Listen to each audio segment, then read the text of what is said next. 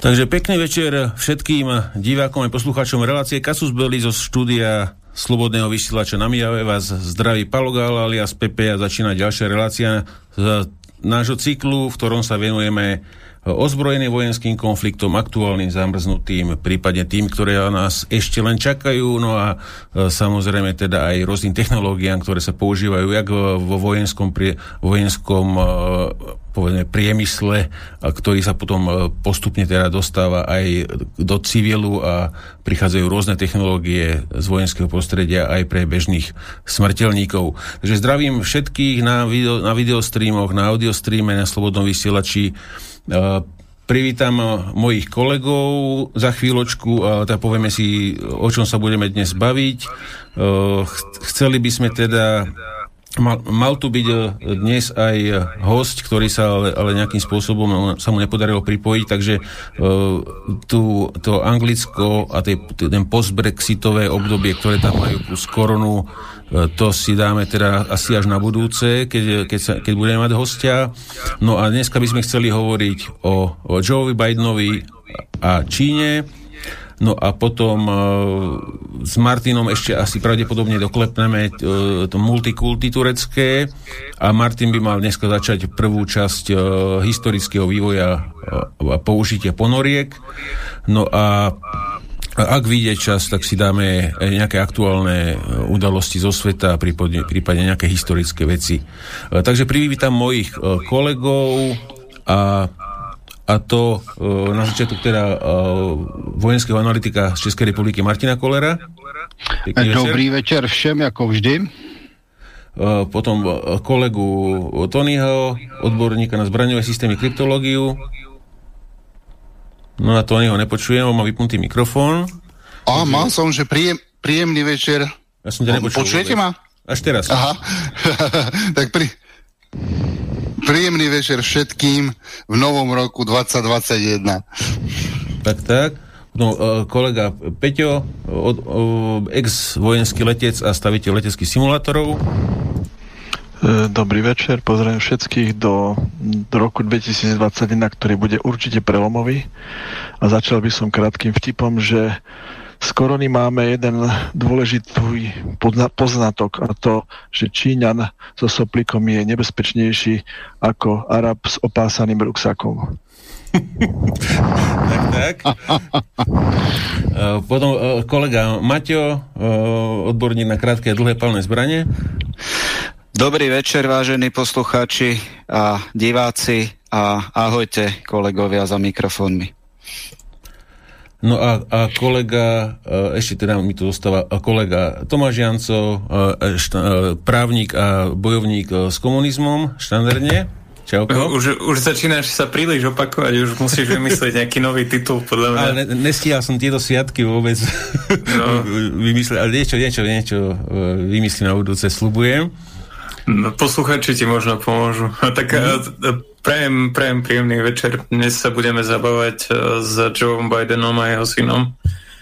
Jasné. A, a na tom, ako sa oni budú zabávať na nás. No a ja by som popriel teda všetkým našim poslucháčom aj divákom e, veľa munície do nového roku a aby vás nemusel po celý rok naštíviť medic. Takže asi toľko odo mňa. A išli by sme teda išli by sme teda na nejaké aktuálne veci, keďže, keďže host, mali sme na začiatku hodiť teda hostia, ale keďže nebude, tak uh, mohli by, mohli by sme okomentovať, uh, čo sa nám deje na Slovensku. Nerad by som, aby sme sa zasekali teda na Lučanskom pol relácie, ale uh, kľudne si môžete teda povedať chalani svoje názory na, tú, na túto záležitosť, plus teda uh, Uh, mohol by si Tomáš, keď tak uh, aj okomentovať uh, no, no, nové kolo premorenia v Nitre, ktoré sa plánuje, že ak, ak, aký máš na to ty pohľad na začiatok? No, tak uh, ja začnem. Ježišek, nepočujem ťa, Tomáš, strašne slabo. A, nepočuť ma dobre? Či počuť ma teraz už? Ja... Až teraz, až teraz. Dobre, dobre, dal som, dal som si to bližšie ku písku. Uh-huh. Um, Takže e, aký, aký mám názor? No, e, tak e, ja neviem, teraz, teraz už, už je strašne ťažké, strašne ťažké medzi tým vôbec balancovať, lebo toľko vecí sa spravilo a, a, a nespravilo, čo sa malo spraviť. Uh, tá Nitra, tam je ten problém, že to je jedna obrovská spadová oblasť. Oni nezvažujú nejak schválne tých ľudí tam uh, kvôli tomu, že, že by chceli, aby to tam bolo horšie ale problém je v tom, že nič nezmenili, uh, nespravili žiadne nejaké tvrdšie štruktúrálne zmeny v systéme. Uh, to, čo som, to, čo som hovoril ešte pred mesiacmi, že by bolo treba spraviť a to, čo spravila aj Južná Korea, mala dobré výsledky, bolo napríklad, že mierne prípady aby zároveň vedeli ostať v karanténach a zároveň aby, uh, zároveň aby nezapchávali nemocnice. No, tak uh, mierne prípady oni vytvorili ubytovne pre nich, respektíve zazmluvnili rôzne ubytovne a teraz nemyslím ako, že tie na takej úrovni ubytovne, ako boli u nás tie karanténne, ale normálne zazmluvnili hotely a dávali tam ľudí. No a zmenili, zmenili infraštruktúru tak, aby sa hodila do pandemickej situácie. Naši pani veľkomožní počas leta no, nerobili nič, potom bola veľká panika a veľký chaos, ako vždy, keď robí táto vláda niečo, čo sa týka čohokoľvek mm. vážneho.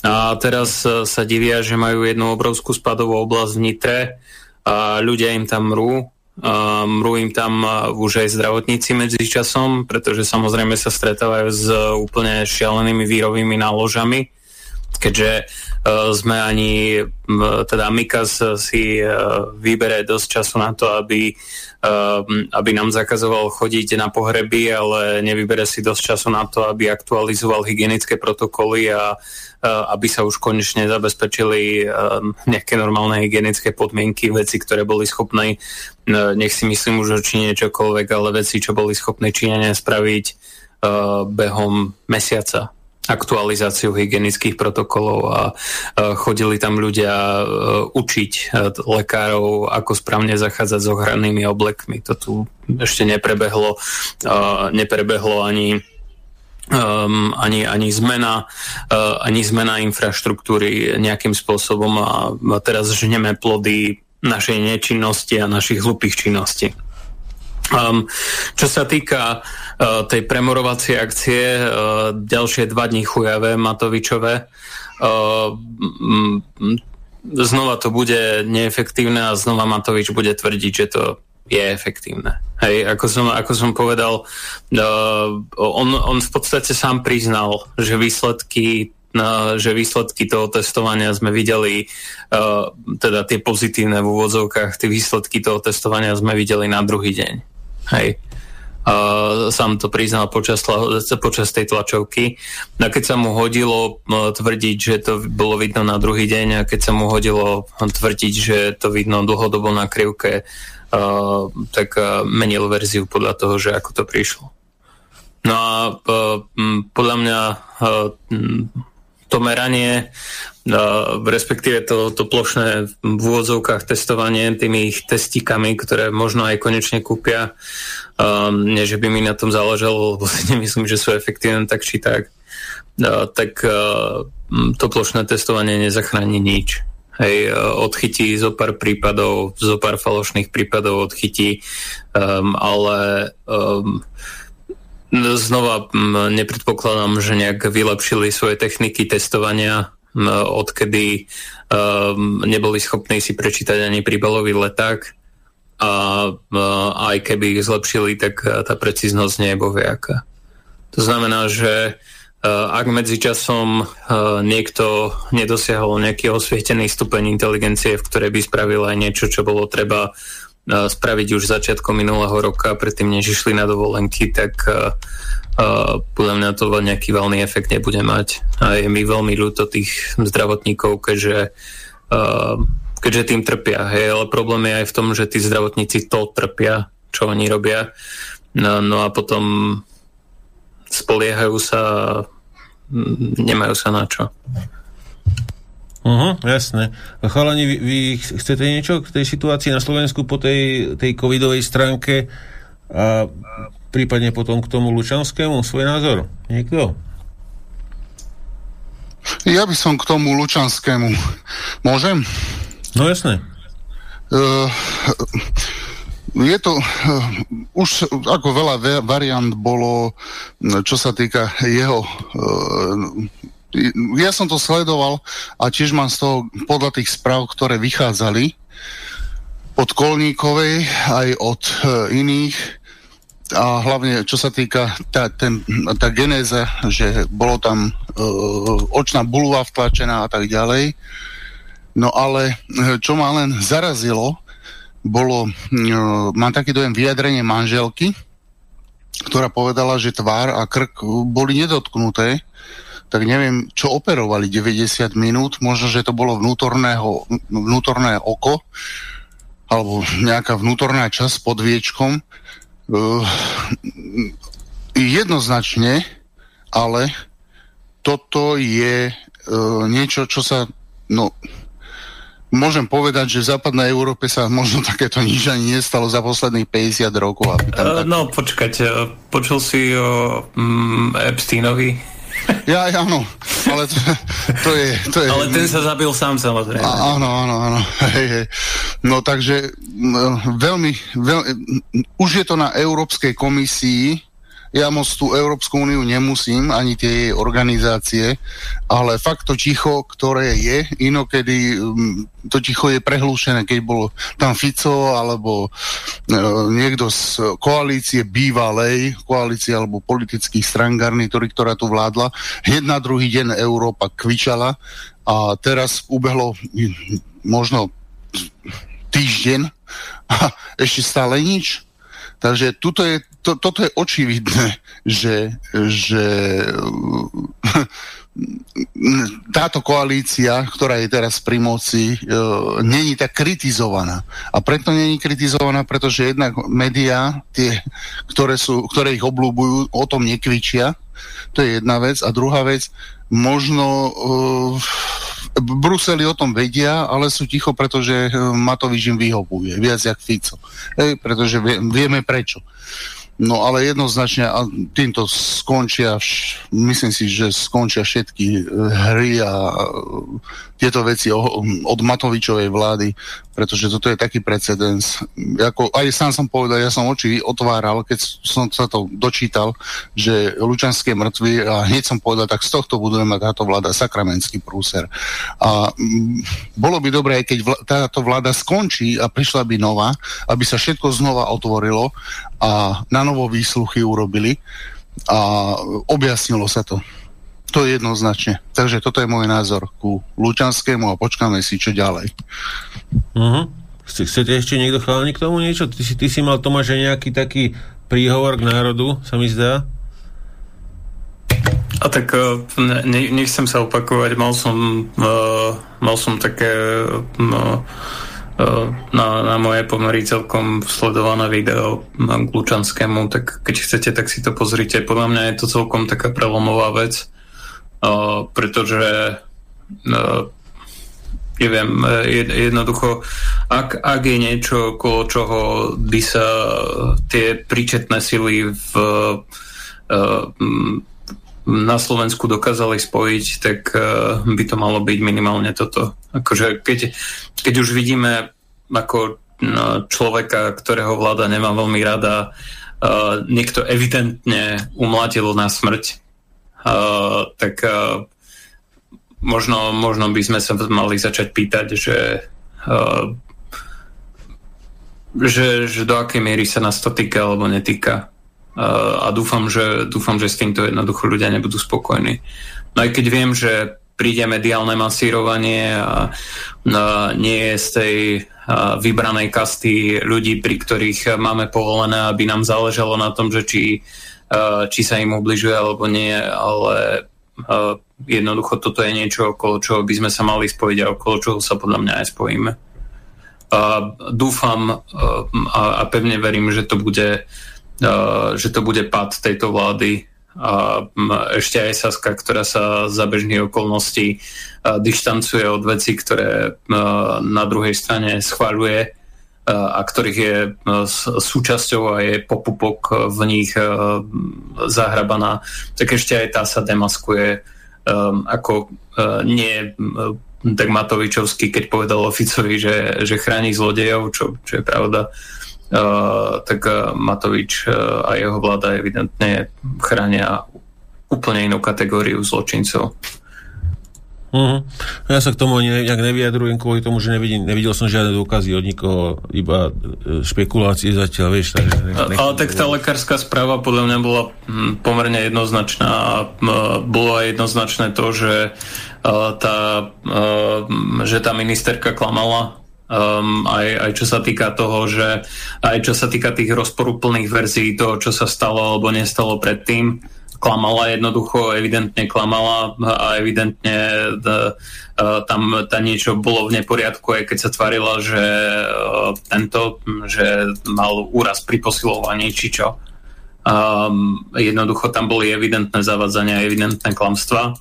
A um, nikto, nikto mi nevysvetlí, že tie zranenia, čo boli popísané Eh, čo boli popísané v tých lekárskych správach a všetky tie vyjadrenia, čo prichádzajú z pozadia eh, od ľudí, eh, čo, čo boli okolo toho a čo tvrdia, že jednoducho tam niečo nehrá, tak nikto mi nevysvetlí, že toto je v poriadku. A nikto mi nevysvetlí, že prečo človek za, za pomerne krátky čas väzby mal akože spáchať samovraždu, keď e, nemal aj podľa psychologického posudku žiadne samovraždné tendencie.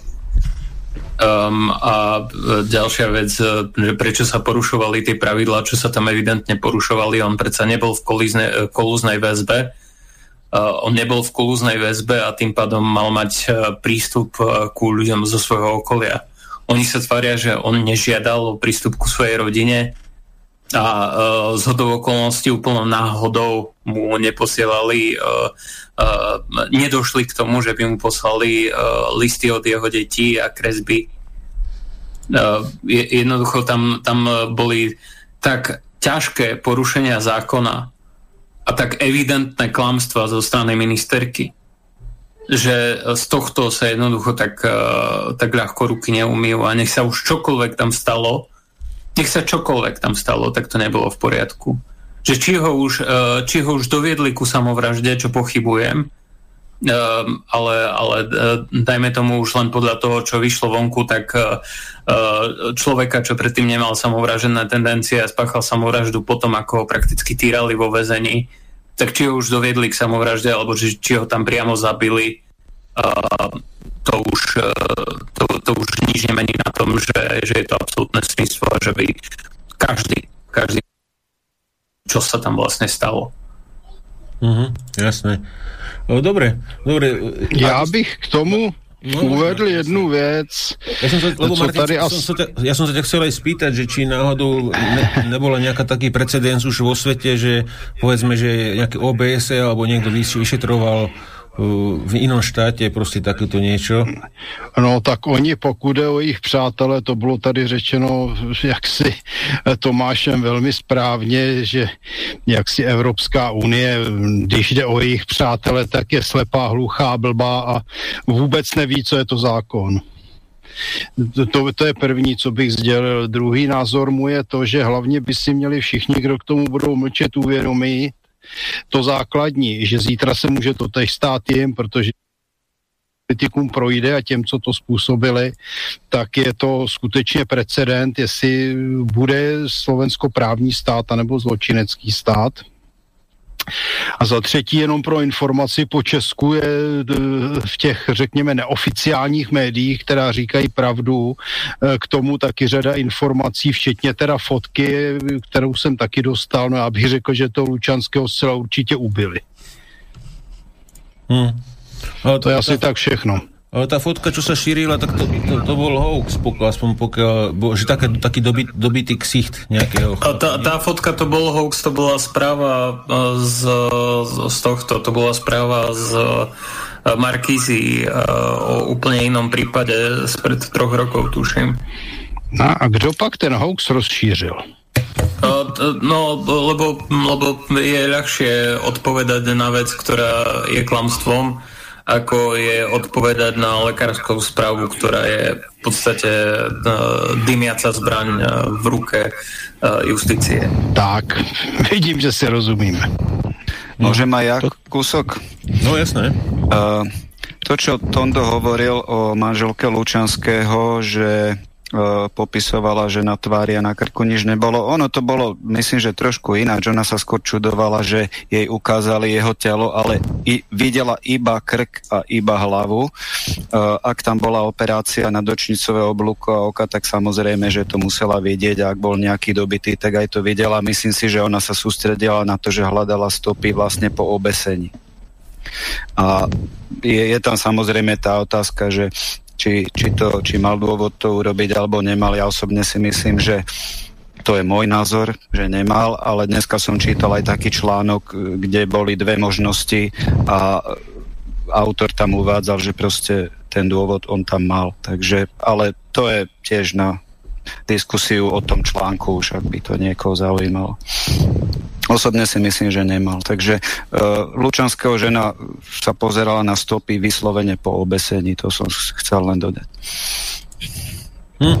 Aj rozdiel, ja by som zase k tomu, k tomu hm? by som dodal toľko, že toto je vždycky určitým, alebo vyzerá to tak, že takto skúšajú určité kruhy, ako zareaguje zbytok krajiny je to typ e, likvidácie človeka, ktorý vraj príliš veľa vedel a hlavne čo sa týka okolia a samotného Lipšica, ktorý by zrejme sedel do konca života v base. Takže oni museli nejakým spôsobom ho upratať, ale môj názor je taký, že ho asi aj ubiť úplne nechceli, len ho chceli zneschopniť. Ale že sa im to vymklo z rúk kvôli tomu, že ho zabili, tak vznikol škandál. A presne, jak hovoril aj Martin, aj ostatní, Uvidíme, ako na to zareaguje zbytok krajiny, pretože keď im to prešlo raz, tento e, samozavražditeľský efekt e, typu Epstein, tak e, budú pokračovať, môžu si to dovoliť znova. Ale táto vláda, ktorá tam je, si dovoliť čokoľvek, aby sa tam udržala, aby zastrašovala tak, aby všetci čušali, aby sme sa dostali do fáze očkovania a rôznych ďalších efektov od digitálnej meny čistej a podobne. Dobre, ak chcete k tomu ešte niekde chalani niečo, alebo by sme išli ďalej? Takže asi nie, OK. E, takže e, podarilo sa nám teda, že pripojil sa nám náš host a je to teda Igor Kiška, alebo Excellent e, umelecké meno, ktorý momentálne už dlhšiu dobu funguje v, v, v Británii. A, takže Igor, zdravím ťa, ak sa, ak sa počujeme. Čauko. Zdravím Pepe, zdravím vás všetkých. Myslím, čau, že sa čau. počujeme dobre. Je, jasné, super, máš, vidno, že máš kvalitný mikrofón ako muzikant. Áno, áno, zainvestoval som do toho. Super. Takže uh, Igor, Igora, Igor je prakticky náš, dá, dá sa povedať, taký ex-kolega, ke, ty si myslím, že kedy si, keď začínal Slobodný vysielač, mal aj nejakú reláciu u nás, pokiaľ sa nemýlim, nejakú o, o tých repovkách a podobne. Áno, bola to taká kombinovaná relácia, uh, kde som sa snažil prezentovať nejaký hip-hop slovenský, ktorý nám niečo hovorí, niečo, nejaký, nejaký ten vedomý hip-hop, povedzme, nie ten tradičný povrchný hip-hop a rozberal som tam aj nejaké tie debaty o svete a tak, takže áno, bol som v Slobodnom vysielači, ale bolo to krátke, volalo sa to za nepriateľskou líniou v tom čase. Uh-huh. E, e, to, Takže na, na, spolupracovali sme spolu, áno, vtedy, ale, ale trvalo to krátko, lebo bol som mladý, to bolo 8 rokov dozadu um, a mal som nejaké osobné vtedy záležitosti a nevyšlo to vtedy. Jasne, tak, ale viem, že si bol vtedy taký napíchaný, že by to mohlo byť e, akože by, byť super, šíriť aj, aj, aj tieto veci, len, len ono aj časovo aj dochádza niekde do Banskej Bystrice v tej dobe, myslím, že to ne, nebolo také jednoduché. Áno, nebolo to jednoduché, obzvlášť pre mňa, pretože nebol som na tom finančne zrovna dobre a celkovo mal som takú situáciu, že som sa hľadal, že čo budem robiť, kde budem robiť, takže, ale mm. bol mhm. to dobrý pokus si myslím a určite mi to niečo dalo, takže som rád, že sa to stalo a som rád, že som späť tu teraz dnes s vami. Jasné. No ale späť úplne nejsi, takže stále, stále funguješ teda v Británii, No áno, uh, samozrejme. Uh, vlastne, jak, ako správny patriot si odišiel do Slovenska? jak, jak, jak si tam dlho? Jak si tam Je to pravda, je to pravda. Um, mám 29 rokov a odišiel som tam, keď som mal 18 v roku 2009 prvýkrát a medzi mm-hmm. tým som rok žil v Bratislave 2013 a rok v Prahe 2014. Takže áno, odišiel som, priznávam, ale je to niečo ako keď e, nejaká známa slovenská osobnosť počas vojny odišla preč a robila tam odtiaľ nejakú tú záslužnú prácu pre národ. Tak nejak to áno, cítim, áno, že te, teraz robím, vieš. tvoju muziku tu hrávame e, raz za čas, takže e, ako e, naši poslucháči ťa poznajú. Je skvelé. To... Tie známejšie veci ako to 9.11 o tých dvojičkách, ako to samé spadlo, jak to tam ten pán z tej chatrče celé zorganizoval, o tom si tam myslím ten... spieval, alebo teda repoval. No a, Larry Silverstein.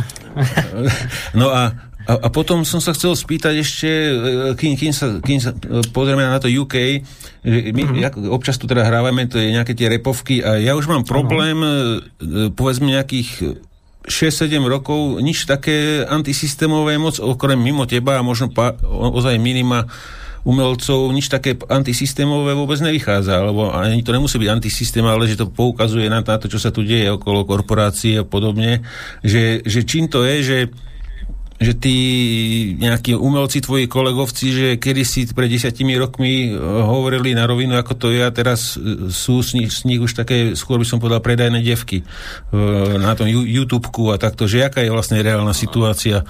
Ty určite le, máš lepší prehľad ja neviem, ja poznám pár tých e, interpretov, vieš, takže skôr z tvojho ano. pohľadu, že prečo sa to vlastne celé posralo?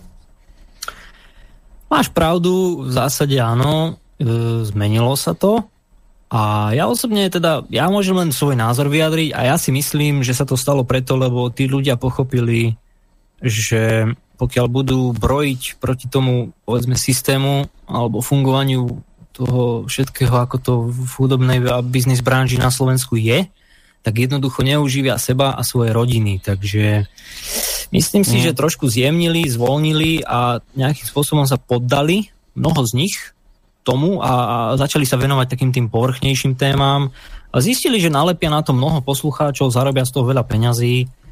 A ja im to nejak ako nezazlievam, ako ja som sa nikdy nejak medzi nich neradil, ako že by boli moji kolegovia, pretože ja som naozaj vždycky do toho išiel po hlave a išiel som mm. do tém, ktorých sa naozaj mnoho ľudí bálo otvoriť v tom repe, pretože ja som bol dlho nalepkovaný, že som proste konšpirátor, že, že šírim nenávisť a všetky tieto naučené slovíčka, samozrejme to isté, čo hovoria ľudia o vás, vieš, takže... No jasne.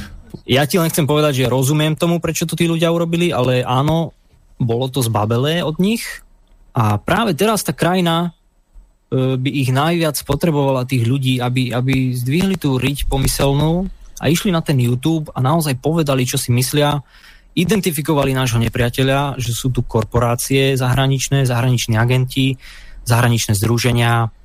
Hm, môžeme menovať, nemusíme, ale všetci vieme, kto to je. A pomohlo by to extrémne, keby títo ľudia využili svoj vplyv a všetkých tie 100 tisíce odberateľov, ktoré majú a tie mm, views, mm. že naozaj e, mohli by byť súčasťou nejakej tej duchovnej, duševnej, intelektuálnej revolúcie a mohli by deti aj, aj tý, tým druhým ukázať, že stojíme na jednej strane, lebo konec koncov aj oni na to doplatia. Aj títo umelci na to doplatia. Keď to nechajú tak. Jasne. Lebo naozaj, e, keď si zoberieš, že nejaký ja neviem, jak, niektorí povedzme že to je jedno, ktorý z tých reperov, že tam má pol milióna odberateľov na slovenské pomery je silné kafe.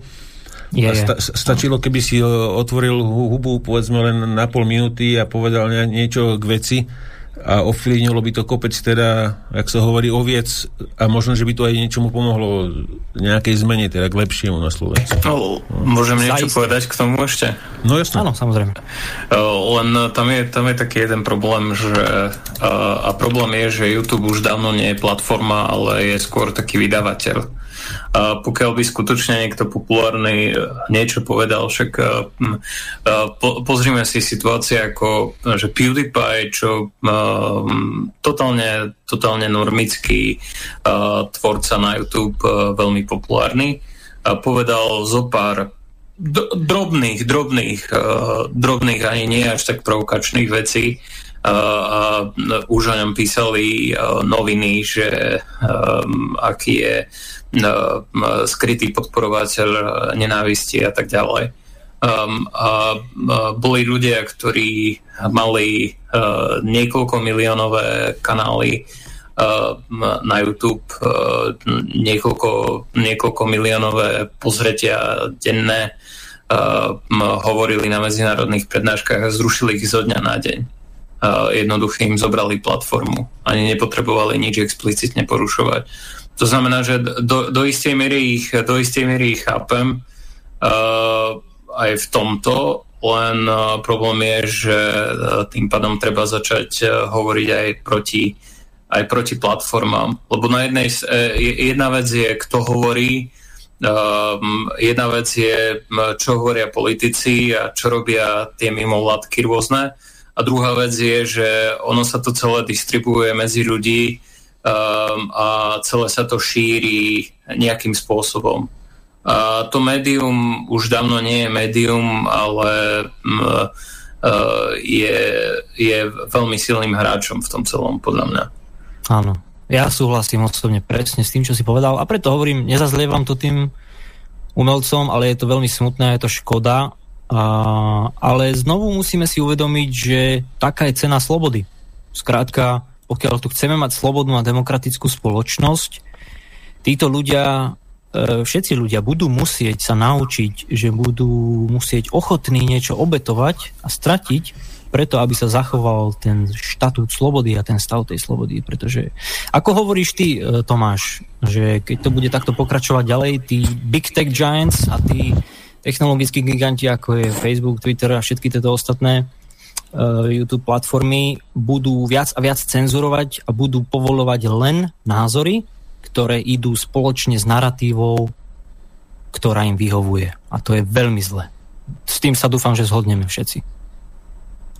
No jasne. Áno, tak eh, ro- rozhodne. Ja aj na svojej stránke sa snažím uh, tie alternatívne technologické platformy propagovať, ale je to veľmi ťažké, lebo ľudia si veľmi ťažko prevykajú na to. Áno, ale, ale už sme spravili dobrý krok, že sme na Telegrame. Áno, je to fascinujúce. Je to, je to úžasné, že ste to urobili a tlieskam tomu všetkými desiatimi a budem sa snažiť aj mojich blízkych a známych navodiť na túto platformu, pretože je šifrovaná, je bezpečná a není tam ovplyvnený ten distribučný algoritmus, ktorý je ovplyvnený na Facebooku a YouTube, kde je to limitované. Takže na Telegrame je to naozaj slobodné a ide to všetkým ľuďom tak, ako to má ísť. Nič není limitované. To je krásna vec. A já jsem si myslel, že jsme se dostali v roce 1990 do svobody. No. to, to bolo, dúfam, ironicky teda. Samozrejme. Jak si to poznal? ja teda nemôžem hovoriť, ja som vtedy ešte nebol narodený, až o rok na to som sa narodil, 91.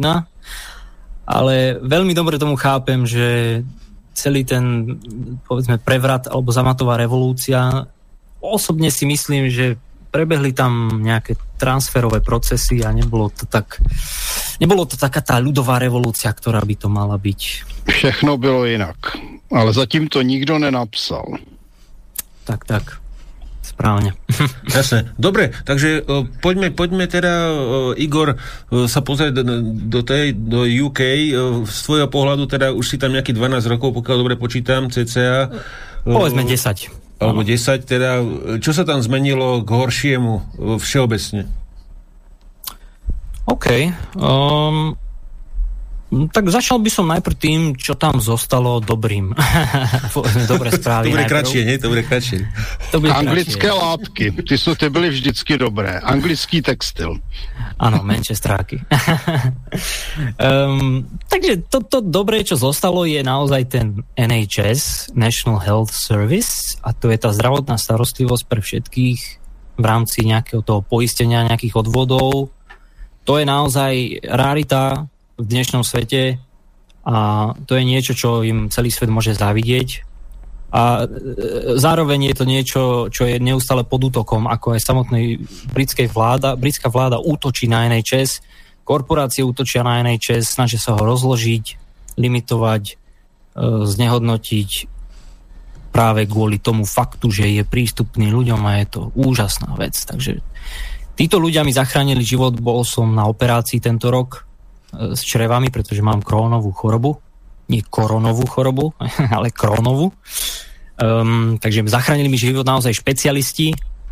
Uh, ale musím aj povedať, že áno, NHS má svoje problémy a tie problémy vznikajú na tom nízkom leveli, uh, pretože verbujú ľudí ako asistentov, sestry, zdravotných bratov, zdravotné sestry uh, z mnohých rozvojových krajín a nevzdelaných ľudí a naozaj tam to kolabuje na tom, že tí ľudia nevedia správne identifikovať kritickosť tých zdravotných prípadov. To viem aj z mojej vlastnej skúsenosti.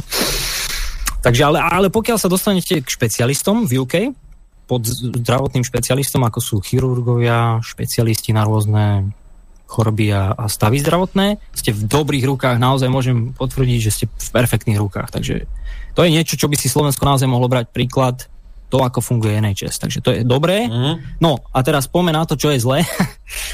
Aha, tak to, um, to bolo rýchle s tými do, dobrými vecami. Dobre, OK. OK, je tu forma slobody, dá sa tu stále uh, hovoriť, čo si myslíš, ale nesmieš nikdy vstúpiť na petu tým, ktorí určujú to, čo sa bude diať. OK? Takže to je ešte tiež dobré. Ale už, už sa to vytráca pomaly. Tá sloboda slova sa v UK vytráca a cenzúra a podobne, však e, tie isté siete tam ano. bežia, Twitter, e, Facebook. Ano. Správne. A tie, tie sú veľmi, veľmi rozšírené v UK, Facebook a Twitter veľmi. A sú aktívnou formou propagandy a sú aktívne zapájané do toho, aby ľudí manipulovali a ovplyvňovali. Takže je tu rozkol spoločnosti, myslím si, že ako všade vo svete, ale tu v Británii je to dosť dlhodobá záležitosť. Tu na ľudí masírujú naozaj dlhé 10 ročia. Takže... Dobre, ale poviem teda, že čo sa zhoršilo za posledné roky, uh-huh. um, zhoršilo sa asi to, že ako by som to formuloval, alebo vieš čo, nie, to, to je také, také strašne generál, eh, také, skús mi, skús mi povedať nejakú otázku, že čo konkrétne ťa zaujíma? V akej oblasti? No, čo no, sa zhoršilo? Na, napríklad, teda, tak poved, poďme už priamo, priamo napríklad o, s, s tým Brexitom. Brexit, akým, okay. ak, akým spôsobom sa rozdelila spoločnosť a, a kto vlastne chcel odísť, kto nechcel odísť. V poriadku. Dobre. Takže ja som Brexitu tlieskal prvotne, lebo som bol v vlastne v tom vnímaní, že je to dobrá vec, že, že Británia si bude môcť vykročiť vlastnou cestou a určiť si svoj vlastný osud bez chapadiel Európskej únie a bez diktátu. Ale ako nám roky ukázali, bolo to v roku 2016 a roky nám ukázali, že ten proces je extrémne zdlhavý a spletitý.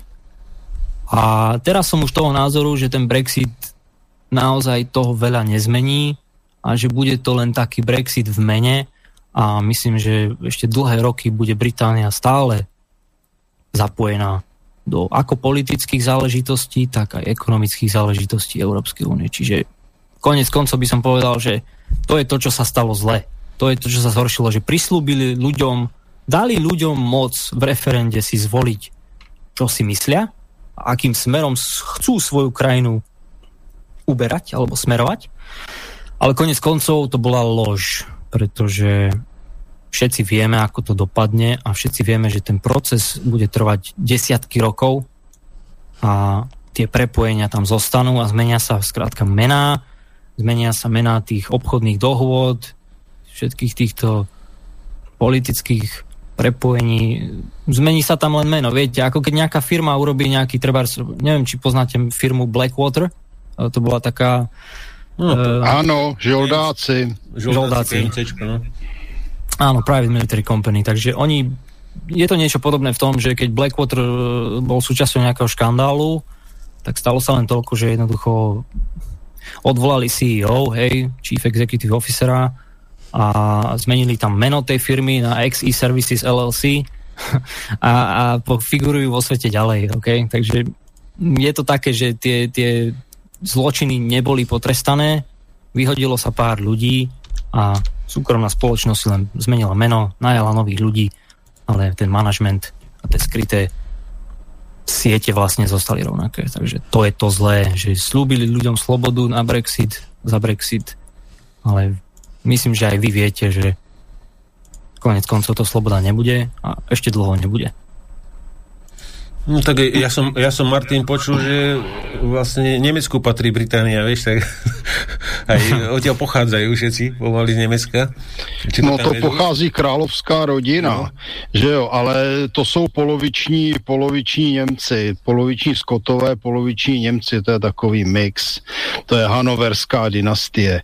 Ale tady je podle mého názoru, jestli se teda mohu zapojit, problém v tom, že se dost změnili přístupy Johnsona, protože se k němu dala nějaká ano. přítelkyně, která je vyloženě sluníčkářská, euromarxistická, proevropská a tak dále. A problém. Áno, ja, ja ešte k tomu poviem teda, keďže tu žijem, ja žijem v Manchesteri konkrétne, a... To je, pokud vím, tak to je silně teda migranty ohrožená oblast. Silne, silne, silne multikulturálne mesto. Povedzme to takto e, jemne. E, takže toto mesto má svoje problémy, je ich mnoho. A ani neviem vlastne, ani tu už nechcem žiť a myslím, že za pár rokov odídeme preč aj s priateľkou. Pravdepodobne naspäť do Čiech alebo na Slovensko. A ale ide o to, že naozaj ten Boris Johnson bol akoby takým protipólom tej, toho predošlého premiéra hej, a, a snažil sa ľuďom akoby ako prvotne ukázať, že áno, som za vás, som Boris Johnson, urobíme Brexit, nik, nikoho necháme nás vydierať, bla bla bla bla bla bla bla. No a roky plynuli a vidíme, že Johnson je vlastne ten istý ako Rozumiete, čo tým chcem povedať? Že ako keby to bola taká kontrolovaná opozícia vlastne, že oni všetci kopú za jeden, za jeden tým. Přesně, no, naprosto přesně. To jako úžasně to napsal svého času Jaroslav Hašek, který je dneska zatracovaným autorem, autor Dobrého vojáka Švejka. Ten přece založil stranu pokroku mír, eh, mírného pokroku v mezích zákona jako parodii na politické strany. Já bych řekl, že to je přesně ono. Hmm. Jasné. A dobre, takže toto by bol, to, to by bol Brexit, no a, a poďme teda ešte, poďme k, teda, k tej korone. E, ší, šíri sa nám tam od vás teda ten uh, ťažká verzia, ktorá to oh, zlikviduje alebo teda na, že vraj nákazlivejšia, ale teda menej nebezpečná, alebo každý hovorí niečo iné. My tu máme strašne veľa odborníkov na Slovensku a každý hovorí inú verziu. A posledná najsprávnejšia verzia je potom od premiéra. Tak uh, vyskúšaj teda popísať tú situáciu tam. Dokonca ste boli že vraj aj inšpirovaní uh, masovým testovaním zo Slovenska, lebo už dokonca aj Tony Blair uh, telefonoval Matovičovi, teda neviem, či to bol vtip, ale, ale tak Blair už nemá asi nič spoločné s vedením UK, nie? To je čisto... Blair len, už... To je iba zbraňo, zbraňový naozaj. lobista, sa mi zdá teraz iba. Blair, to je, to je dlouhodobý sorošovský propagandista, placený výborne. Áno, asi tak. A, a viete, čo ma fascinovalo? Že Nigel Farage, určite poznáte ho, dlhé, dlhé roky brojil za tú slobodu od Európskej únie a vykonal naozaj záslužnú prácu za tie desiatky rokov, ako kritizoval ten parlament a ako si tam otváral ústa a kto viedlo vlastne k tomu Brexitu a k celej tej proti EU nálade. Um, no, ale fascinovalo ma, že pred pár dňami Nečítal som to síce celé, teraz budem trochu ignorant, ale spomenul tam Tonyho Blaira v nejakom pozitívnom svetle. Neviem, či, teda, či ste o tom počuli že Tony Blair niečo povedal a že myslí si, že je to správne a strašne veľa ľudí mu za to akože skritizovalo toho Nigela Faráža a aj mňa to dojalo, lebo Tony Blair, ako vravíš, Martin, je zbraňový lobista a bol to vojnový štváč a, a poslal britských vojakov do Iraku, Afganistanu, takže viete, je to také človek už naozaj niekedy nevie, že na ktorú stranu sa má obrátiť, lebo aj ten Nigel Farage je vlastne ten, ktorý odmieta migrantov, e, kontroluje tam, robí to videá z toho pobrežia a ja to sám sledujem a je to, je to skvelé, že to dáva najavo ľuďom. A nerozumiem, prečo práve teraz toho Tonyho Blaira spomenul, čo tým chce docieliť, boh vie, neviem, no. Ale dobre, hm. poďme, Nepomíl se někde náhodou Blair a neřekl omylem pravdu? No. Ale, my, ale Igor, Igor to, mne sa zdá, že Blairová žena robí vo firme, kde sa vyrábali tomahawky, nie? A on tam tlačil no, na to, že, že aby sa to mohlo... Nejaká indiánska chránená ďalňa, myslíš? Áno. No a, a myslím, že, myslím, že tam bolo tlačené cez ňu potom na neho, aby sa vtedy e, vystrielali nejaké teda aspoň na Sýriu, áno. aby bolo čo vyrábať, vieš? Také niečo to bolo, sa mi zdá. Áno, a to bolo, áno, to bolo, ale už potom, to bolo, akože on, e, Tony Blair má históriu dlhú, čo sa týka e, vojnovej politiky a samozrejme figuroval aj v Sýrii a tie tomahawky, čo tam vystrelil pán Trump, alebo teda vydal rozkaz, na ten iránsky airfield alebo to le, le, letisko vojenské, ktoré najprv informovali tých iránskych tú stráž, nech vyčistia to letisko, že idú to, e, tomahawky. E, to bolo také komické trošku. No, ale áno, e, Tony Blair figuruje v týchto záležitostiach dlho a hm? samozrejme, že e, Dobre. má v tom prsty a má v tom akcie.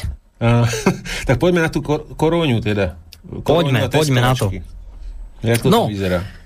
Vyzerá to tu asi tak, že oni vlastne vždycky, keď povedia, že šíri sa nový strain, nový COVID strain, nová mutácia, tak e, je to taká informácia, ktorá má za účel znovu vystrašiť ľudí a dať im precedens na to, aby nás naďalej zatvárali ako v UK, tak aj v iných európskych krajinách, aby limitovali dopravu, aby, aby znižovali životný štandard, pretože každý, ja nie som, hej, teda biológ, ani infektológ, ani nič podobné, ale mám zdravý rozum a viem, že týchto mutácií, týchto COVID strainov je minimálne stovky, ak nie tisíce.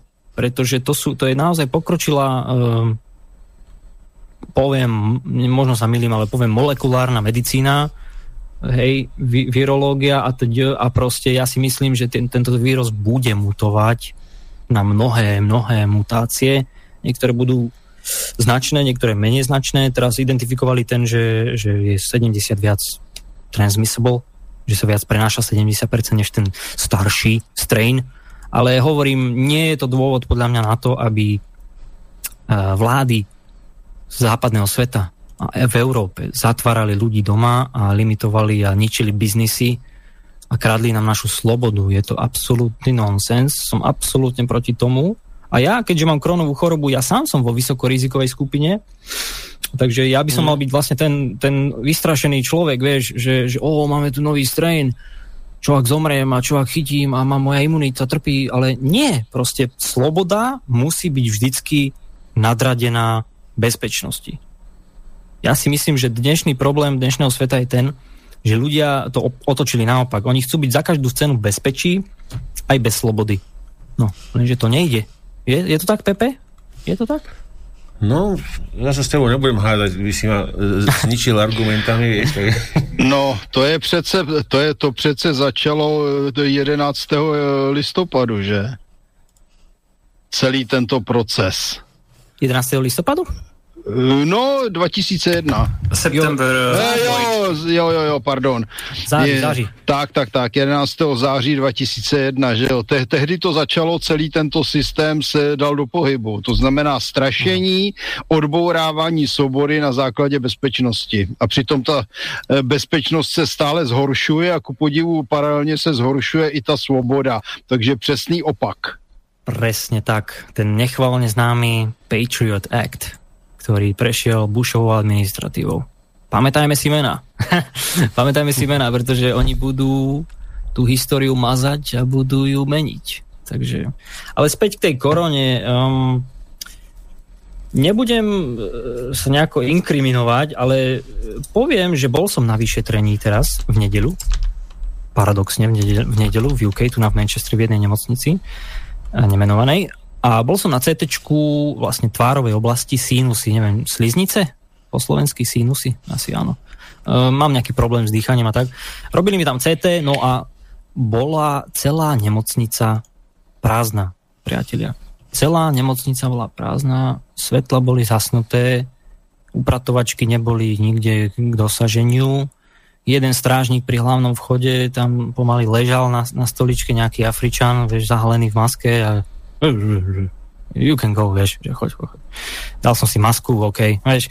E, vôbec sa mi nejavila tá, tá, tá pandemická situácia, že by naozaj tie nemocnice kolabovali a, a je to naozaj strašné, že oni sú schopní v médiách navodiť dojem, že civilizácia kolabuje a že naozaj tie nemocnice sú extrémne preplnené a že není ani personál, ani materiál, ani, ani, ani miesto dokonca na tých oddeleniach pre tých COVID pacientov, vieš. Takže môžem ti povedať, že tá korona tu v UK e, je viac v médiách ako v realite. Asi mm. tak. No, naozaj sa to nafokuje, nafokuje, ja nehovorím, že to nie je, ale Uh, ja to takisto nepopieram, hej, pozor, aby všetci uh, vedeli, na ktorej strane stojím. Ja si myslím, že je to vírus z čelade koronavírusu, tak ako je aj chrípka. Takisto chrípka je koronavírus, lenže médiá si zvykli hovoriť koronavírus, lebo je to také chytlavé slovíčko, vieš, ako keď povieš dezolát, alebo bludár, alebo konšpirácia, vieš, tak, tak koronavírus je také, má to taký puns proste, keď to povieš, vieš. Takže... A je to nové. A je to nové, jasné. je to nový Novel. Nový koronavírus, novel koronavírus, jasné. Takže toto všetko vieme, hej. Ale situácia je taká, že mnoho ľudí, poviem dobrú správu, hej, e, mnoho ľudí v Británii vidí skrz túto lož a skrz tieto lži a oficiálne kanály na YouTube aj v televízii, no v televízii vlastne nemajú odozvu, ale povedzme YouTube, Facebook, aj Twitter, ako sú BBC News, Sky News, Channel 4, ITV News, všetky tieto veľké známe korporácie mediálne v Británii sú silno kritizované ľuďmi a majú obrovský dislike rate Počuj, na svojich videách. Igor, Igor mám, mám takú otázočku. Áno? Uh, Prečo? Lebo ja sledujem, uh, sledujem Sky News uh, Australia. A, áno, áno, ja a viem. Ja som, ja som tak, uh, uh, akože, že, že vidím Sky News v Británii a proste je to úplná wow. uh, vymitá, vymitá táto a, a pozriem si Sky News Australia a je to akože Uh, úplne, úplne niekde inde na spektre, že ako keby som pos- počúval slobodný vysielač, rozmýšľam, že čím to presne je. Je to fascinujúce, ja viem, ja, ja som si to všimol, Sky News Austráliu si občas pozriem, už ja neviem, odkedy tá korona, vlastne tá kríza bola navodená, tak odtedy som aj ja začal sledovať ten Sky News Austrália a je to úplne niečo opačné, než ten Sky News Británia. Je to, je to naozaj úžasné, aké myšlienky tam zaznievajú v priamom prenose a je to naozaj cerská spoločnosť Sky News. Není to žiadny kopír, kopírka, není to žiadny fake, je to naozaj korporácia, ktorá je cerská spoločnosť Sky News UK, hej, chápeš? Takže ja neviem, čo si mám o tom myslieť, no. Ako, zase to navádza ten dojem, že kontrolovaná opozícia, alebo teda poštví po, proti sebe dve strany a, a pozeraj sa z hora, ako sa medzi sebou bijú, vieš, je to zvláštne. Ale máš pravdu, že je to určite dobrý zdroj informácií. Sky News Australia má krásne myšlienky, aj tí prezentéri, aj tí redaktori častokrát hovoria vážne veci, ktoré sú hodnotné, hovoria o slobode, hovoria o tom, ako Čína to tu vlastne valcuje a ako liberáli to tu celé korumpujú, vlastne celý západný svet, takže beriem to ako pozitívne. No, boh vie, že či je to úmyselne, že to je kontrolované, že, že chcú mať dve strany a poštvať ich proti sebe, ja neviem, hej. Ale uh-huh. ako hovoríš, Jasne. Tomáš, uh, je to, je to zaujímavé, že Sky News Australia má takéto myšlienky, pritom je to overená firma, hej, majú tam tú overenú kvačku na YouTube, je to verifikovaná proste vec, není to, není to fake. Je to hm, zaujímavé. A poďme, te, poďme ešte teda k tomu testovaniu, čo si tam mali na, na, na covida, na uh-huh. túto chorobu vraždiacu. A teda, jak, jaká tam bola realita pri tom testovaní? Mali ľudia o to záujem? Alebo či aj nejaké výsledky sa vôbec zverejnili? Lebo na Slovensku e, je to trocha e, všetko inak? Hej, na Slovensku je naozaj všetko inak. To sme sa presvedčili tento rok. Um, viem teda, ako ja, ja priznám sa, že uh, ja sa snažím sústreďovať na riešenia a, alebo na, na víziu do budúcnosti a, a preto ja osobne aj zaujímam ten postoj, že nesnažím sa, nechcem byť v tom moc ponorený a nechcem byť tým konzumovaný, takže nesledujem to každý deň od rána do večera. Ale z toho, čo viem, bolo testovanie v Liverpoole konkrétne a pravdepodobne aj v nejakých iných ešte mestách bolo nejaké masové testovanie, ale nebolo to celonárodné, nebolo to podmienené tým, že vás nepustia do práce, OK, takže poďme kontrastovať s Angli- so Slovenskom. Záujem bol, myslím si, že o mnoho nižší, než predpokladali. Ale ďalšiu vec, ktorú musím podotknúť je, že Briti vynaliezli nový spôsob testovania a to je zo slín. Takže oni e, používali teda tri rôzne testy, myslím. Jedný z nich sú LAMP testy, to sú tie slínové, potom sú PCR mm. testy, to sú tie výtery z nosa a teda z krku možno a potom ešte z krví, teda pokiaľ viem. No, a, ale, ale v Liverpoole konkrétne skúšali, myslím, že vo väčšej miere ten LAMP test z tých slín, ktorý je vlastne rýchlejší, presnejší a menej invazívny. Um, a, a, ale ako neurobilo to žiadne také obrovské vlny, ani tu v Manchesteri žiadne také testovanie nebolo. Hej, Manchester a Liverpool sú vlastne kúsok od seba hodinu cesty autom. Hej. Po diálnici. Um, čo k tomu povedať je, že proste nič také extra e, ne, nevyvolalo tú vlnu, že by ľudia volali, áno, chceme masové testovanie v každom meste. Nič také sa nestalo. Žiadny národný masový testovací program nebol vyhlásený, aspoň zatiaľ. E, skôr sa tu e, tie vládne vzložky snažia nám natlačiť tie vakcíny, teda ten Pfizer, Pfizer, slash Jak je to druhá firma? Pfizer a s kým, s kým to spolupracujú? Moderna? BioNTech. BioNTech, BioNTech a Moderna to boli tie prvé dve, ale v Británii je vyrobená tá od AstraZeneca, tá Oxfordská. Aha, Oxford, Oxford AstraZeneca. Ale, ale tá, je, tá je akože, m, m, nie je to také hrozné. Nehajme, nehajme hostia. Nie, však kľudne, nech sa, kľudne sa vyjadrite. Já bych jenom doplnil jednu zajímavost k tomu AstraZeneca. Ano. E, nevím, jestli jste to zaregistrovali, ale ta AstraZeneca spolupracovala s Rusama na vývoji Sputniku, takže ta AstraZeneca by nemusela být tak špatná. Áno, to som počul a to ma zaujalo celkom, pretože ako ja som, povedzme, mm, není som fanúšik vakcín, hej, ani moja priateľka není, my sme skôr tak prírodne založení, aspoň teda do tej miery, dokedy sa to dá, hej, ale povedal som, že keď už si mám teda dať pichnúť vakcínu, nech mi, ja dobre, zaletím do Moskvy teda a pichnite mi teda ten sputnik, že keď už má ma niekto zabiť, tak nech sú to Slovania aspoň. To som povedal. Ale ako keď sa mám na to pozrieť vážne, tak áno, je to dobré, že spolupracovali s Rusmi, pretože rozdielovať tú Európu na Rusku a antirusku alebo západnú a protirusku je absolútny nezmysel. Rusko patrí do Európy, Rusi sú Európania, prevažne väčšine a keď budeme spolu, spolupracovať, tak dosiahneme úžasné veci. Takže ak spolupracovali a keď spolupracovala AstraZeneca s, tým, s tou firmou, ktorú urobila Sputnik s Rusmi, je to len pozitívna vec, takže to je pozitívne. Je to dobré. Mhm. No, ale chcel som povedať... No, no jasne, hovor. Chcel som len povedať, že vlastne tlačia nám tu tie vakcíny a špekulujú, ako by to spravili, vieš, lebo ani nemajú o to Britim záujem. Ako... Ja neviem, čo je teda moc, ale nejaví sa to tak, že by naozaj 80-90% ľudí chcelo tú vakcínu. Nie. Znovu sa nachádza v spoločnosti ten rozkol, že je to pravdepodobne nejakých 55 na 45 alebo 60 na 40% vieš, že 60 to chce, 40% to nechce, nedôveruje tomu a nevieme, aké to bude mať dlhotrvajúce následky. Čiže s tým testovaním tu v Británii to naozaj není žiadne terno, ani tá vláda to tu vôbec nerieši, nesnažia sa to nejako strkať ľuďom to testovanie vôbec. Nič také som si nesčimol, nezaregistroval ani v, ani v zamestnaniach teda. Skôr tú vakcínu, áno.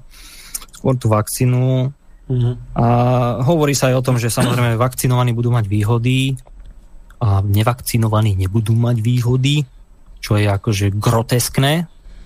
Je to, je to neslýchané a neuveriteľné, ale bohužiaľ toto je svet v roku 2021. Takže budú sa snažiť v najbližšom roku vlastne vakcinovať populáciu v Británii takisto a budú na to určite chcieť použiť armádu, aby to bolo swift, bezpečne, quickly, aby, aby sme sa cítili bezpečne, keď nám vojaci prídu pichnúť vakcíny. Viete ako. Takže asi hmm. tak. Vakcíny, vakcíny tu nájdu vakcíny, nie, nie testy, vakcíny. Dobre. Môžem mať otázočku? No, áno. Igor, ako je to uh, s inými vakcínami uh, v Británii? Uh, boli tam niekedy nejaké povinné, tak ako uh, napríklad v bývalom východnom bloku, pretože povinné vakcíny to nie je doména uh, tých západných demokracií, tam to bolo veľmi zriedkavé. To Správne. je doména práve, práve tej východnej Európy, kde to proste tak bolo, že toto je povinné a jednoducho sa to tak bralo a muselo ale v západnej Európe to nie je celkom štandard, je tam obrovská reklama samozrejme na vakcináciu, ale tá povinnosť vo väčšine tých krajín nikdy nebola. Výjimka je Portugalsko. Áno, áno, myslím, že v Portugalsku sú, sú mhm. nejaké výnimky, ale bolo ich relatívne zriedka donedávna, teraz už tak pomaličky sa tak tlačí aj v týchto západných krajinách trošku na také povinné očkovanie. Áno. Nie, niektorých vakcín, ale že ako je to v Británii, či by nám Igor povedal. OK, no tak e, zrovna v tomto nie som znalý až do takej miery, aby som mal kvalifikovaný hm, povedzme, faktuálny názor alebo tak. Ale ten môj laický názor z toho, čo vidím, z toho, čo počujem a z toho, čo som zažil za 10 rokov, je, že máš pravdu, nie je to bežné a napríklad e, tu sa ani proti tuberkulóze alebo teda proti tetanu neočkuje a nikdy sa neočkovalo. Takže áno, máš pravdu, že je to tu limitované a bolo to vždycky limitované v Británii konkrétne. Nebola povinnosť vakcinácie mm-hmm. v mnohých Lebo, veciach. Lebo pýtam sa aj preto, pretože ide o to, že tie populácie tých ľudí sú na niečo zvyknuté. A jednoducho, keď to zrazu teraz príde boom do Británie, alebo viem, že v Nemecku sú hlasy proti a proste príde to do populácie ľudí, ktorí sú není zvyknutí na povinné očkovanie, tak tí sa budú búriť. Kdežto u nás jednoducho my sme na to boli 10 ročia zvyknutí, že to proste povinné je. Takže uh-huh. a, a, a ako reagujú proste tí obyvateľia? No, asi ťa sklamem. asi ťa sklamem trošku. Viem, čo tým chceš povedať, kam tým mieríš.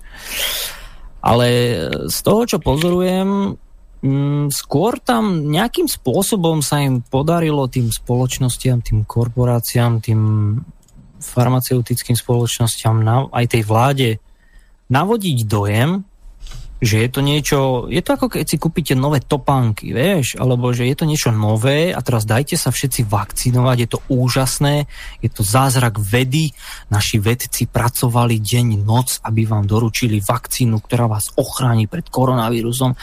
Takže ja by som povedal, že podarilo sa im presvedčiť tých ľudí, že nebudú sa tomu brániť až tak, ako by sa povedzme mali, keďže je to pre naozaj niečo nové, a niečo neslýchané, tak máš pravdu, ľudia by mali akože byť spozornieť a mali by mať nejaké tie red flag v hlave, e, proste kontrolky by mali začať blikať, alarmy a tak, ale hovorím 60-40, možno, že aj 70-30, ja neviem, hej, že 70% ľudí by to chcelo, alebo 60% a 40 alebo 30% by to nechcelo. Tak toto vyzerá, tak toto vnímam, že tí, možno to bude súvisieť s tým, že Briti naozaj nie sú najinteligentnějším národom v Európe, bohužiaľ. Tak.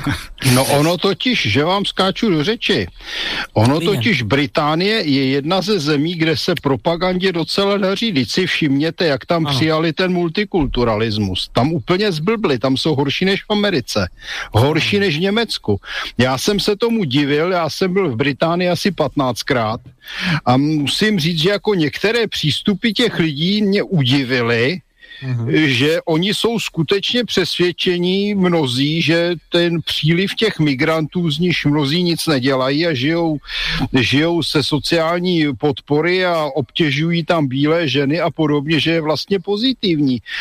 To se tam doslova do té, do té společnosti nějak zažilo a je otázka, jestli se to zažilo z důvodu hlouposti anebo z důvodu strachu, že se ti lidé prostě bojí reagovat. Ja si myslím, Martin, že ono sa to tam zažilo kvôli Uh, ako by som to povedal, uh, je, je to kombinovaná kampaň. Títo ľudia, ktorí vlastne určujú ten smer tých udalostí v Británii a ktorí majú vplyvné pozície a, a moc a zdroje, uh, vytvorili kombinovanú kampaň. Je to, nazval by som to psychologickou operáciou, tak ako to robia vlastne armády. Nie je to nič fantastické. Armády majú svoje krídla, ktoré majú nazvané ako psychologické operácie PSYOP. Takže oni zapojili všetky tieto kombinované faktory, ako hovoríš, nevzdelanosť, nízka kvalita vzdelania v školách, e, celkovo stav spoločnosti, povrchnosť, alkoholizmus, drogy, um, zábava, entertainment, futbal, vieš, všetky tieto veci vlastne spojili do jedného a tým sa im podarilo to, že tí Briti sú susceptible, alebo teda, že jednoducho príjmajú tie informácie a, a nechajú sa ľahko uh, vziať na tú stranu, ktorú im tá vláda vlastne určuje, ak, ak, ak rozumiem, ak chápete, čo hovorím teda. Ano, přesně. Já se totiž domnívám, že základem úspěchu těchto psychologických operací je falešné chápání svobody, které se transformuje na rozvrat společnosti. Uh-huh. Tak nejak by som to aj ja povedal, áno, pozorujem to, lebo títo ľudia majú aj Briti v globále, ok, dobre, ešte, ešte dám takú eh, myšlienku, že všimol som si v Británii jednu vec za tie roky, čo som tu, že čím viac idete na vidiek, hej, a na dediny, vesnice, um, akože kde je Wales, kde tá koncentrácia ľudí není až tak v tých mestách, ale viac po tých dedinkách a po tých domoch a po, pri pobrežiach a v tých menších proste mestečkách až dedinách, tam sú ľudia naozaj podobní ako my. Toto som spozoroval, lebo boli sme na všelijakých výletoch s priateľkou, boli sme ubytovaní kade tade a je to fascinujúce. Tí ľudia úplne, aké by boli Slovania, to je neuveriteľné. Proste jednoduchý, múdry, vnímaví, pozorní ľudia a pritom Briti, Velšania, ja neviem, aj v Škótsku som bol, aj to som vlastne postretol, že vlastne tá stupidita tých ľudí je koncentrovaná do tých megamiest do tých miest, ako je Manchester, Birmingham, Londýn, všetko toto, vieš, tam sa koncentruje tá nízko kvalitná e, ľudská masa vlastne. To si ja myslím teda. Že, že tí ľudia vlastne, oni nie sú tak odlišní ako my. Oni sú veľmi podobní ako my. Je to sedí, no. Naozaj, je to tak, ale. OK. A, ale počúvaj, ešte jednu vec som chcel, aby som nezabudol ešte predtým, mm. ako pôjdem. Keď už vás určite nudím, už to trvá dlho. ale... Chalani sa už podpájali. No, no, no, už išli spať. nie, nie, nie. Ja, ja Počúvajte, ale dôležitá vec, že ja... Dobre hovoríš, dobre hovoríš to, že tá masa je rovnaká ako u nás, to je to ukotvenie smerom na západ, ano. čo sme chceli. Áno. To je vlastne ako, mm, keď bola rímska ríša, vlastne tiež to bolo podobné, nie? V rímskej ríše, keď bolo Koliseum a obrovské Rím, Rím bol najviac korumpovaný zo všetkých miest. Řím začínal se svobodou a končil v rozkladu. To je totiž jedna ze dvou možností. Systémy mohou končit buď naprostým rozkladem, rozvratem a hnilobou, což se stalo do určité míry západním, západořímské říši, anebo končí válkou. Teď jde o to, jak skončí Evropská unie a celý tento systém toho takzvaného západu, protože já se necítím jako západoevropán, já se cítím jako středoevropán, to je první Správně. věc. A západ je relativní, zeptejte se Japonce, kde je západ a zjistíte, že to je pro něj Vladivostok. tak, tak, súhlasím. Ja sa tiež cítim tak niekde v strede. A, a nevnímaš aj to, že Velšania sú vlastne Kelti, Škóti Áno, a Kelti, všetko to je ostatné úžasné. sú Kelti okrem tých anglosasov, tých angličanov, čo tam vtrhli a obsadili ten juh. Áno. Není to aj tým, že tí ľudia sú iní a to, tie megamesta sú najmä v tej anglickej časti? Je rasisto. to nie je rasista. Antikeltské nálady, alebo teda anti-anglické, anglosaské, áno. Je to tak, ako hravíš, uh, súhlasím, ale musím zase povedať aj, že aj v anglickej uh, countryside, alebo na anglickom vidieku som spoznal ľudí takých, ako hovorím o tých vo, Velš, vo, Vel, vo Velse a velšských ľudí. Takže, ale áno, máš pravdu, že tá koncentrácia tých ľudí vo Velse a v Škótsku bude na podobnej úrovni a kvalite, ako sme my Slováci, Slovania, pretože jednoducho oni sa necítia byť, mnoho z nich sa necíti byť Britmi. Mnoho z nich sa cíti byť práve Škótmi a práve Velšania, pretože cítia oni, že stále sú len nejakou podradenou, vieš, že tí Velšania sú vlastne akoby takou podradenou súčasťou toho veľkého kráľovstva, že nemajú tam dostatok slova v rozhodovaní a smerovaní tej krajiny. UK. Vieš? Mm, ale no. teraz, ináč teraz, Igor, teraz sa ešte ukázalo, že, že, že je to tam celkom tiež predali ohľadne dovozu tých potravín. E, chvíľku boli problémy na hraniciach a už ste mali prázdne mm-hmm. regále tam. No, ja som to osobne nepocitil, keďže teda ako osobne som nevidel prázdne regály, ale áno, videl som tie videá, tie kolóny tých, tých vodičov z Polska, zo Slovenska, z Česka, všade, hej, vlastne z Európy e, v, tom, v tom na tých hraniciach. A je to, je to sila, že vidíte sami, že čo dokáže propaganda, čo dokáže vyhlásenie o mutácii koronavírusu, hej, zastaviť absolútne veškerú logistiku dôležitých E, veci, ktoré potrebujeme na prežitie. Čiže tu, tu naozaj vidíte tú silu tých informácií a tú silu strachu. Lebo to nebolo nič iné, len strach. Lebo nakoniec sa zistilo, že vlastne není nejak inak smrteľnejšia tá mutácia, len je ľahšie prenášateľná. Je to, má tak? Lepšie, je to tak? Má lepšie promíčko. No. Promíčko v no. médiách. A veľké promo, samozrejme. Tam, aby som dodal, tak už e, sa ohlásilo aj v médiách niekoľkonásobne a dokonca sa hovorilo o mutáciách, čo mali dvojnásobnú nákazlivosť. Ale teraz vyslovene to bolo len o tom, že sa o tom viac písalo v médiách, ale v odbornej verejnosti bolo známych už niekoľko viac nákazlivých mutácií. Takže na tomto poznám, že to je čisto umelá záležitosť. Mm-hmm. Súhlasím, súhlasím. No, ale ešte hovorím jednu vec, aby som nezabudol. Iba jednu vec som chcel povedať. A to je okay. to, že keď som bol na tom uh, appointmente s tými sinusmi na tom CT v nedelu, teraz, to bolo kedy? Uh, 3. 3. Mm. prvý, tak uh, natočil som video, hej, tej nemocnice nemenovanej a, a dal som to na svoj Facebook, ale pre priateľov a mnoho ľudí so mnou súhlasilo, ale našlo sa pár takých názorov, že to zľahčujem, že vlastne oni sú všetci na COVID oddeleniach, všetci tí COVID pacienti a tak, a ja som to tam argumentoval.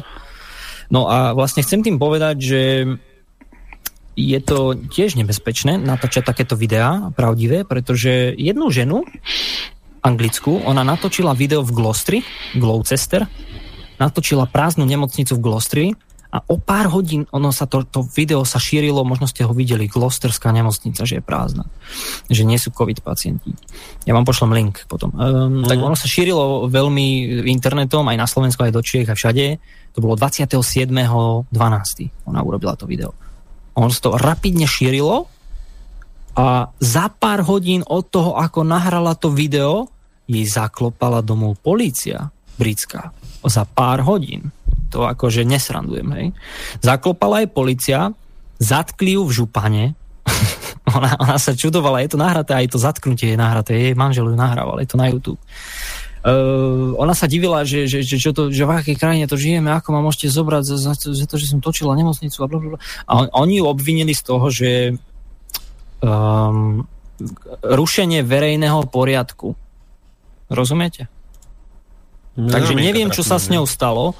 Neviem, čo sa s ňou stalo, pravdepodobne dúfam, že ju prepustili a že je v poriadku, možno dostala nejakú pokutu, nejaký fajn, nejakých, ja neviem, 2000 liber alebo bohovie ani koľko, ale ja dúfam, že ju nezavreli a že není vo vezení, lebo to by bolo naozaj škandál, ako, pretože ona neurobila nič zlé. Ona tam ukazovala len prázdne proste postele na chodbách, všetko mŕtve, všetko prázdne a to bola obrovská nemocnica, tak ako tá moja. Chápete to? Takže to, že nemocnice sú preplnené, oni môžu byť, niektoré môžu byť z nich preplnené, ale tiež by som sa asi pýtal, prečo sú preplnené a prečo je toľko nemocných prázdnych. Prečo je toľko nemocníc prázdnych. Aby mohli byť tie preplnené. Presne tak, spojené nádoby. Takže to bude tak. problém manažmentu.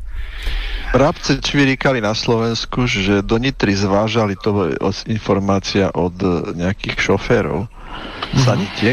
Že zvážali mŕtvych na to štadión, aby to vyzeralo, že teda je to, a potom to odvádzali nazad. Čiže mm-hmm. Nazvime ja toto časné skladovanie, no. Tak, no. Buď rád, že ty mrtví nevozej všechny dohromady po různých městech, dokud nezačnou smrdět. je, to, je to fakt tragikomická Ale prepáč, že som ťa prerušil. Hm? Nie, nie, dobre si, dobre si to do, práve že povedal a doplnil ma, pretože v Nitre sa teraz hovorí, že je naj, najviac rozšírená nákaza, nie? Áno, no, tak... Je to, že je to najviac postihnutá oblasť na Slovensku, Nitra. Ide, ide sa tam robiť nosobranie teraz, celý víkend. Je to tak? A, a Myslím, plánované pre, premor... Áno, áno. Treba ich tam Takže, trošku. Mm, len som tým chcel povedať, že o Nitru, o Nitru sa nikto nikdy nezaujímal, v podstate vlastne nikdy v médiách nefigurovala nejakým zásadným spôsobom. Mám kamaráta z Nitry, aj som tam bol veľakrát, repera, kamaráta Osmu proste a poznám ho dobre a jednoducho tá Nitra nikdy nebola nejakým spôsobom známa a, a fascinujúca pre médiá. Až teraz, až teraz. Keď raz, to, mus, raz to muselo prísť, Igor. Raz to muselo prísť, ale už musí, musíme sa posunúť ďalší témam, takže veľmi, veľmi pekne ja ti poďakujem. Končiť. Veľmi pekne ti poďakujem, že si si teda našiel na nás čas, poinformoval, ako to, chodí, ako to chodí v UK, UK ke, ak by boli nejaké zaujímavé informácie, konšpirácie, to pošli mi to, určite to radi e, posuneme Jasná ďalej. Vec keď už nás tak nálepkujú, tak nechaj, občas niečo také spravíme. Uh-huh. No a, takže ak, ak by si chcel ešte niečo odkázať na Slovensko teda, e, z, z toho ostrova na severe? Áno, určite, určite neviem teda koľko ľudí počúva, alebo koľko ľudí mňa počúva, alebo a tak ďalej, ale chcem všeobecne odkázať vám všetkým, že to vy ste vlastne ten Resistance a to vy všetci ste to hnutie toho odboja, takže je to naša vlastná zodpovednosť všetkých nás, aby sme sa zapájali do týchto kruhov, zapájali do týchto diskusí, aby sme si zbierali informácie, vyhodnocovali ich sami, aby sme nehltali len tak zbytočne z televízie a z rady, však mnoho z vás to tu už dávno vie, hej, ale skúsme to naozaj transformovať do toho, že my, každý jeden z vás a každý jeden z nás je dôležitý pre to, čo chceme dosiahnuť. A to je Sloboda, rovnosť, bratstvo. Tak ako Ľudovíč tu Čest. a jeho družina. Česť. Presne tak. E, nebolo kedysi hranice medzi Slovenskom a Moravou. Boli to zbratrené kmene. Takže ja, ja mám rád Čechov, Slovákov, milujem vás všetkých. Držte sa, pripravujte sa, vzdelávajte sa a milujte sa. To je môj odkaz pre vás. Zdraví vás Excellence britských ostrovov. Raz sa vrátim. No a, no a, a kto nepozná Igorovú muziku, môžete si to pozrieť na trubke na Resistance Network, myslím sa volá ten tvoj kanál. Kde máš tu? Áno, stačí, stačí úplne, keď napíšete do YouTube vyhľadávania, že Excellent, EKCLNT, skáčkom Excellent a tam to všetko vybehne. Tam to vybehne. A tam je kopec pr- protištátnych štátnych textov rôznych. Ale Kopec, proti... veľmi veľa. okay, veľmi veľa takže... a ešte veľa ich bude. Ďakujem. Jasné. Okay, Ďakujem, noc, držte Igor, sa čauko. a dobrú noc vám prajem potom. Čaute. Ahoj. Takže chalani, chalani dáme, si, dáme, si jed, dáme si skladbu a vrhneme sa na prvú tému, alebo chceli by ste, že by sme dali ešte nejaké tie novinky? Ja mám hneď teraz prvú a to tu, že Mike Pence úplne otočil od Trumpa a podrazil mu nohy. Uh-huh. a tak to bolo jasné. Každý má, každý má svou cenu, říkal soudruh Stalin. Jasné. Takže môžeme dať pesničku. Dobre, dáme si teraz jednu skladbu od kapelky Palec, Nádej a po tejto skladbe sa budeme uh, opäť a, a pôjdeme na, na prvú tému a pozrieme sa do, do tých Spojených štátov, keďže tam boli dneska aj nejaké wrestlingové zápasy, ako to ono, to ono dával dneska na, na Telegram, e, krvavničky, tak pozrieme sa na to a, a pozrieme sa teda aj na to pozadie pozadie Bidena a, a ako alebo Love Story Biden Čína, alebo tak nejak, tak nejak to hovoril Tomáš. Takže e, ideme na to.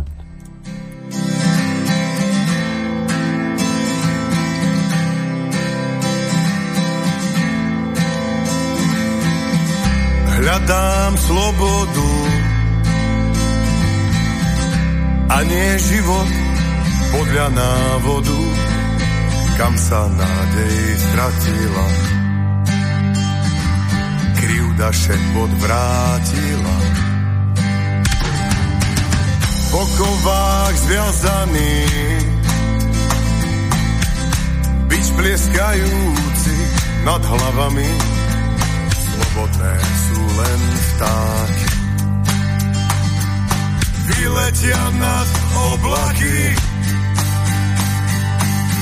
národnej hrude sedí, pomaly plinie čas.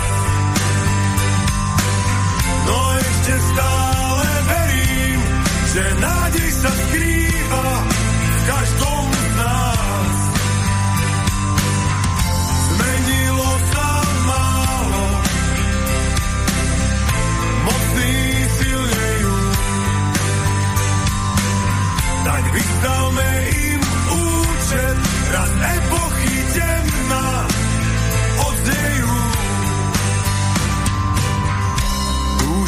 a snívať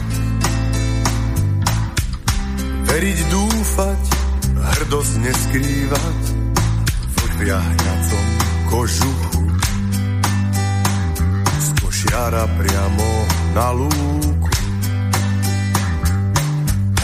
Pastier nehľadí, bez má reťaz, stádo nevie ubrániť, obetí Pravda leží v márnici, národnej hrude sedí, pomaly plinie čas. No ešte stále verím, že nádej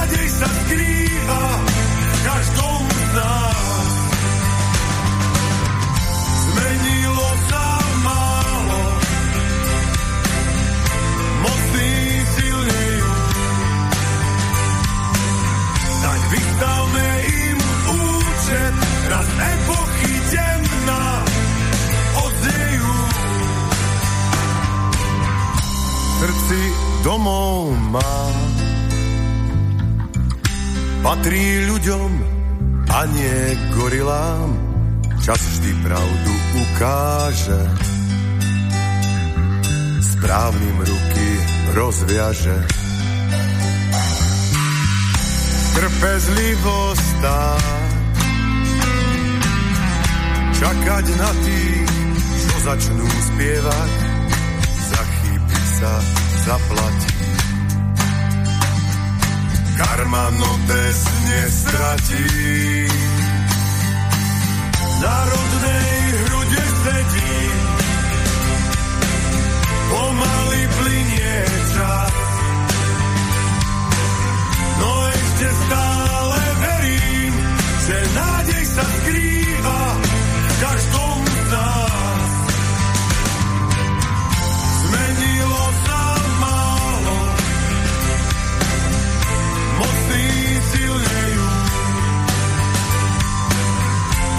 Vystavme im účet, raz epochy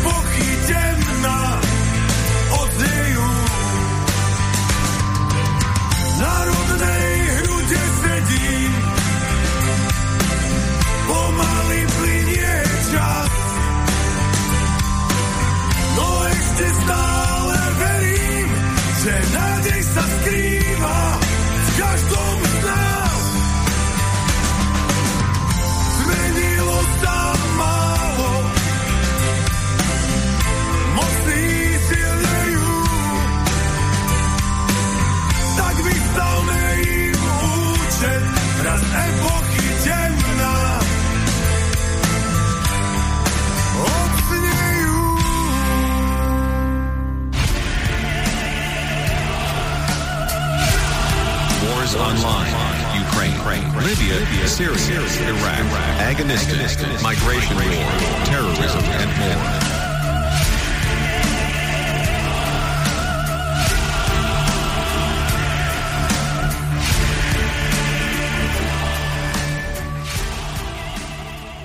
No a sme späť e, zo štúdia Mijava Slobodného vysielača. Zdravím vás, e, Palogala.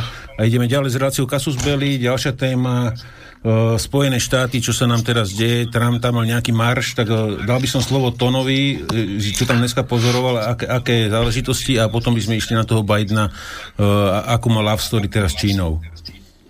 No, ja by som začal, ja už som bol od skorého rána hore, ale z pracovných dôvodov, ale sledoval som, čo sa, čo sa dialo v USA eh, počas eh, toho, čo sme ostatní, čo spali, tak už od rána eh, z Washington Počiat, z počiatku to uh, vychádza, vy, vyzeralo pokojné, prechádzali, sa, prechádzali ulicami a v podstate sa pred uh, kapitolom zišli.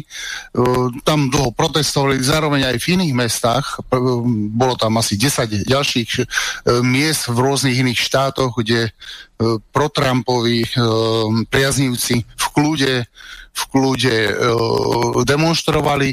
No a samozrejme e, ukázal, potom boli ukázané zábery ako BLM, e, priaznivci, ktorí stáli po chodníkoch, e, napádali e, účastníkov takými výpadmi, že skupinka BLM vtrhla z boku, zo strany, e, v podstate ak máte rovnú ulicu, tak zo strany také výpady robili, napadli, dobili pár ľudí a rýchlo odtiaľ utiekli. Takže bolo to naozaj dosť krvavé. E, zaujímavé bolo, jaká neskutočná agresivita, hlavne zo strany žien v BLM.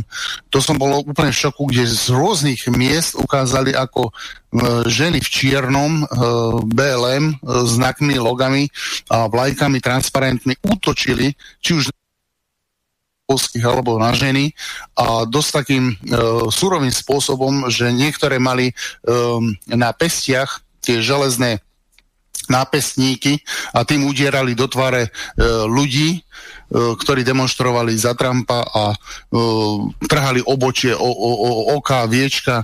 Uh, niekoľko fotiek som videl a nebolo to len z Washingtonu, hovorím, bolo to z viacerých miest, čo ma dosť šokovalo, že takúto taktiku zvolili, že v, v podstate z chodníka ako sledujúci urobili výpad, poudierali, niekoľko ľudí dobili a rýchlo odtiaľ zdrhli a utiekli.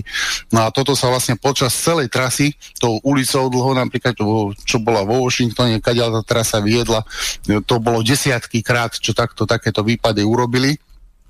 No a naozaj to vyzeralo jak eh, v MMA ringu, eh, kde v podstate bez akýchkoľvek zábran a limitov, unlimited eh, boj, by som to nazval. Takže toľko z mojej strany a nehal by som teraz kolegu Tomáša, nech nám povie, o to je love story Biden versus Čínska, čínsky, miliard, čí, čínsky miliardári. Ani nie tak si pink, ako uh, súčasná tá vláda, ktorá je v Číne, není moc proti, není uh, za Bidena, ale sú tam iné uh, zložky, ktoré sú uh, takto orientované. Takže dávam slovo. To, čo si inak popisoval, je jedna um, explicitne popísaná uh, bojová taktika Antify, čo majú aj v manuáloch. Uh, minimálne napríklad vždy je to tak, že ženy sú vpredu uh, alebo niekto mieru milovne vyzerajúci je vpredu.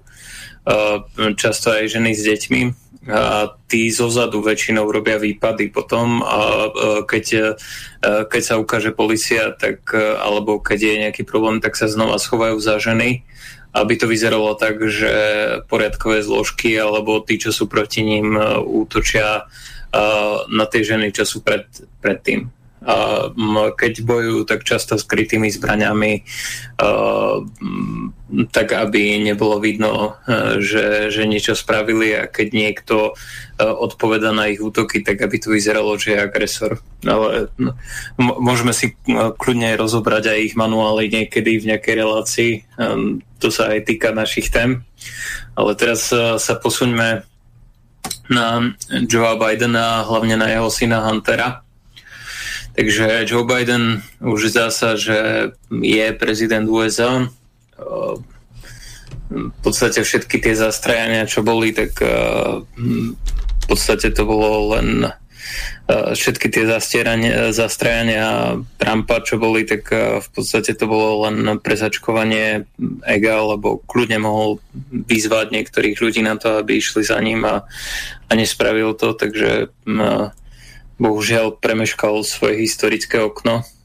Um, a, síce hovoril veľmi buričské reči, ale v podstate sa tam nič nestalo a akurát došlo k nejakej katarzii skupinových pnutí, takže Joe Biden, teraz už prezident USA, zvolený médiami a medzinárodnými hráčmi, opakovane hovoril o svojom pozitívnom vzťahu k Číne. Hej, tvrdí, že komunistická strana Číny sú dobrí ľudia, to no, je priamo citát od neho a opakovane tvrdí, že ich rast je pre USA pozitívny vývoj a nie sú ich rivalmi. Uh, nájdete viacero klipov, kde hovorí, že, že, Čína, že Čína nás má ohroziť a potom dodá to svoje typické, že come on man, uh, že, že, ako, že je to absurdné. No tak ale odkiaľ sa vzal taký pozitívny vzťah k Číne a ignorovanie jej rivalskej pozície, tak poďme si povedať pár faktov, ktoré by vám to mohli možno trochu objasniť.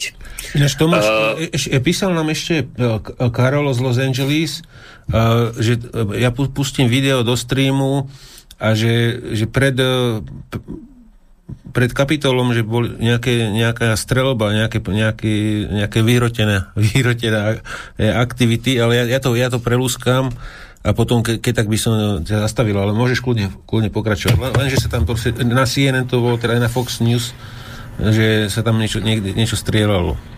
Tak LA samo, se, LA samo sebe je trvalo vyhrotený stav, ale celá Amerika je teraz je trvalo vyhrotený stav, tak uvidíme, že ako to bude. Ale ak to bolo na CNN, tak pravdepodobne sa to nejak politicky použije proti, proti pravici. A samozrejme republikáni ako vždycky strčia chvost medzi stehna a budú sa tvariť, že sú devčatka mm. jak to spravil Pence, jak to spravila celá republikánska strana. No a kvôli tomu konzervatívci nikdy nič nekonzervovali. Ale poďme ďalej.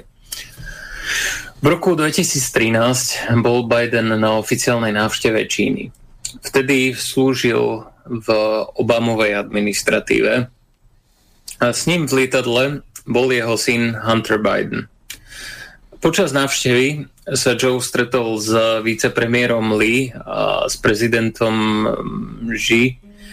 No a nevieme, čo tam robil Joe Biden, ale čo vieme je, teda nevieme, čo tam robil Hunter Biden, ale čo vieme je, že 10 dní potom, ako e, otec a syn prišli späť do USA, jeho malá investičná firma menom Rosemont Seneca Partners ohlasila 1,5 miliardový obchod v oblasti súkromnej equity s čínskou vládou um, a s firmou uh, Boai Industrial Investment Funds. Kapitál pre tento obchod pochádzal priamo od čínskej vlády. Svoje stretnutie s čínskym bankárom zastupujúcim skupinu označil Hunter Biden ako súkromnú návštevu, neobchodnú. Takže išiel na súkromnú, neobchodnú návštevu uh, v vicepremiérskom lietadle.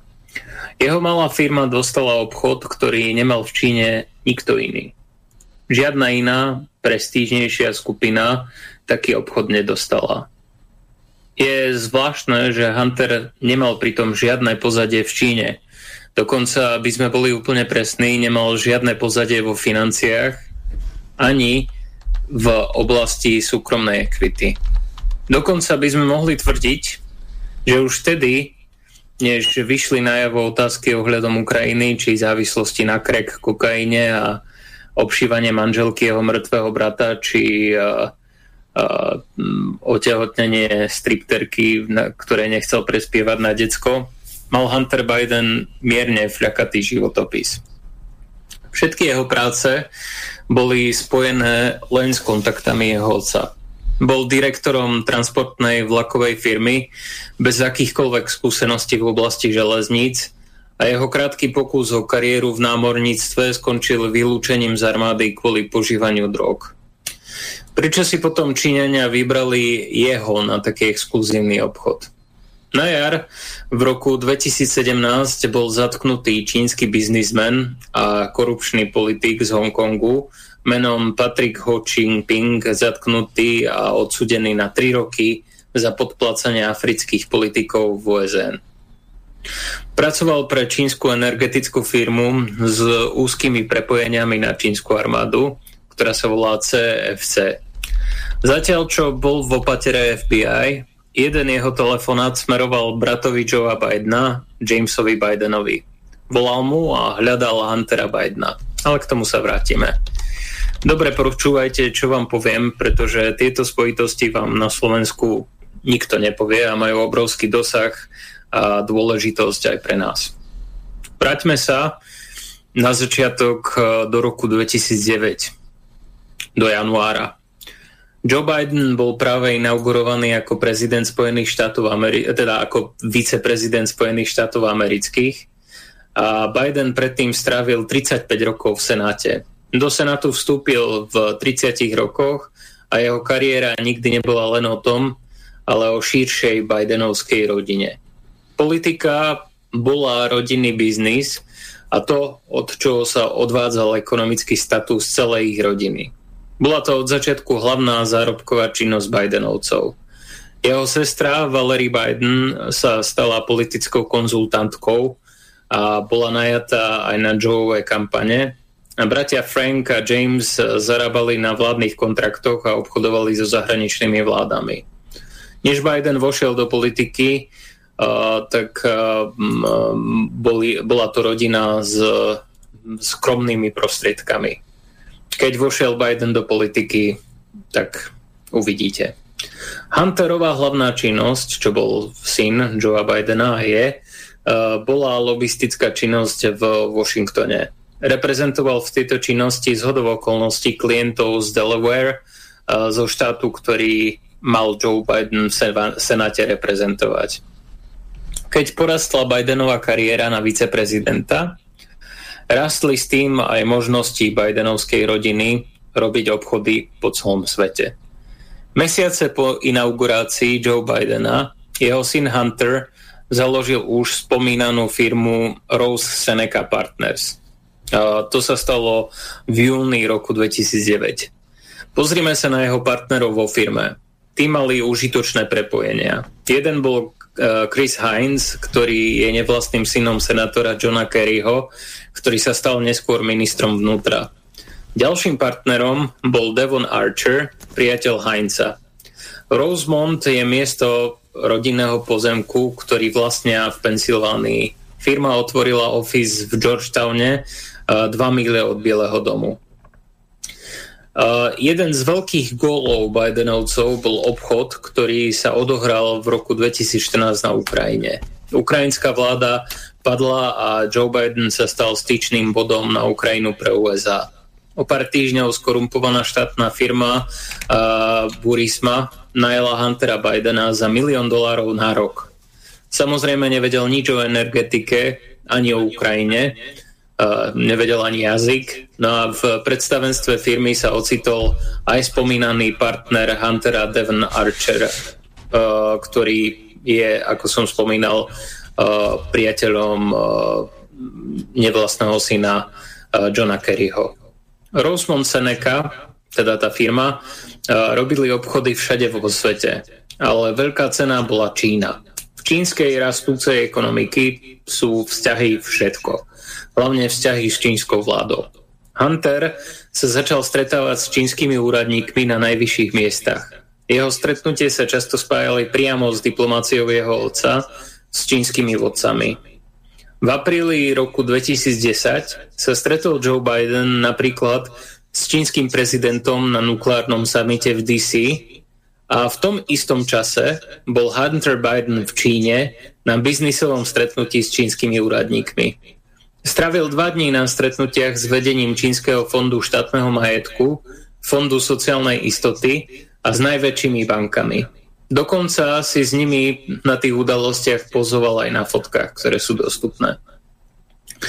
Aj na stránke jedného z jeho partnerov sa spomína, že vrúcne vítajú druhého syna Joea Bidena. Inými slovami, dostal sa na stretnutia kvôli svojmu otcovi, ktorý bol viceprezidentom USA a dnes je prezidentom. Tu sa dostávame na začiatok k oficiálnej návšteve Číny z roku 2013. 10 dní po nej sa finalizoval obchod medzi jeho firmičkou a čínskou vládou. Partneri etablovali privátny investičný fond menom Bohaj Harvest alebo Bohajská žatva. Čínska vláda poskytla peniaze na fond. Bidena posadili do vedenia a dali mu 10-percentný podiel výmaní spoločnosti. Mimochodom, keď si človek pozrie detaily toho kontraktu, tak zistí, že tam nebolo žiadne riziko. Že ešte keby išiel do straty, uh, tak uh, nemá z toho absolútne žiadne riziko. Devona Archera určili ako viceriaditeľa a firma si užívala špeciálny status v Číne. Operovala v šanghajskej zóne voľného obchodu žiaden iný investičný fond na svete nemal taký obchod. Ani Goldman Sachs, ani Morgan Stanley, ani EBS, nikto. Hej?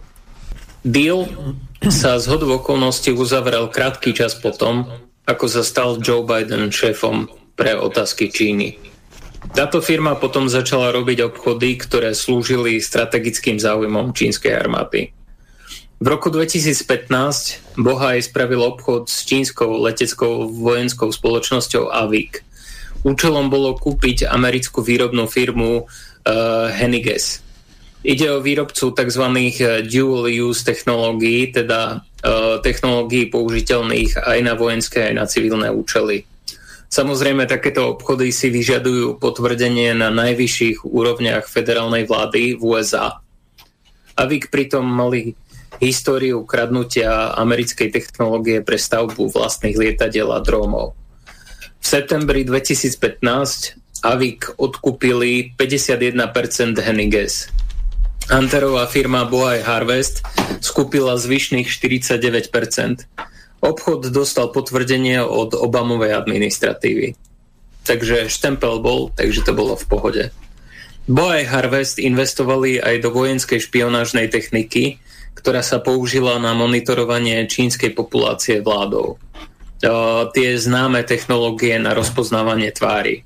Spoločnosť, o ktorej sa hovoríme, sa volá Face++.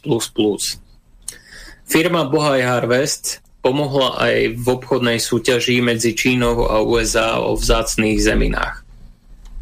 Čínska firma, ktorá sa volá China Molybdenum, predáva vzácne zeminy po celom svete, um, teda kupuje a súťaží s americkými kontraktormi. Firma nezakrýva skutočnosť, že má jej práca priame vojenské aplikácie. Výročná správa z roku 2015 o tom priamo hovorí. V tej dobe Obamová administratíva podávala stiažnosť na Čínu v tej istej veci v otázke vzácných zemín v roku 2014 VTO súhlasila, e, že sa Čína snaží ovládnuť svetový trh v tejto oblasti. Ale zároveň v roku 2017 sa Bidenová firma pridala do China Molybdeum a pomohli im skúpiť vyše polovicu jednej z najväčších baní na svete. Ale bol tu ešte zvláštnejší obchod. V decembri 2014 Hunterová firma sa stala investorom v spoločnosti China General Nuclear – CGN odpredali minoritný podiel investorovi Boy Harvest, čo pravdepodobne Biden prehliadol tak troška, bola taká bezvýznamná skutočnosť, že bola spoločnosť CGN pod investigáciou FBI za kradnutie nukleárnych technológií z USA. Nukleárny inžinier Ellen Howe bol 18 mesiacov po uzavretí obchodu obvinený z kradnutia nukleárnych tajomstiev podľa správ prebiehala táto činnosť od roku 1998. V júni minulého roku zverejnila vláda USA zoznam spoločností operujúcich v USA s prepojeniami na čínsku armádu. Nájdete tam samozrejme aj spoločnosť AVIC a spoločnosť CGN. To však samozrejme nie je všetko. Ďalšia Hunterová firma sa nazýva uh, Rosemont Realty. Založil ju spoločne s Devonom Archerom, ktorý je vlastníkom firmy. Samozrejme, Hunter nemá žiadne pozadie v realitných obchodoch, ale to nezabránilo v tom, aby sedel za najväčšími stolmi na globálnom trhu. Jednou zo spoločností, s ktorými jednali, bola firma uh, Gemini Investment Holdings. Pôvodne subsidiárna spoločnosť čínskej vládnej firmy s previazaniami na čínsku vládu. V dôvernom materiáli firmy Rosemont Reality uvádza firma ako kľúčový bod, že v nej sedí Hunter Biden, teda syn Joea Bidena. Spoločnosť Gemini a Rosemont oznámili v auguste v roku 2015 obchod za 3 miliardy dolárov. Spoločný obchod Gemini Rosemont. Gemini kúpili 75-percentný podiel v Rosemonte. A prizrime sa bližšie na firmu Gemini. Ich materská spoločnosť je firma Sino Ocean Group Holding Limited a tá je riadená čínskou spoločnosťou pre morskú logistiku, teda China Overseas Shipping Company alebo COSCO. Tá je prezývaná aj piatou rukou čínskeho námorníctva. Ešte sme však vždy neskončili. Devon a Hunter založili ďalšiu spoločnosť menom Burnham Asset Management a táto asset management firma organizovala viacero čínskych obchodov. Jedným z nich bol Kirin Global Enterprises Limited, Uh, tu ide o firmu riadenú Larrym Lee a Lao Jin Fengom. Uh, o Kirin sa vie málo, ale vie sa, že investuje do infraštruktúry v pevninovej Číne. Niečo, čo je výsostne uh, štátna oblasť.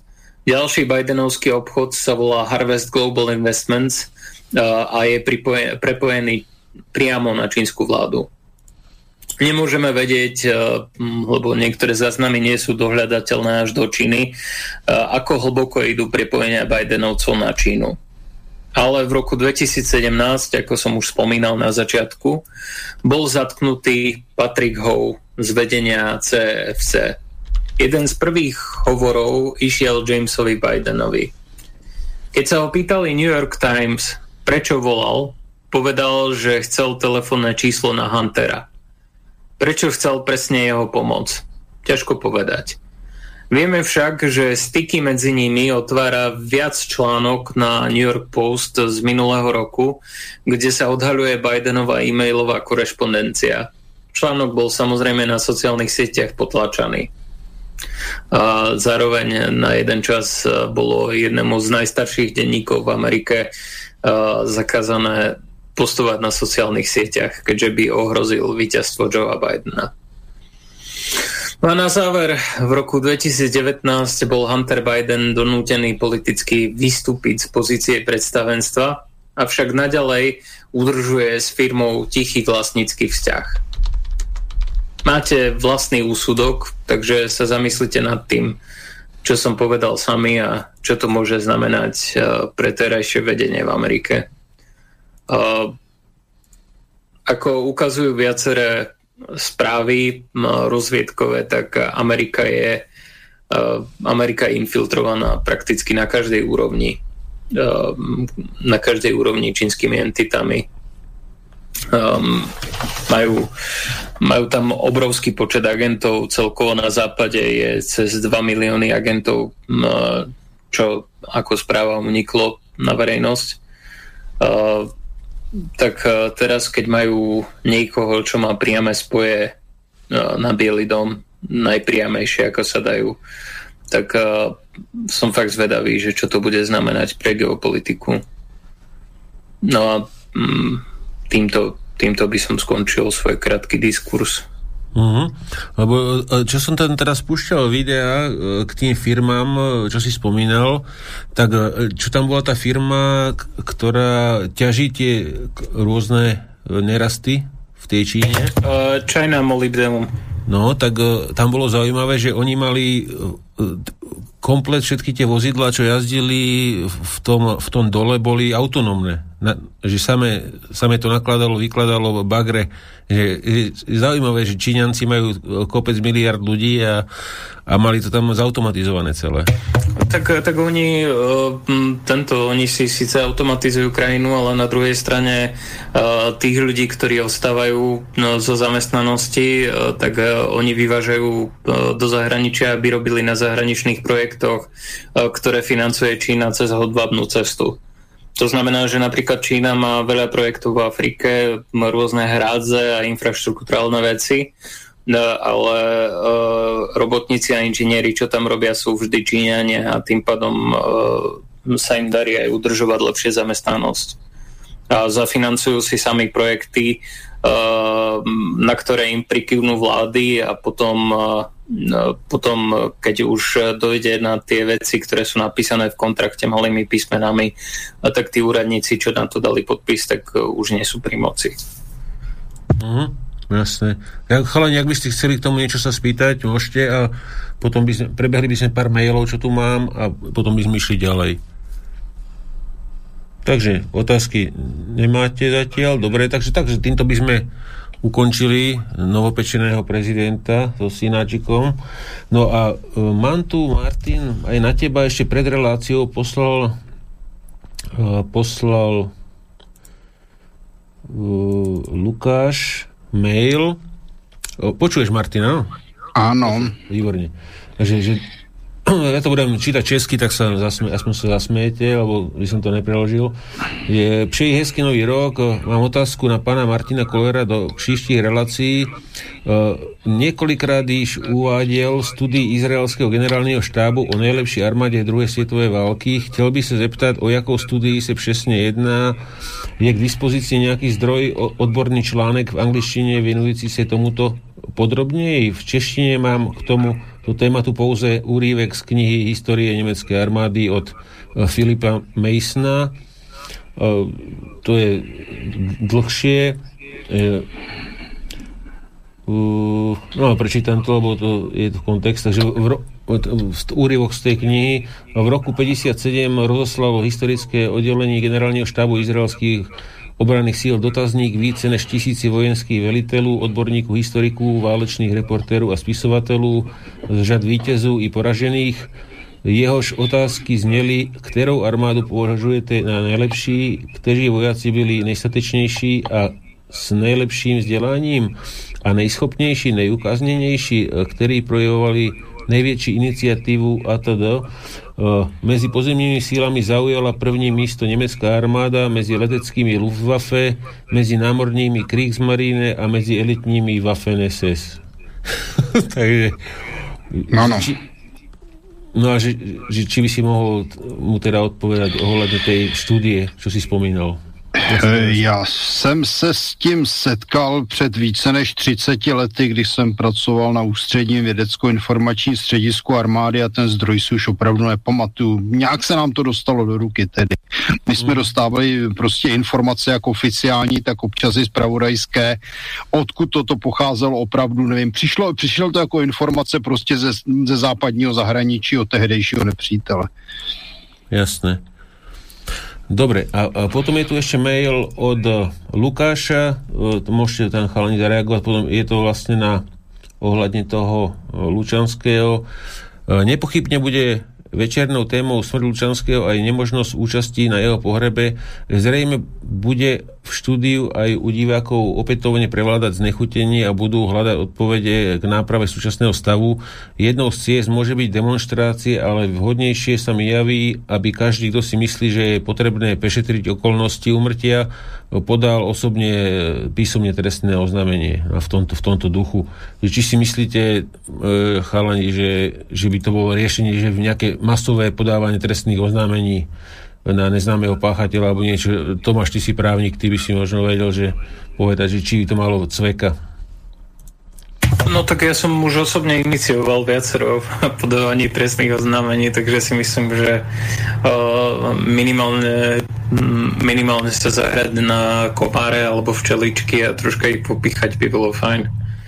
Uh, mm. Aj keď uh, podľa mňa najdôležitejšie bude, že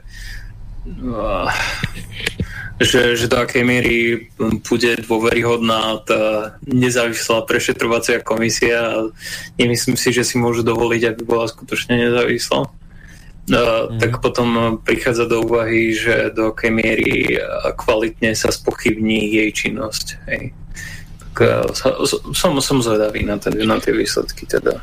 Ja by som, ak dovolíte, mal, mal tiež otázku. E, trestného znamenia sú jedna vec, ale mal by som priamo na Tomáša otázku, že či táto vec, e, prípad Lučanský, nie je aj v kompetencii ombudsmana, aby konal. Tak ale tá, tá naša mopslička v podstate nič nerobí. Hej. Hej, ale pokiaľ, že, že... Pokiaľ, by, pokiaľ by bol teplý Lučanský, tak by niečo bylo. Asi hej, no ona sa hlavne zúčastňuje LGBTI pochodov, prajdov, ale že či je to vlastne v jej kompetencii takáto vec, keď niekoho za- zadržiavajú. Tak ona je celkovo, ona, ona by celkovo mala byť kompetentná na, na to na, uh, posudzovať, uh, respektíve upozorňovať na nejaké porušovania ľudských práv. Hej.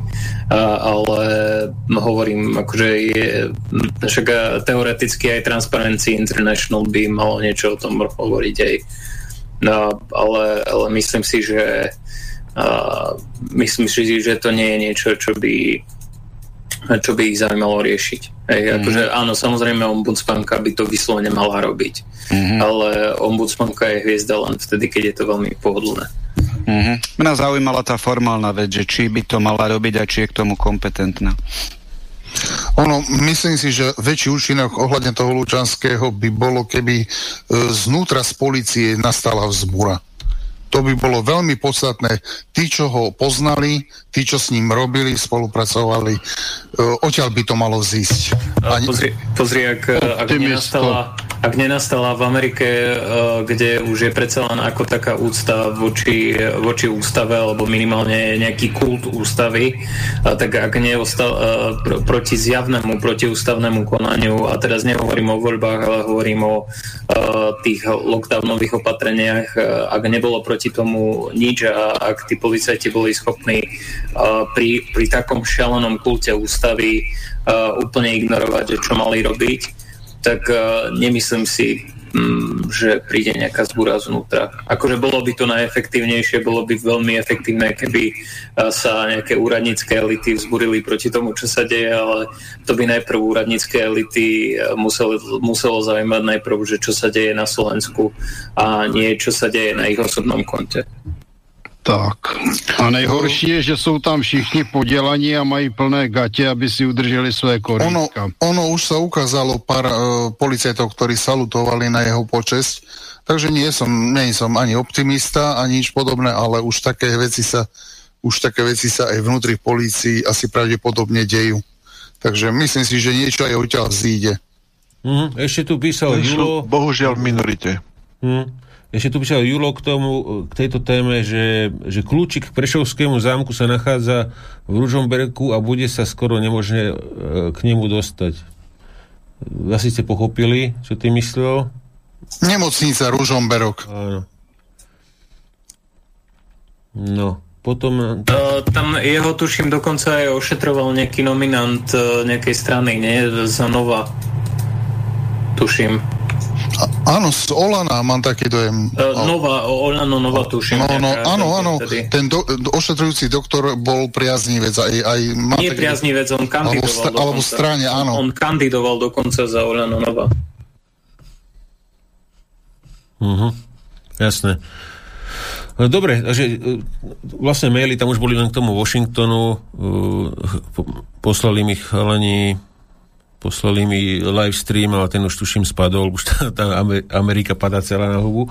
E, takže, takže e, posunieme sa teda ďalej a išli by ja by sme som teda... chcel ešte, Pepe, Pepe s, k tomu, čo hovoril Tomáš. Sú v Číne, je tam niekoľko skupín vnútri komunistickej strany, to nazvem, ktorá nejakým spôsobom súperi o moc, ale táto skupina, ktorá sa kamaráti s Bidenom, považujem to za dosť nebezpečnú záležitosť z toho hľadiska, že už v minulosti sa podarilo Američanom rozbiť priateľstvo, ktoré je síce také znúdze, medzi Ruskom, vtedy Sovietským svezom a Čínou.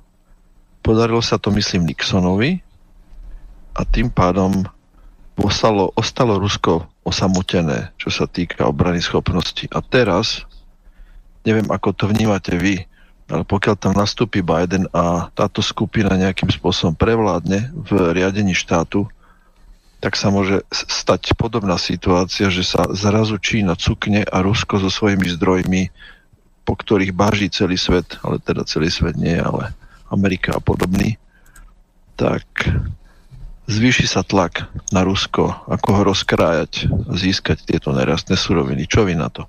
Bingo. Bingo. To je přesně ono. Bidenovcům vůbec nejde o kamarádství s Čínou, jim jde o to, aby, roz, aby Čínu dostali od spolupráce s Ruskem. To bylo naprosto přesně řečeno. Já to opakuju neustále a Číňani na to nakonec doplatí stejně jako Rusové. No, ak môžem aj ja k tomu, tak e, je, je, to, je to tak s tým Nixonom, ale v podstate aj Čína v podstate má od to ruské nerastné bohatstvo záujem, pretože oni tam dosť, dosť sa tlačia vlastne z toho východu na Sibíri a tak, takže, takže niektorí Číňania, pokiaľ sa spoja s Američanmi, by mohli aj na toto počuť. Takže nie len proste dostať ich od seba a potom e, ak by niekto mal o Rusko záujem ako Amerika alebo niekto ďalší, ale už priamo tú Čínu môžu postaviť. Ano, Amerika a proti, Čína. Presne proti Rusku. No a to je přesně ten zásadní problém, protože k tomuto, když dojde, tak se můžou samozřejmě chvíli Číněně radovat, ale najednou zjistí, že budou mít americkou hranici i na severu. A tady je otázka, jest, kdo vlastně v Číně rozhoduje a jak rozhoduje. Protože tady je zásadní obava, že čínské politické vedení upřednostňovalo vždy čínské zájmy a čínskou bezpečnost. Ale jde o to, jestli ti čínští miliardáři už se neposunuli tak daleko, že jsou z nich globalisté a vlastně Čína jim ukradena. A tady vidím teraz, zásadní problém. A teraz si to presne trafil Martin, pretože Biden patrí k tej globalistickejšej skupine, ktoré nezáleží na Spojených štátoch v podstate, ale potrebujú presťahovať moc tam, kde je to najvýhodnejšie a z určitých zdrojov vieme o tom, že v Číne sa pripravujú priestory na to, aby sa ten, to centrum moci, keď bude potrebné, presťahoval. Keď sa tá Amerika skrátka roztrha, pocuchá, alebo skrátka bude s ňou zle, čo sa týka vplyvu, tak sa táto globalistická moc presunie do Číny. E, takhle, já mám... To smeruje. Já mám informaci teda, že to nemá být přímo v Číně, má to být teda v prostoru Oceánie. Ona by se z toho klidně mohla, mohla být i Austrálie, teda mezi námi. Na Novom Zelande sú skúpené obrovské plochy. Títo tak. ľudia, alebo títo skupi, skupiny skúpili nenormálne pozemky na Novom Zelande, ktorý je v podstate najvhodnejší na to, lebo je na odvratenej strane. Ak by došlo na severnej pologuli, k, nedaj Bože, nejakým bojom, tak to prúdenie zabezpečí to, že tá, ten jadrový spad ostane na severné pologuli. Tak to jsme přesně u toho, protože představa, že by se Biden odstl ze svojí partou, já tomu říkám stále euromarxisté, přivandrovali všichni ti Sorošové a podobně v Číně, no to zase není tak úplně ideální, protože tam by měli Číňani pěkně vrsti. a mohlo by se stát, že by se Bidena zeptali, ty máš ještě nějaké miliardy? Takže já bych to skutečně typoval spíš na tu oblast té oceány, ale můžu vás, pánové, upozornit na jednu věc. Ta oblast světové moci v oceány už se buduje od 30. let minulého století. Hmm. Môžeš kľudne pomenovať nie euromarxisti, ale ako to nazvali? Inkluzívny kapitalizmus, teraz ten najnovší reset, ktorý majú títo ľudia vytvoriť. A ja neviem, oni si taky říkajú... Plánu, podľa plánu agendy 2030 a podobných. Spomínal Tomáš minulé Švába, toho pána Švába. Nemyslím tým to zvieratko, ktoré je oveľa menej nebezpečné, ale ten, ktorý založil ekonomické fórum Davose. Takže uh... toto všetko súvisí dohromady a e, budú sa diať aj tento rok, predpokladám, veci, ktoré nás môžu veľmi zaskočiť. Ono sa to volá kapitalizmus zainteresovaných strán. A to niekoľko mien, áno. A nebo utilitarismus, anebo globalismus. tak. Hmm.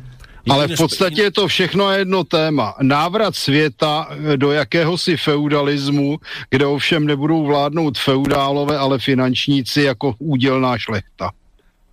Mm, Peťo, potom pridaj si troška mikrofónu, alebo si, ho daj bližšie, lebo strašne slabúčko je ťa voči ostatným počuť, musím tu šachovať e, na mixe, aby, aby ťa bola počuť vonku, vieš. Je to lepšie teraz? Myslím, že áno. Myslím, že... Nebuď skromný, kľudne krič. Áno. Teraz? Teraz to je super. Neboj sa, nezobudíš susedu. no ešte to nejde. E, jasné. E, dobre, takže e, týmto by sme mohli, mohli túto tému a tie maily uzavrieť a mohli by sme ísť, Martin, teda chceš ísť na tie ponorky alebo, do, alebo chceš ísť na, na, na tú multikulty, dokončiť to Turecko? Tak já zkusím ty ponorky, tu, uděláme tu historickou část před první světovou válkou a mm-hmm. pak se uvidí. Jako, tam bude třeba něco dát, abych ne, nejel teda dvě, dvě témata naraz, jo, za sebou. Jasné. To bych tady asi padnul. To, tak dajme, dajme tie ponorky a potom by sme mohli dať nie, niečo z noviniek, uh, to no, nie? Uh, a aby si Martin odpočinul a potom uvidíme, jak to doklepeme. Jasné, dobre. Hm? Dobre, Martin. Dobre. Tak jdeme na to.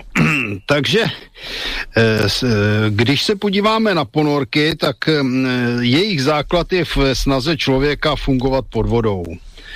Máme tady různé teorie, některé dokonce tvrdí, že člověk byl kdysi obojživelník a dýchal žábrami a tak dále. No, já tomu moc nevěřím. Odůvodňuje se to tím, že člověk není moc chlupatý, že má lisý povrch těla.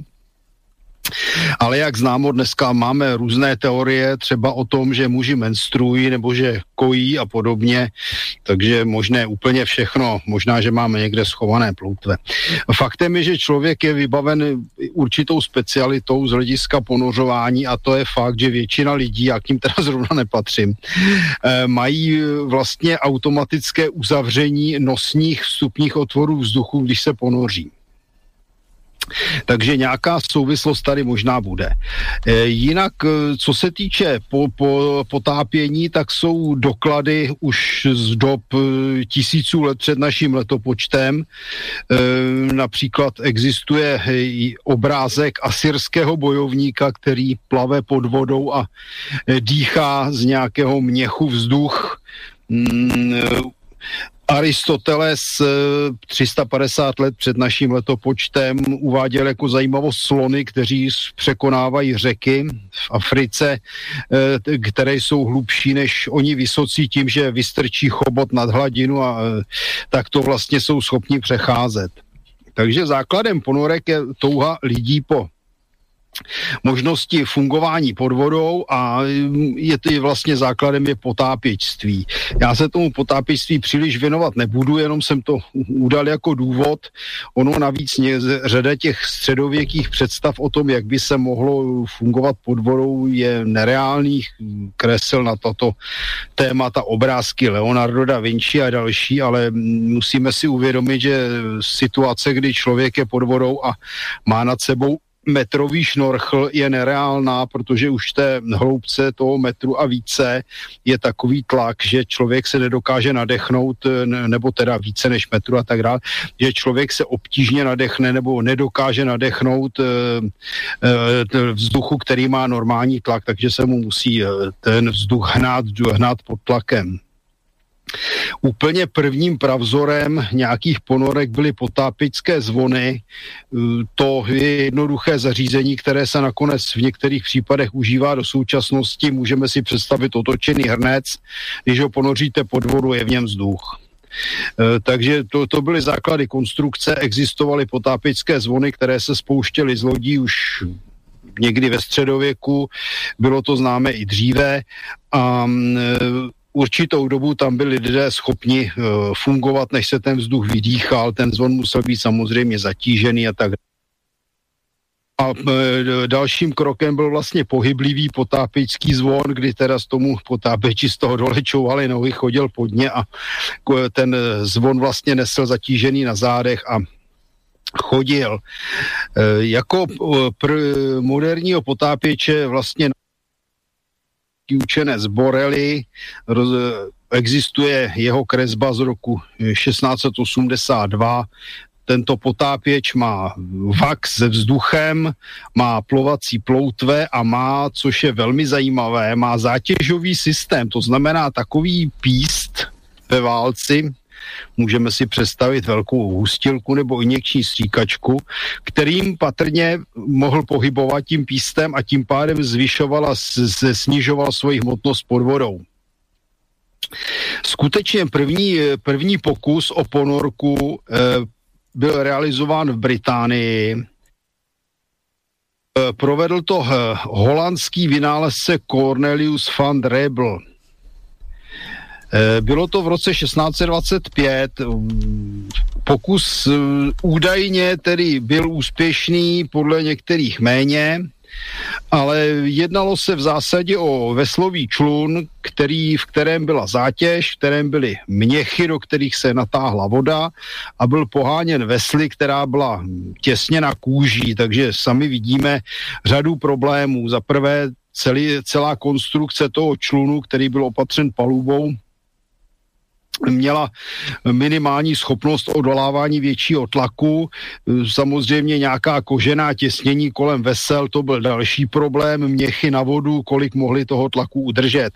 Údajně tam nějaké ponory byly, nakonec ta loď, eh, ta loď stroskotala. Eh, předváděli to dokonce britskému eh, králi, teda tehdy anglickému, pardon, králi Jakubovi. Eh, pak následovala řada různých pokusů, které jsou velmi nejasné. Pr- ale je třeba dodat, že ponorka byla prakticky od prvopočátku eh, vojenským zařízením. Eh, do oblasti nějakých výzkumů, průzkumů se ponorka jako taková vlastně dostala až ve 20. století. Jinak to, bylo, jinak to byly od prvopočátku stroje na ničení lodí. Velmi brzy eh, si dovedli někteří konstruktéři představit, že útok na dno lodí, které je nechráněné a samozřejmě neviditelný útok pod hladinou, má obrovskou výhodu, využívá, využívá momentu překvapení. Eh, první eh, vojenská ponorka byla sestrojena roku 1776. Můžeme si připomenout, že to je doba americké osvobozenecké války. Eh, je to zajímavé, ale v mnoha případech nové technické konstrukce bývají eh, výrobkem států slabších proti silnějším. Pak můžeme, pak si připomeneme následně třeba eh, konfederaci neboli jich Spojených států, kde také použili ponorku. Ale faktem je, že tato americ, americká armáda reprezentovaná reprezentovaná, řekl bych, amatérským konstruktérem Davidem Bašnelem, byl to nějaký farmář, realizovala stavbu ponorky, eh, která byla eh, určena pro jednoho člověka, takzvaná taková jednomužná ponorka. Ono se dodnes neví, jak doopravdy ta ponorka vypadala, protože se nezachovala. Ale nicméně obecně podle nějakých zbytkových eh, popisů a obrázečků vypadala v podstatě jako vejce. Eh, uvnitř toho vejce byla sedačka pro člověka, pod ním byla nádrž na vodu, odhazovací zátěž na spodu, eh, vpředu to mělo ručně poháněný lodní šroub, vzadu kormidlo, druhý lodní šroub mohl napomáhat stoupání a klesání při plavbě pod hladinou.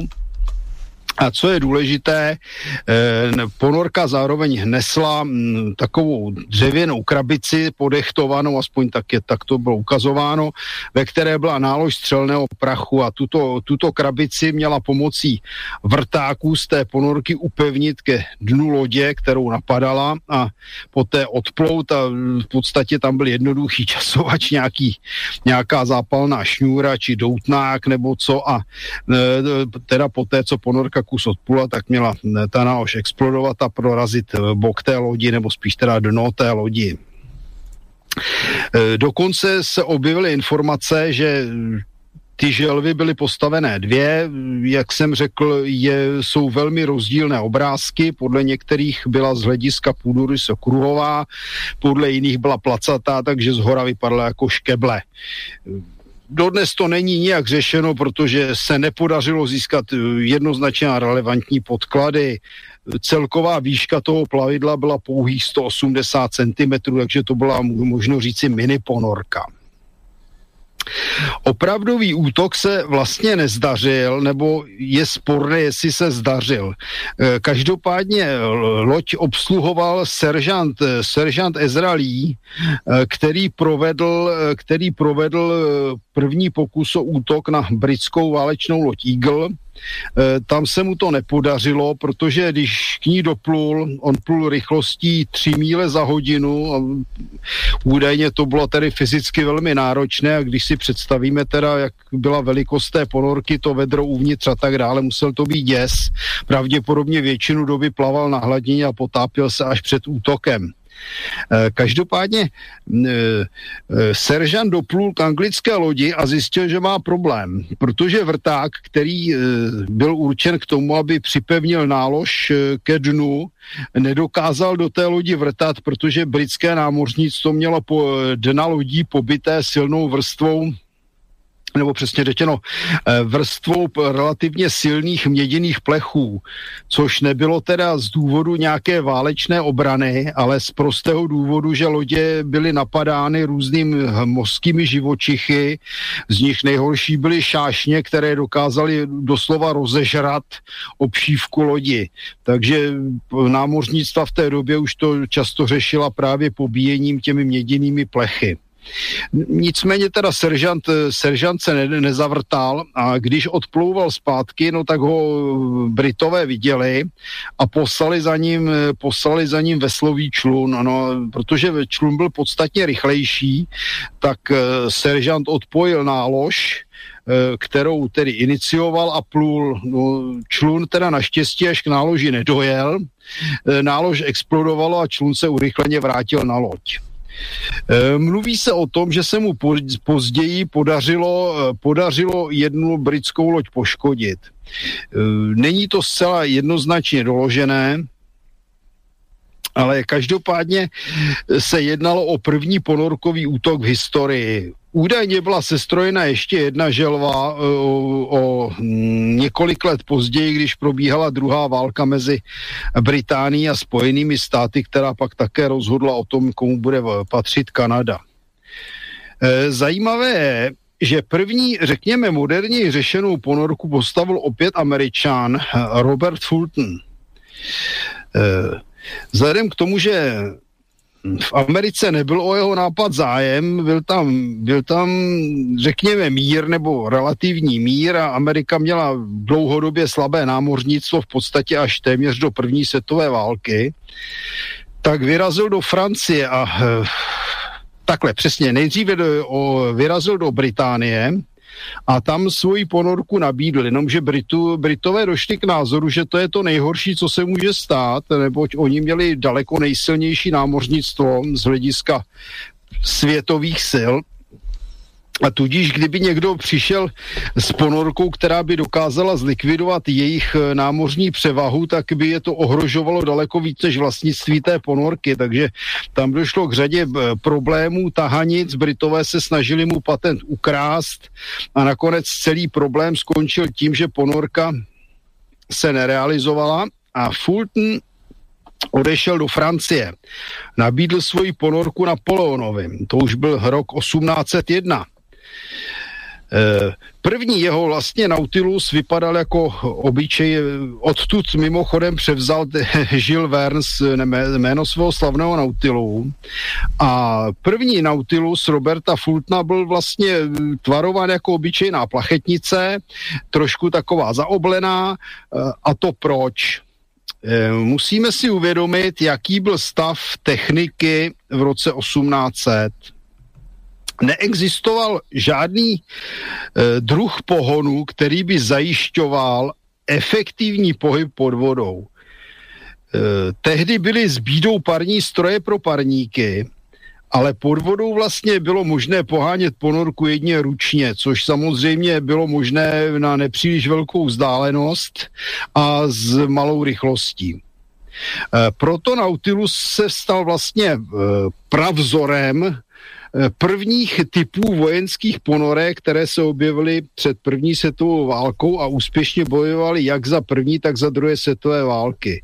Většinu eh, doby svého nasazení měl trávit na hladině a teprve před útokem se ponořovat. Takže už první Nautilus měl eh, standardní oplachtění pomocí vrati plachty a kosatky, A teprve určitou dobu před útokem se eh, stožár sklopil, plachty se odnesly dovnitř a Nautilus se ponořoval. Eh, v Paříži v roce 1801 eh, postavil Fulton Nautilus 2, což je zajímavé, to byla loď postavená už z kovu, měla žebra a měla měděný trup a měla takovou zvláštní zevnitř ovládanou sklápěcí plachtu, která vypadala jako ploutev. Fulton dokonce předváděl tento Nautilus v praxi, dostal na to nějakou vyřazenou šalupu, uh, tu se mu podařilo zničit, ale bohužel následně, následně byl odmítnut a tím jeho pokusy skončily. Mimochodem pak ve Spojených státech postavil parník funkční.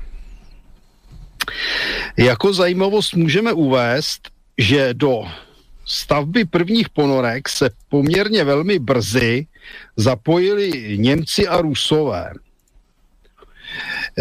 Když se podíváme na Rusko, tak zjistíme, že první ponorka v Rusku byla postavena už roku 1834. Byla to ponorka generála Alexandra Andrejeviče Šilděra. Já bych se možná dokonce mohl věnovat samostatně eh, ruskému ponorkovému námořnictvu, protože ať je to možná neuvěřitelné, když eh, současná propaganda takzvaného západu popisuje Rusy neustále jako blby a opilce, hmm. tak Rusko bylo první, Rusko bylo první zemí, kterou mělo, které mělo ponorkovou flotilu a to už v 19. století. E, nicméně bych připomněl teda toho Alexandrovské, Alexandra Schildera, no tak pak byl Alexandrovský, teda jeden z dalších ponorkářů. E, to byla ponorka postavená už z ocely, nebo tedy tehdy ještě ze železa, ocel ještě v roce 1834 neměli. V zásadě to bylo něco takový hybrid. Ono se používá název poloponorka. A to jsou ponorky, které se ponoří jenom do určité hloubky, ale neponořují se úplně, že by ztratili kontakt s okolím. A právě ta Schilderova ponorka, ta vlastně plula jenom asi metr pod hladinou, měla dvě věže, v přední byl periskop a v zadní byly větráky, které nasávaly vzduch Zase proč? Protože tam byli veslaři, kteří sice už neměli nějaká vesla, ale mělo to takové nohovaté ploutve jako kachna. Já se domnívám, jestli někteří viděli ještě starý Zemanův film Vynále zkázy, tak tam, byl, tam byla taková ponorka, která tam jezdila a měla to právě takové veslovací, veslovací ploutve. Eh, ta eh, Šilděrova ponorka nebyla eh, vojensky nasazená, byla testovaná, fungovalo to a tím to celé skončilo. Dále si můžeme připomenout jednoho z hlavních ponorkových vynálezců, což byl Němec Wilhelm Bauer. Byl to dělostřelecký podůstojník z vojenské rodiny, který se pokusil uplatnit svoje znalosti v době války mezi Německem a Dánskem. Německo tehdy bylo z hlediska námořnictva velmi slabé a Dánové měli výraznou převahu, blokovali německé přístavy a Bauer eh, došel k názoru, že by mohl postavit ponorku, vzal si vzhledově tedy za vzor tuleně, Nejdříve vyrobil funkční model poháněný poháněný hodinovým strojem. Ten předvedl námořním důstojníkům, ty se na to dívali všelijak, odmítli ho a zajímavé je, že e, o Bauerově vynálezu se dozvěděl německý národ a oni se skutečně složili a ta, tu ponorku se podařilo postavit, ale vzhledem k tomu, že těch peněz nebylo dostatek, tak bylo upuštěno od základního technického řešení. Bauer chtěl mít v ponorce nádrže ve tvaru vlastně válců s pístem a těmi chtěl poměrně velmi jemně regulovat ponořování. A tam byl problém, že zaprvé ty písty z válci byly drahé, že byly velké, tehdy neexistovaly, bych doplnil frézy, aby té zvládali takovouto činnost. Tady můžu upozornit na jednu věc, že tehdejší parní stroje, které byly samozřejmě enormně velké, bych upozornil, měly velké válce a nikdo je nedokázal zevnitř opracovat. Takže tyto válce parních strojů se opracovávaly vážení ručně pomocí pilníků. Díky tomu byly ty stroje extrémně drahé, extrémně drahé a jak třeba britské, tak francouzské námořnictvo v rámci úspor, když vyřadilo nějakou loď, tak z ní vyndalo ten stroj a přesunulo ho na, druhé, na druhou. E, situace byla taková, že ten stroj měl hodnotu 50 až 70% hodnoty té válečné lodi, což je úžasné. To je jak kdyby měli jaderný pohon. Takže takhle se dělali válce, válce byly drahé, Bauer je nedostal. A on tedy ponorku postavil, ale zjistil, že válce nemá, co teď? No takže němečtí důstojníci přišli s nápadem, že tedy tak toto nelze a že se bude voda napouštět přímo do dna ponorky a vypumpovávat ručními pumpami, což je mimochodem vzhledem k působícím tlakům poměrně velmi odvážná představa. No nicméně tak to byla ponorka eh, postavená, On sehnal dva námořníky, kteří byli ochotni s ním vyplout na tu první plavbu. E, pohon zajišťovalo šlapací kolo, vzadu to mělo takový obrovský šroub, protože to byl pomaloběžný šroub s velkými lopatkami, aby to tedy se nějak hýbalo. A takže oni jednoho večera vypluli, skutečně se jim podařilo tedy plout, ponořit a vynořit, ale moc se neponořovali, bylo to tak tak. E, Dánové, což bylo zajímavé, tento problém zaregistrovali. Dánská eskadra odjela dále a a navíc se jim podařilo nějakým způsobem poškodit ponorku, ta se potopila, takže ji museli Němci v přístavu tahat z vody, ale nakonec bylo rozhodnuto, že, že se udělá další zkouška, už tedy přímo oficiálně pro admiralitu. No a při té zkoušce došlo k tomu, že to, co se dalo vlastně čekat, voda, kterou napustili do dna té ponorky nebo do spodní části ponorky jenom pod takovou dřevěnou podlážku, se tam přelévala. No a ona se jim přelila a ponorka se v podstatě potopila zádí, zádí v, dolů do dna a tam zůstala. Eh, z, z lodě se ji pokusili vytáhnout pomocí kotev, nepovedlo, to, nepovedlo se to a Bauer přišel vlastně na to, jak se zachránit z potopené ponorky, protože mu došlo, že když napustí dovnitř tolik vody, aby se vyrovnal tlak vzduchu v ponorce s tlakem e, okolní vody, tak se podaří otevřít poklop a z té ponorky uprchnout nebo uniknout. To se jim nakonec podařilo, takže se vynořili. Ponorka už zůstala na dně, následně velmi později byla vylovená a v dnešní době je, v rekon, je rekonstruovaná v, v Berlíně, eh, pardon, v Dražďanech eh, ve Vojenském muzeu Bundeswehru. Nakolik je teda dotažená přesně, ta rekonstrukce není jasné. E, nicméně Bauer byl tedy znechucen přístupem německého vedení a odjel do Ruska. E, tam postavil ponorku podle svých představ, která opakovaně úspěšně plula. A bylo to v době e, cara Alexandra II. Nakonec tato ponorka skončila tím, že nějak se dostala na dno a tam se zapíchla do bahna. Byly velké problémy, bí, velké problémy vyprostit, ale tím pádem vlastně eh, historie Bauerových pokusů skončila. No a tím se dostáváme do takové eh, dalších, eh, dalšího vývoje ponorek, kdy už jich bylo poměrně hodně a bylo jich, eh, byla jich řada v různých zemích. Můžeme si zde připomenout ku příkladu ponorky z doby války severu proti jihu, neboli občanské války ve Spojených státech. Tehdy, tehdy opět byla iniciativa především tím na straně jihu já mám dojem, že mnozí mohli vidět film Hanley, který se promítal v České určitě i na slovenské televizi, byl nadabovaný, když tak existuje určitě někde v možnosti o stáhnutí nebo vidění. E, technologie v té době, mluvíme tedy o 60. letech 19. století, moc nepokročila ale nicméně se podařilo Jižanům postavit eh, v Charlestonu funkční ponorku. Eh, důvod byl jednoduchý. Jich byl slabší součástí bojujících, eh, teda slabší z bojujících stran a severanské loďstvo obléhalo nebo teda blokovalo jižanské přístavy a naprosto brutálně bombardovalo dělostřelecky.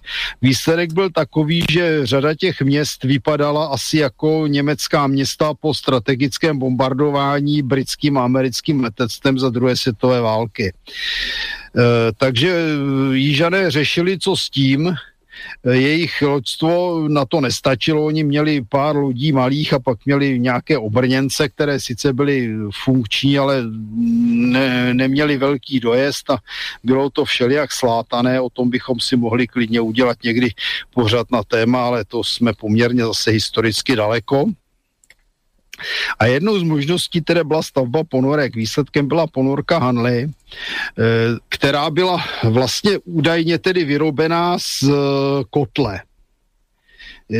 Dá se říct, že oni rozřízli podélně kotel a trošku navýšili, aby se do něj tedy vešli sedící sedící členové posádky s tím, že přidělali k tomu předek, předek a zadek a těch osm eh, námořníků, můžeme-li to tak nazvat, oni to nebyli námořníci, většina z nich byli příslušníci jezdectva, tak otáčela klikovou řídelí, která poháněla lodní šroub na zádě. Vpředu měla tehdy, tehdy známou výzbroj, což bylo takzvané tyčové nebo žerďové torpédo. Nejednalo se o nic jiného než o nějakou tyč, opatřenou obvykle, mohla být teda i kovová, opatřenou obvykle bodcem a k té byl přidělán soudek se střelným prachem. Musím připomenout, že v té době stále existoval jedně černý střelný prach a ten soudek se inicioval tím, že od něho táhla šňůra těsněná do vnitřku ponorky, tam e, ten velitel ponorky za to zatáhl, v soudku byl normální křesací puškový zámek a ten spustil ten střelný práh. Harley se podařilo dvakrát utopit při zkouškách, v jednom případě se tam utopila celá posádka, G- G- šéf obrany generál Boregár už téměř chtěl ty pokusy zakázat, ale nakonec se podařilo tedy vyrazit na opravdu bojovou plavbu, eh, která skončila, která skončila bohužel tragicky, protože Handley sice úspěšně doplul k šalupě Hausatonek, eh, odpálil, odpálil teda tu eh, nálož, ta prorazila do určité míry trup, ale protože šalupa byla paroplachetní a měla v bocích bunkry s uhlím, tak došlo jenom k zaplavení části těch bunkrů, loď se naklonila, ale nicméně nepotopila. Hanley byl zasažen palbou pravděpodobně spíš z ručních zbraní než z děl a ponořil se. Jenomže došlo k tomu, e, s čímž nikdo nepočítal. Oni fungovali ve špinavé vodě a čerpadla, pomocí kterých se měli dostat na hladinu, se jim ucpala nějakými vodními rostlinami a oni zůstali na dně a utopili se. E, Hanlio se podařilo před nějakou dobou vyzvednout ten vrák a dneska je vytvořeno muzeum ponorky Hanley. Takže to byl, řekl bych, první v zásadě úspěšný ponorkový útok Ono v době konfederace bylo projektováno několik dalších ponorek, ale žádná z nich eh, se nedostala do eh, takové fáze, že by byla schopna zaútočit úspěšně na, válečnou, na válečné lodě. Já bych se teď na chvilku přesunul do toho Ruska, protože to je opravdu zajímavá historie. Vlastně první Ruská ponorka byla postavená e, tesařem Nikonovem, aspoň je uváděn ten člověk jako tesař. E, bylo to v roce 1718. A ta ponorka to bylo něco podobného jako americká želva. Nicméně, jak vidíme podle letopočtu, eh, tak želvu výrazně předstihla. Každopádně v roce 1720 se údajně mělo, mělo realizovat nějaké zkoušky, je to velmi špatně doložené. Nikonov vyrobil v podstatě takový spevněný sud, od kterého táhla hadice na hladinu, byl to poháněné vesly, mělo to kormidílko a ponorka údajně byla testovaná, ale tam je velmi nejistá, nejistá ta informovanost, takže je otázka, jestli skutečně se to podařilo. Nikonov pak navrhoval další, podstatně modernější typ ponorky, který měl mít několika členů posádku, opět tedy měl být poháněn těsněnými vesly a tak dále. Takže kdyby to, pokud by ta první Nikonovova ponorka, ta druhá zůstala jenom v, v nákresech, byla reálná, takže tak by byla skutečně asi první ponorka reálná výsled, výsledkem ru, ruských konstruktérů. O Schilderovi jsme psali, já bych jenom doplnil jednu zajímavost, že ta Schilderova železná ponorka s tím tyčovým, která byla také vyzbrojena tyčovým torpédem a poháněli ty kachní ploutve kovové, tak byla zajímavá tím, že měla raketovou výzbroj. Ona nesla kromě tyčového torpéda šest raket, které mohla odpalovat na e, nepřátelské lodi a další zajímavost byla v tom, že měla dvě věže, jak jsem uváděl, jednu s periskopem, jednu na čerpání vzduchu a ty věže byly řešeny jako teleskopické, což je také zajímavost. A vzhledem k tomu, že ta eh, ponorka měla jako každá ponorka s ručním pohonem malý dosah, tak eh, na bojiště ji přepravoval takový speciální prám, to je takové trošku jak z doby Verna, a Eh, vlastně ona byla součástí toho prámu, který byl mimochodem také vyzbrojen raketami. A teprve, až se dostala do prostoru blízko nasazení, tak se od toho prámu uvolnila, ten prám byl tedy tažený nějakou válečnou lodí, se uvolnila a mohla vyplout do boje. Eh, další velmi zajímavou konstrukcí, eh, opět ruskou, byla ponorka Spiridonová, ne, nejdřív byla ponorka, ta, byla jenom teoretická, ale pak velmi zajímavou konstrukcí byla ponorka Alexandrovského eh, z roku 1855. Ta byla celoželezná a došlo tam k zásadní změně pohonu. Tato ponorka totiž byla poháněna stlačeným vzduchem. Eh, podle dos, dosažitelných informací měla dva lodní šrouby, měla vpředu takovou, řekněme, věž, pak měla uprostřed a uvnitř byla sada e, lahví se stlačeným vzduchem, které se tedy plnily pomocí ručních kompresorů, což mělo být něco, muselo být něco naprosto šíleného, než to ty vojáci napumpovali, pokud to mělo mít dostatečný tlak. Na rozdíl od všech předešlých ponorek měla jednu novinku – bylo to hloubkové kormidlo, což je poměrně důležité, protože pokud ponorka pluje a má nějakou rychlost, tak jí hloubková kormidla umožňují ponořování a vynořování, aniž by se musela nasávat nějaká voda do nádrží. E, takže Alexandrovského ponorka existovala, e, byla zkoušena, vojenskému nasazení nedošlo. No a jsme pomalu a jistě když přejdeme různé nerealizované projekty u té ruské ponorkové flotily. E, ta začala e, vynálezcem Dževeckým, což byl údajně naturalizovaný Polák, který žil v Rusku. A jsme e, v podstatě v 70. letech 19. století. Ževecký postavil první zkušební ponorku, která měla pro změnu šlapací pohon, jak jinak. E, tato ponorka fungovala, bylo to jenom pro jednoho člověka a následně byla podle ževeckého plánu postavena flotila asi 50 ponorek, které byly kovové, bronzové, přesně řečeno. A co je zajímavé, měly elektrický pohon. A tyto ponorky sloužily třeba k obraně Petrohradu. Jedna z těch ponorek se dochovala dodnes a je vystavená v Petrohradském námořním muzeu. Jsou to maličké ponorky, jako téměř by se vešly do větší místnosti ale nicméně ponorky byly vyzbrojené už torpédy, měly elektrický pohon, to znamená, že někam dopluli, dokázali se vynořovat, ponořovat, existovalo jich několik verzí, dokonce Eh, dokonce eh, eh, sloužili až někdy do konce 19. století a měli jednu zajímavost. Jedna verze těchto ponorek neměla kormidla a řízení zabezpečoval kardanový závěs lodního šroubu.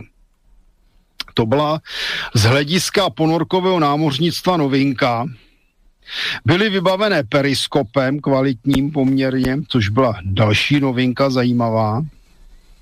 A poté tedy, co dosloužili, tak se ještě dlouhodobě používali jako, jako miny a různé baráže. Ale právě touto ponorkou, těmito ponorkami tedy se stalo Rusko první ponorkovou velmocí. Ty ponorky byly zrušené až v roce 1904 mimochodem. Dževecký navíc plánoval reaktivní pohon ponorek, a po, dále postavil e, ponorku Keta, ve spolupráci, ve spolupráci s uh, konstruktérem Janovičem. Ta vznikla tak, že oni rozřízli vlastně jednu starou ponorku Dževeckého, protáhlí a jako tady je třeba uvést, že to byl další krok ve stavbě ponorek. Tato ponorka aspoň tedy z ruského hlediska, měla už kombinovaný pohon, to znamená, že měla dýzlový motor a elektromotor. A pro, teda spalovací motor, pardon. A elektromotor. A zajímavé je, že ona měla navíc sklápěcí šnorchl na nasávání vzduchu pro ten elektromotor. Takže to bylo další, další vývoj z hlediska válečného námořnictva. Ruské ponorky e, pokračovaly potom takovými kombinovanými konstrukcemi. Můžeme si připomenout eh, ponorku Delfín, která byla postavena částečně s pomocí eh, dovezeného materiálu ze zahraničí. Eh, byla spuštěna na vodu v roce 1901, ale byla to už velmi moderní ponorka která měla diesel elektricky nebo zase kombinaci spalovacího motoru, elektromotoru, velké množství baterií. E, do služby vstoupila v roce 1904 a sloužila i v době první světové války. Eh, potom už se Rusko, eh, po, potom už Rusko realizovalo v podstatě stavby moderních ponorek nebo na svou dobu moderních ponorek, jenom bych uvedl ještě jednu věc po tom Delfínu, že jak Delfín, tak řada následných typů ruských ponorek měla takzvané košové torpédomety. Co to bylo? Torpéda nebyla umístěna uvnitř ponorky, ale byla upevněna v takových svařovaných konstrukcích, strůbek patrně, eh, které byly upevněny vně na trupu a dalo se s nimi dokonce v některých případech i otáčet, takže ponorka na rozdíl od současných a starších typů a starších nestříla torpéda vpřed a vzad, ale mohla je třeba vypouštět i do boků.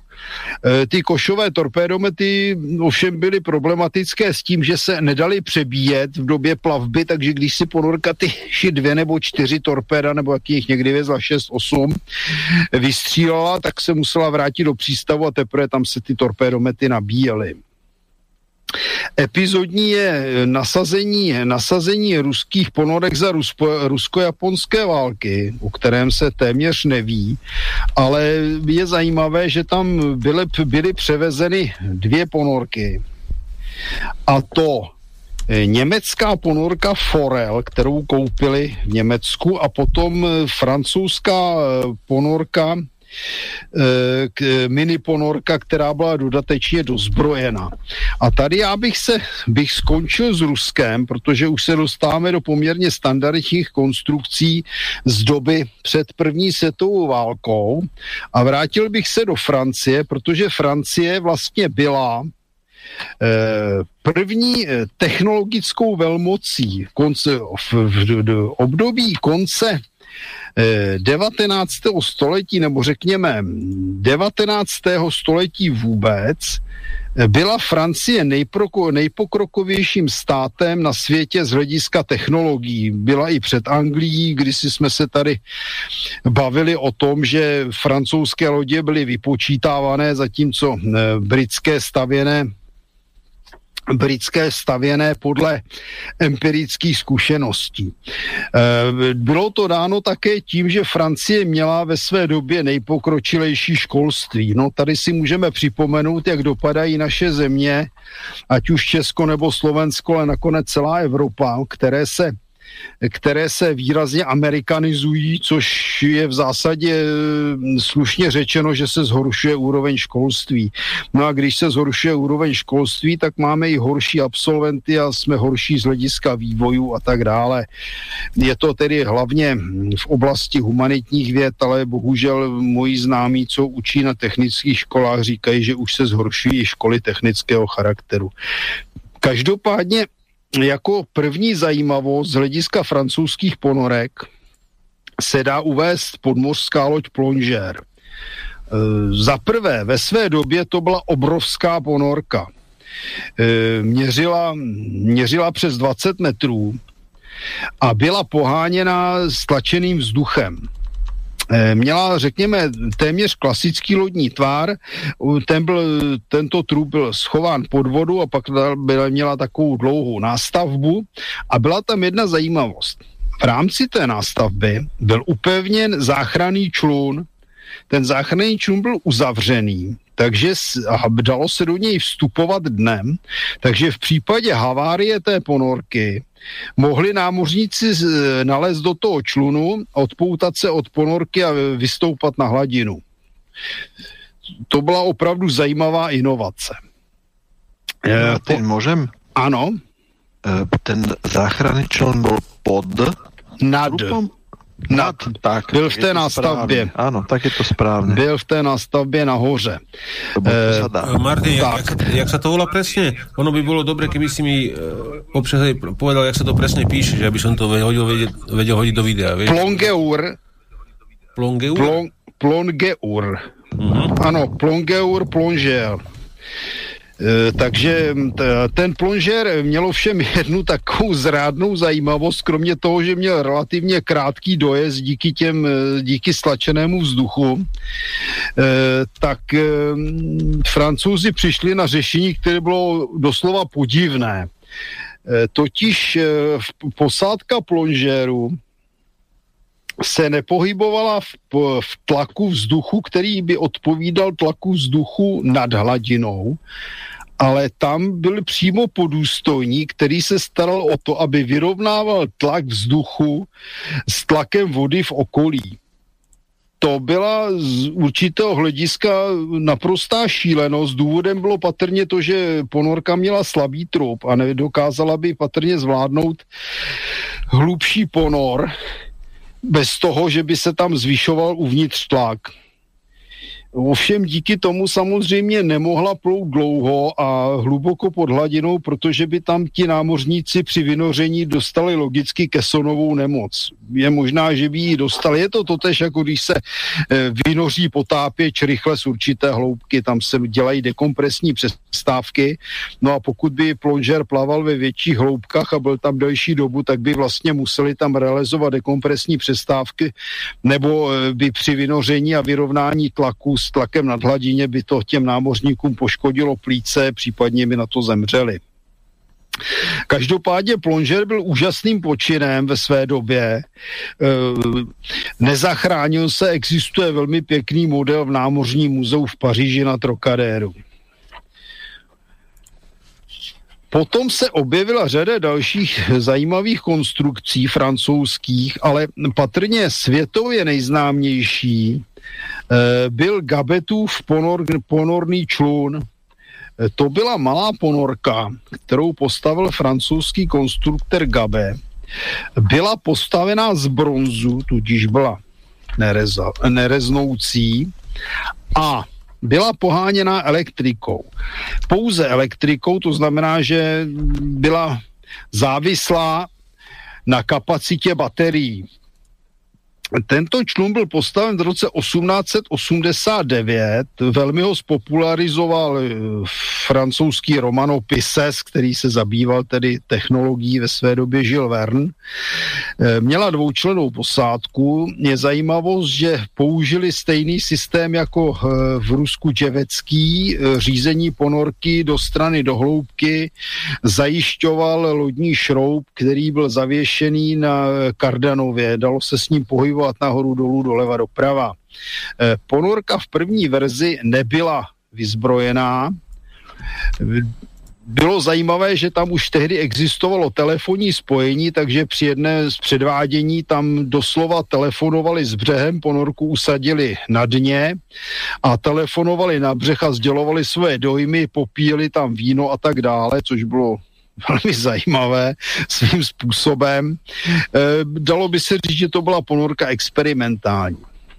Potom byl postaven ještě jeden člun od, od, od stejného vynálezce. Je zajímavé, že jako záložní pohon měla tato ponorka ovšem vesla, která se dala použít v případě, že by elektromotor selhal. Ale eh, druhá verze této ponorky byla vyzbrojena košovými torpedomety, které jsem používal.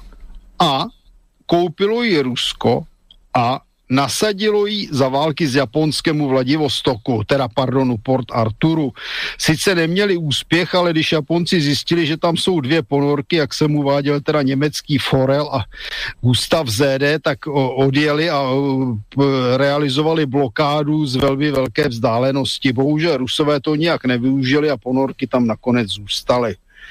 E, nicméně, ve Francii která, jak jsem uváděl, byla ve své době technologickou velmocí číslo jedna, se rozjel eh, opravdu velký, eh, řekněme, boom ponorek.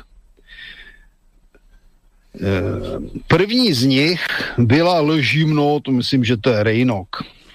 Každopádně, každopádně tato ponorka byla velkým, velkým krokem vpřed. Byla to moderně řešená loď, která měla hydrodynamický tvar, malou věžičku, vzadu poměrně velký šroub, byla postavená z bronzu, opět jako nerezavějící. Měla pouze elektrický pohon, ale kapacita baterií byla taková, že tato ponorka dokázala doplout z Tulonu až na Korziku. Potom byly následně postaveny, eh, byla vyzbrojena tedy torpédy, tento typ ještě tedy košovými, eh, následné verze, to znamená eh, vě, poněkud větší ponorka koncipovaná stejně, která se jmenovala Gustav ZD podle vynálezce, a, dal, a poslední z této trojice Lomors neboli Mroš byly vyzbrojeny na přídi už standardním torpédometem pro samohybná torpéda. E, Ponorky samozřejmě vzbudily velké, velké vzrušení, zvláště u britského námořnictva, nicméně žádného bojového nasazení se nedočkali.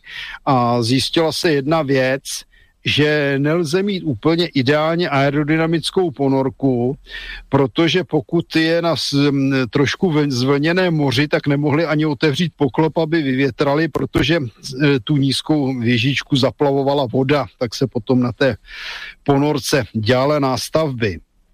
Díky té, tomu aerodynamickému tvaru ty ponorky byly také poměrně rychlé a, a jak jsem již uváděl, odrazovali britské námořnictvo.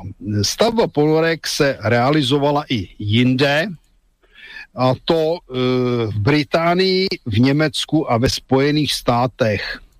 Z hlediska Spojených států můžeme uvést jako opravdovou zajímavost ponorky Johna Holanda, který, což byl Ir, a jak je nebo není e, posluchačům známo, tak Irové nemají dobrý vztah k Angličanům. Tady jsme se bavili v té první hodině o tom, že jsou velšané třeba, kteří také jsou spíše na, po svém a tak dále. No Irové jako jsou na tom úplně nejhůř s těmi vztahy, protože Irsko bylo doslova vojensky okupováno stovky let a angličané se tam k Irům chovali dost nepěkně A v době, kdy vznikl velký hladomor v Britsku, díky, teda v Irsku, díky opakované neúrodě brambor, tak začal doslova exodus Irů do Ameriky, proto jsou Irové vlastně jednou z nejpočetnějších skupin Evropanů, kteří žijí dneska ve Spojených státech. No a ti Irové většinou měli velmi špatný vztah eh, právě k eh, Anglii a Británii tedy přímo. A jedním z nich byl John Holland.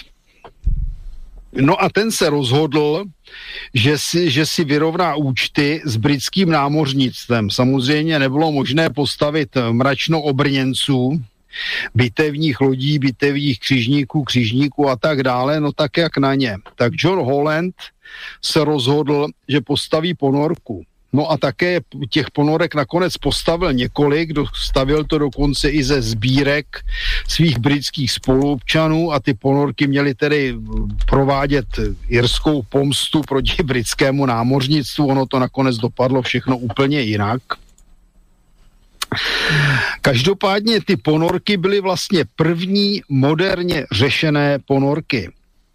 Byly ocelové, nebo tedy teď, tehdy už byly ocelové, mohly být ocelové, ocel už tehdy existovala, takže materiál byl kvalitní, vydržel slušné tlaky, měli kombinovaný diesel elektrický pohon, v jednom případě teda se jednalo o pohon kombinovaný parní stroj elektřina. A byly vyzbrojené torpédy. Tím pádem ty ponorky působily teda standardně na hladině, před útokem se ponořovaly, přepínaly na elektrický pohon, byly vybavené periskopy, několika torpédomety. Skutečně ve své době to byly funkční válečné stroje, které mohly nadělat problémy jakémukoliv námořnictvu. E, nakonec celá věc skončila tak, že jednu z prvních ponorek e, koupila Velká Británie a stala se ponorkou číslo jedna a John Holland se stal velkým podnikatelem, který stavěl ponorky dlouhodobě a jeho firma Electric Boat Company eh, vlastně existuje dodnes eh, jako součást koncernu nebo jako vlastně první stupeň historický amerického koncernu General Electric a staví ponorky dodnes v Krotonu. No a když se podívám, tak bych řekl, že ten základ vývoje ponorek před první světovou válkou jsem udál a ještě se jimi můžeme zabývat s nějakými detaily, třeba parními ponorkami, což je taková zajímavost, která asi leckomu přijde jako úplně šílená, ale skutečně existovaly ponorky s parním pohonem a s kombinovaným pohonem, ale ty už vlastně všechny sloužily za první světové války, takže já bych vlastně pro dnešek ukončil a věnovali bychom se příště eh, ponorkám v první světové války. Uh-huh. OK. Eh, dobre, navrhujem teda, dajme si, uh, dajme si jednu skladbu a po skladbe by sme išli teda, uh, by sme si dali nejaké, nejaké tie novinky. Dobre, páni? Asi áno. Takže pustíme si tam... Áno. Pustíme si tam... Áno, áno. Dobre.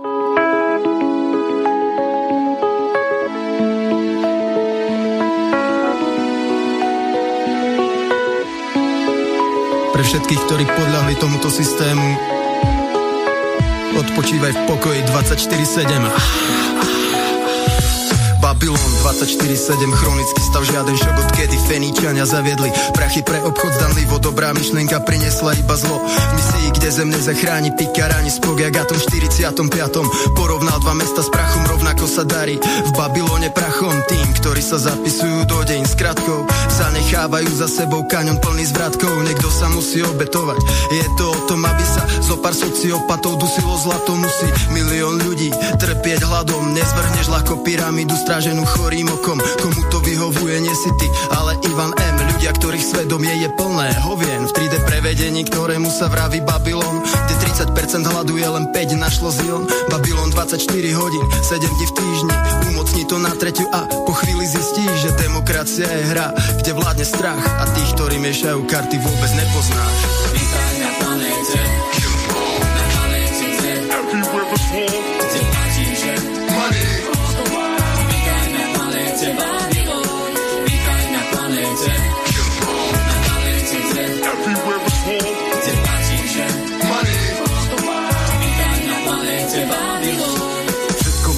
prachy a Babylon vo svete. Diktatúra pre prachy a ľudia ich obete. A preto väčšina hľada zmysel vo vete. Že ak nenájdeš v živote, tak nájdeš vo fete. A ani sami neviete, prečo ste v debete A tomu, čo platíte dane. Milí pane, žere zlatým príborom pri obede A pri veľkej potrebe. Sere na vás aj na teba. Chceš zvyšky z obeda, čo servírujú tie jeble politického veda. No ďakujem, mi fakt netreba. Ale život je štafeta, tak sa zarad do Aj keď okolo všade stretneš samého zlodeja Čo ťa o vizie obera a tebe klesa dôvera Ale taký je Babylon, pre prachy sa aj umiera Pre prachy tu vládne korupcia. Tým slovom často skloňovaná policia Vypalníctvo a mafia, takže žiadna utopia. Ako spätná reakcia vzniká agonia. Prachy vládnu ľuďom, skurvená irónia. Lebo dnes prachy vládnu ľudským pudom. Babylon 24 hodín, 7 dní v týždni. Umocni to na treťu a po chvíli zistí, že farba peňazí je hra Kde vládne strach a tých, ktorí miešajú prachy Vôbec nepoznáš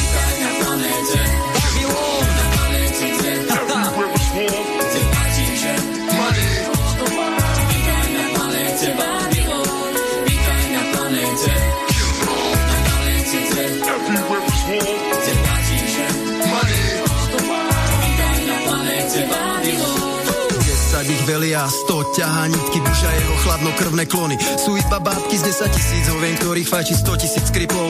A ty za zovládajú zvyšných 6 miliard slepcov. Ver kom chceš, v koho a v čo len chceš. Najlepšie spravíš, keď sa po robote ožerieš. Pri si závod ráno vstaneš, za pásom skolabuješ Skončíš. Jak invalida v 30 sa prefetuješ. Podporíš štát, súkromný sektor, čierny trh. S narodením dostaneš kondolenčný list do vlastných rúk Si hrdina, s číslom 6 a k tomu 9 0 Vychutnaj si tento pocit, kým nie si úplne cool. Matrix roku 99 Je slabý odvar, toto úroveň Nightmare, designer, Barbar Conan Tu neustále stúpa počet nakazených entit.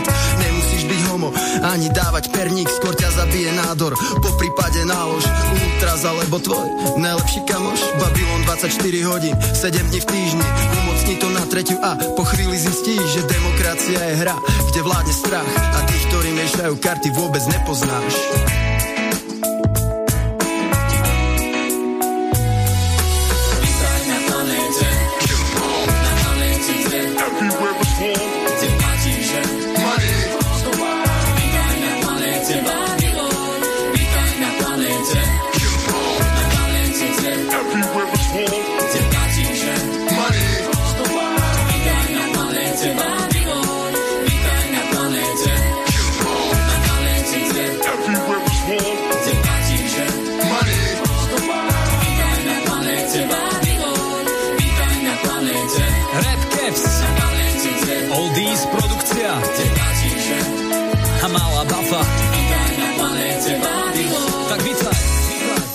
Babylon bude zničený. Ha, s ním tento sitcom.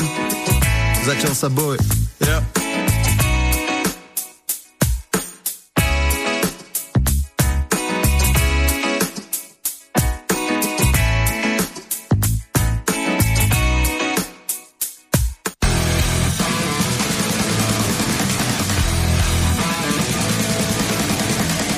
Listening to Cassius Belli.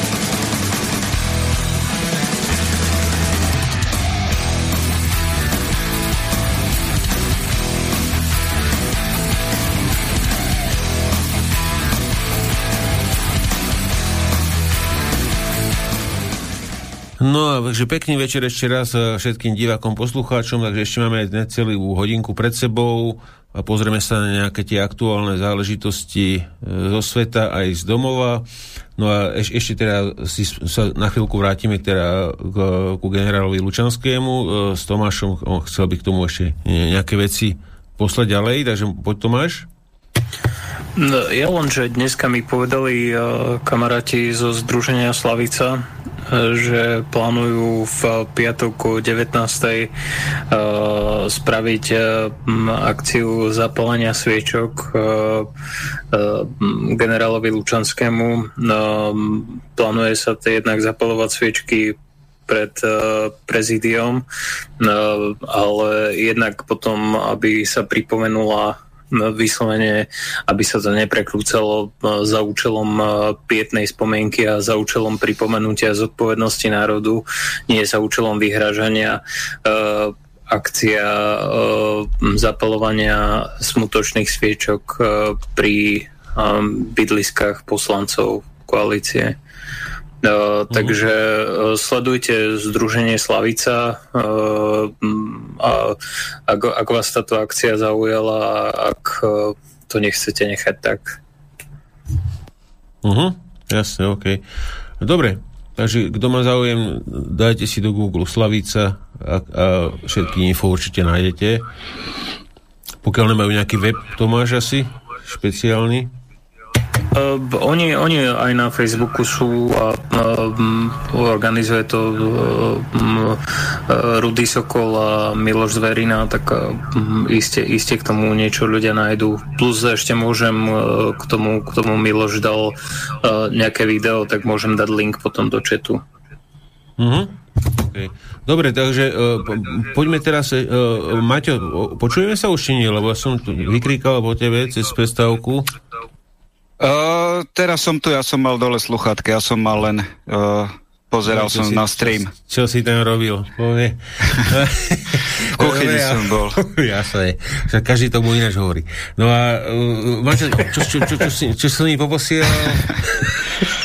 Eh, čo si poposiel, tie, tie, že si chcel spomenúť, vieš, tie neeurópske národy v ozbrojených zložkách nacistov. Uh, jasné, jasné. Multikulturalizmus uh, v nacistických ozbrojených silách. Ja som to v podstate chcel dať ako taký, ako taký dodatok, že keď ukončíme ten multikulturalizmus turecký, Martin Koller čo má, ale... Mm. Ja, ja by som to k tomu dal, lebo to by krásne na to nadvezovalo, lebo to je vlastne o tých turkických národoch, ale aj iných národoch Sovietskeho zväzu, hlavne teda Kaukazu a Strednej Ázie. Takže, takže nebudeme takže... to dávať dneska teda? Dáme, neviem, či to budeme stíhať? Ta, takto, no však práve preto, že stíhať to možno nebudeme a pokiaľ Martin by dokončil tie ponorky, ak už nedokončil... A... Už dokončil.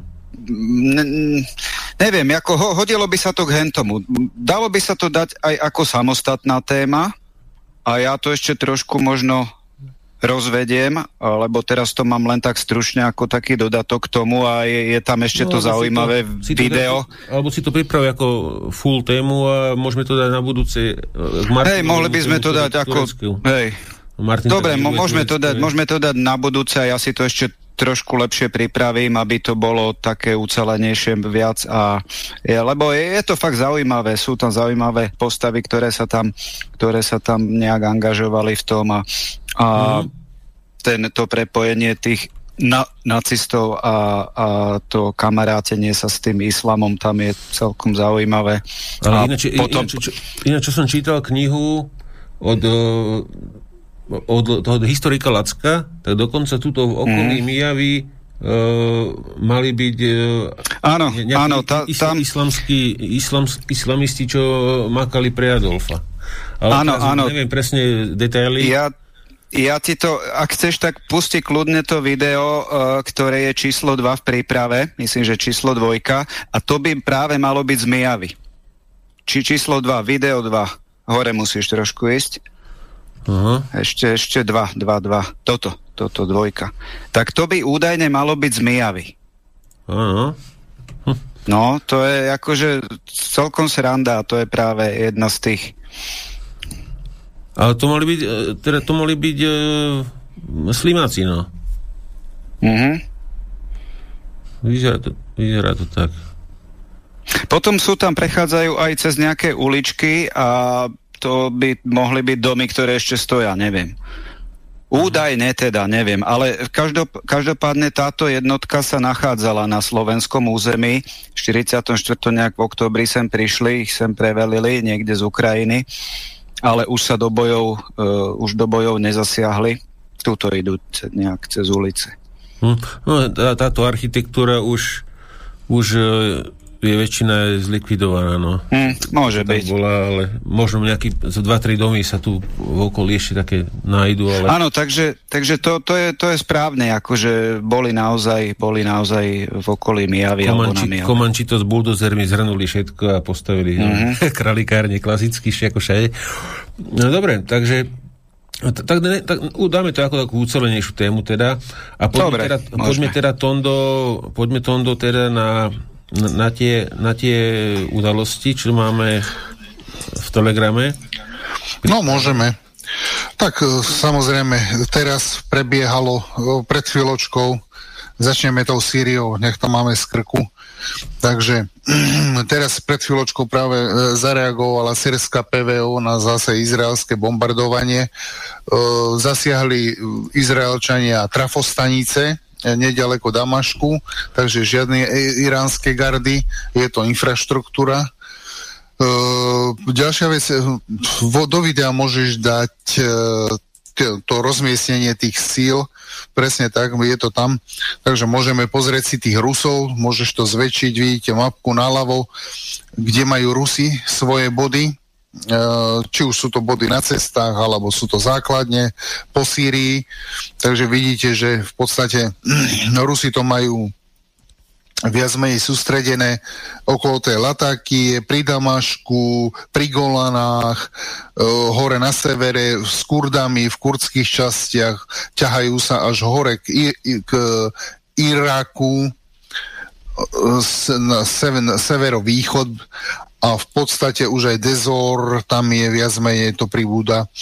No, takže to, toto, sú, toto je Ruska, ruské body, v Sýrii, potom môžeš dať tú druhú mapku, kde sú, kde sú e, dajme tomu Hizbalah alebo Turci, toto, je, toto sú Turci, tí sú lokalizovaní na juhu nič a hore na severe, jak jak nasypaného, tam to môžete vidieť, že v podstate... hadov sa hovorí, no. Áno, áno, ako hadov.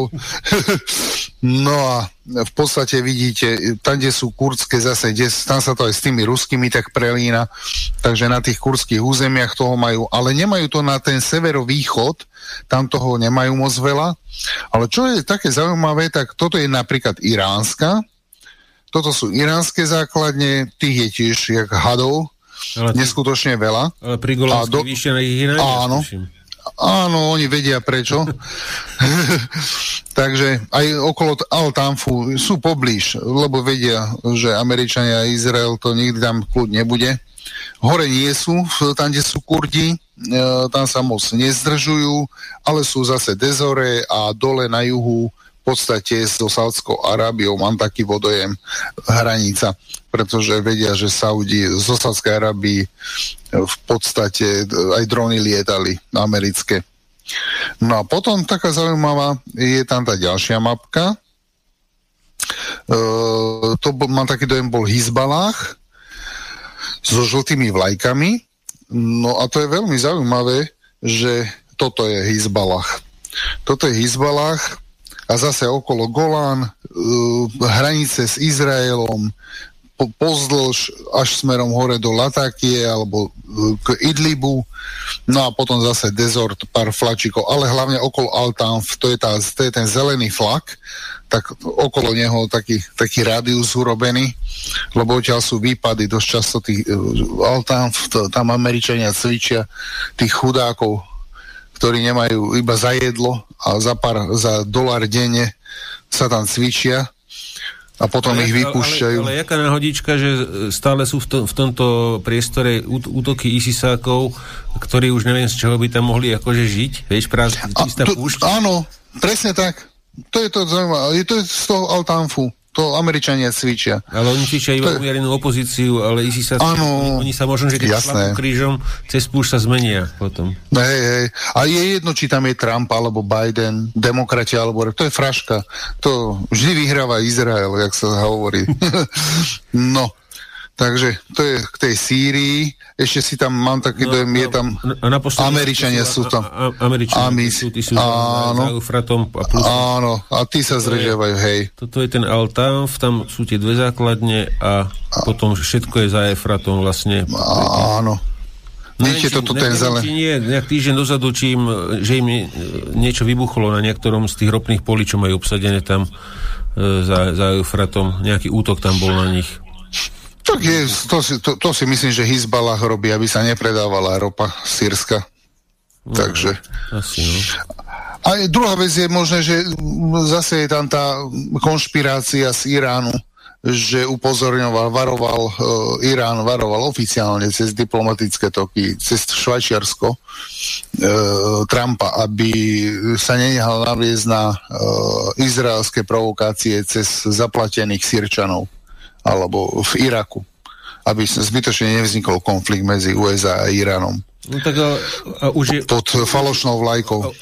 Ale, ešte inaugurovaný teda není Trump, takže ešte je šanca, že by sa tam mohlo niečo zomleť pred Áno, áno, jasné, jasné. Možno, že niečo vymyslí a neha Bidenovi, jak sa hovorí, nakadeno. mm. takže, takže uvidíme, čo, čo ďalej v tej Syrii. No a poďme do tej našej prípravy to poďme rád radou. Hodím to tam. No, tak ďalej tam máme... To sú tie neeurópske národy, čo tam... Počkaj, ja tam hodím, čo to mám ja v novinkách. Jasné. To, také iba pár drobností. Áno. To boli tie... To nebudeme, to dáme na budúce. No ale čo hovoríte, chalani, na toho Assangea, že ho nevydali do Spojených štátov, že, ale nechceli ho ani prepustiť teda na kauciu? No, ja, ja osobne si myslím, že to je, to je len prvo, prvé, prvo nejaký súd, nejakej... Ešte, ešte je možnosť, že sa to zvráti. Takže nie je to definitívne. Nie, nie, počkajme si. Ja osobne si nemyslím, že toto je definitívum. Uh-huh. Dobre, však ostatní, ak nechcete Assangeovi, poďme ďalej. A, tak a to... ja, ja by som tiež nechválil, no, nechválil deň pred večerou. No, je to až také horúce ešte, že? Nie, ešte nie. Presne tak. E, dobre, e, ďalšie video je zaujímavé. Uh, už, som, už, už sme ho tu mali dávnejšie, ale Áno, áno. Vyššej kvalite. A to je otázka na Martina.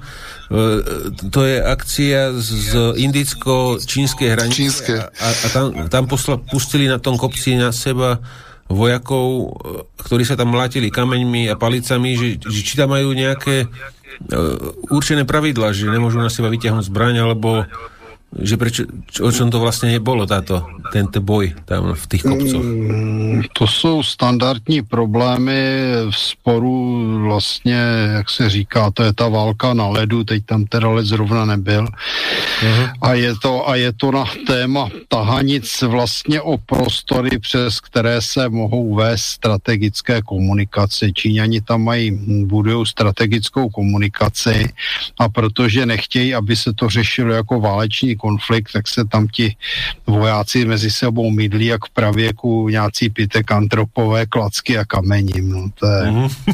to, je, to je takový zajímavý přístup, jako zajímavý přístup, který ukazuje, kam to civilizace dopracovala, že aby se teda právně nemohla to řešit jako válka, tak se tam mydlí jak nějací opravdu pralidi. No.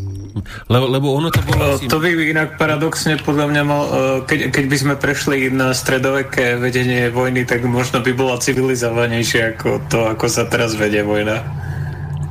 A, ale ináč, asi mesiac dozadu Číňanci, Číňanci tam použili mikrovlné dielo na, na tých Indov a, a, a alebo že, nepo, že neporušili žiadnu, žiadnu túto nejakú dohodu, lebo že to nebolo strelná zbraň. Vieš, tak, a, a jak sa začali hore na tom kopci variť, tak utekali preč No, akože to taká, taká historka. A, takže poď, poďme ďalej. Rusi predstavili ten, a už sme sa bavili o tých robotických platformách, čo je ten marker a to je vlastne tak, také pásové vozidlo, na ktoré majú rôzne, rôzne moduly a gulomety a neviem, neviem čo všetko na to vedia e, zavesiť. E, Sice v Sýrii tie testy bohojaké neboli, ale te, teraz e, do toho dávajú AIčko a bolo to v metroch, ja sa to musím pozrieť, to vlastne 30 kilometrov to prešlo v autonómnom režime s tým, že to dostalo iba súradnice, súradnice z bodu A do bodu B a muselo si to nájsť samé cestu nejaká, nejaká neurónová sieť tam mali testovať nejaký, nejaký nový systém, aby to dokázalo uh, teda pre, same operovať v teréne a presúvať sa a teda majú ďalšie milníky, že by chceli teda potom 50 km, 100 km a takto, uh, aby to dokázalo same nejakým spôsobom operovať. Uh, ďalšia vec, Iránci testovali tú sovietskú sovietskú kvázi, uh, jak sa to volalo to ono? To, to jak si pamätám... Sovietský Tomahawk? Ani nie, Tomahawk, Tomahawk, ono to nenieslo výbušnú hlavicu, ale ono to fotogra- fotoaparát fotoaparát a fotili. Viem, že Martin v Prahe, to mám taký dojem, v niekde, koľka to z 80 alebo 70 rokoch padlo na nejakú škôlku, blízko nejakej škôlky. To je vlastne, vystrelilo Rusi to mali aj na Ukrajine, sa to počas uh, Ukrajine, na Ukrajine konfliktu používali Ukrajinci. To je taký droník s uh, náporovým motorom a on fotil, dali mu trajektóriu a on fotil alebo vyzvedal. No a toto vlastne Iránci opajcli a uh, v podstate dali to pod, zavesili pod to leteckú bombu a vystrelujú. Takže nízko nakladovka. No, ono to má nejaký ten... Oni Iránci ale používají jako základ americký cílový bezpilotní letoun pro tyhle věci většinou. Hm. Ten je, ten je výrazně modernější než ta ruská La 170. Áno, hej, La, La, La, Lavočkin to bolo, že? Toto od, Niečo odpa- e, raketa ho dostane do vzduchu nejaké prvé zrýchlenie a potom už ide na, no, na, porovým, na, na prvom motore, ale tá prvýkrát som to videl, to malo podvesené pod sebou bombu. Väčšinou tam, keď tak nejakú hlavicu dali dopredu, ale toto chceli možno použiť, že by sa to aj vrátilo domov ešte, že zhodí bombu, vieš, a ešte sa je vráti. Áno, nízko nakladovka, aby sa to recyklovalo, aby to mohli točiť. Tak poďme ďalej.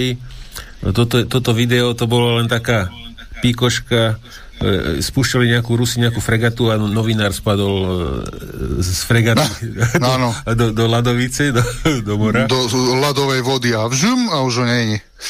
No. Toto, toto video to sme použili ako pf z Casus Belli, tie tancujúce roboty od uh, Boston Dynamics, teraz urobili také videjko a Ináč e, tohto, tento spot mini, ten žltý, čo tam tancuje, tak teraz ho dotiahli do Alzy a že len za 2 milióny je na predaj, ale e, tak som pre tú srandu písal do Boston Dynamics, do Ameriky, že, že či, či by mi to predali mimo Alzy a oni, že do Európy to nepredávajú, že len v Spojených štátoch. Je. takže, takže neviem, na, neviem, neviem, na čo to má Alza, akože v v ponuke, keď to nemôžu tak, ani... Tak potom to je čínska kópia. Nie, nie, no, majú originál. Nie? Majú originál. No. Ale, alebo je tam taký malčík vnútri, čo s tým pohybuje. nalepili na, to, na tú, hnusnú, tú hnusnú zelenú farbu, jak má ten oný škriekajúci ten uh, maskot, čo majú, no. Rôzne. Aj, no, ten ufon. Alzak. Al, Alzak, no. By som zastrelil toho markeťaka, čo to vymyslel. Pepe, tebe by sa to hodilo k ovciam asi, že?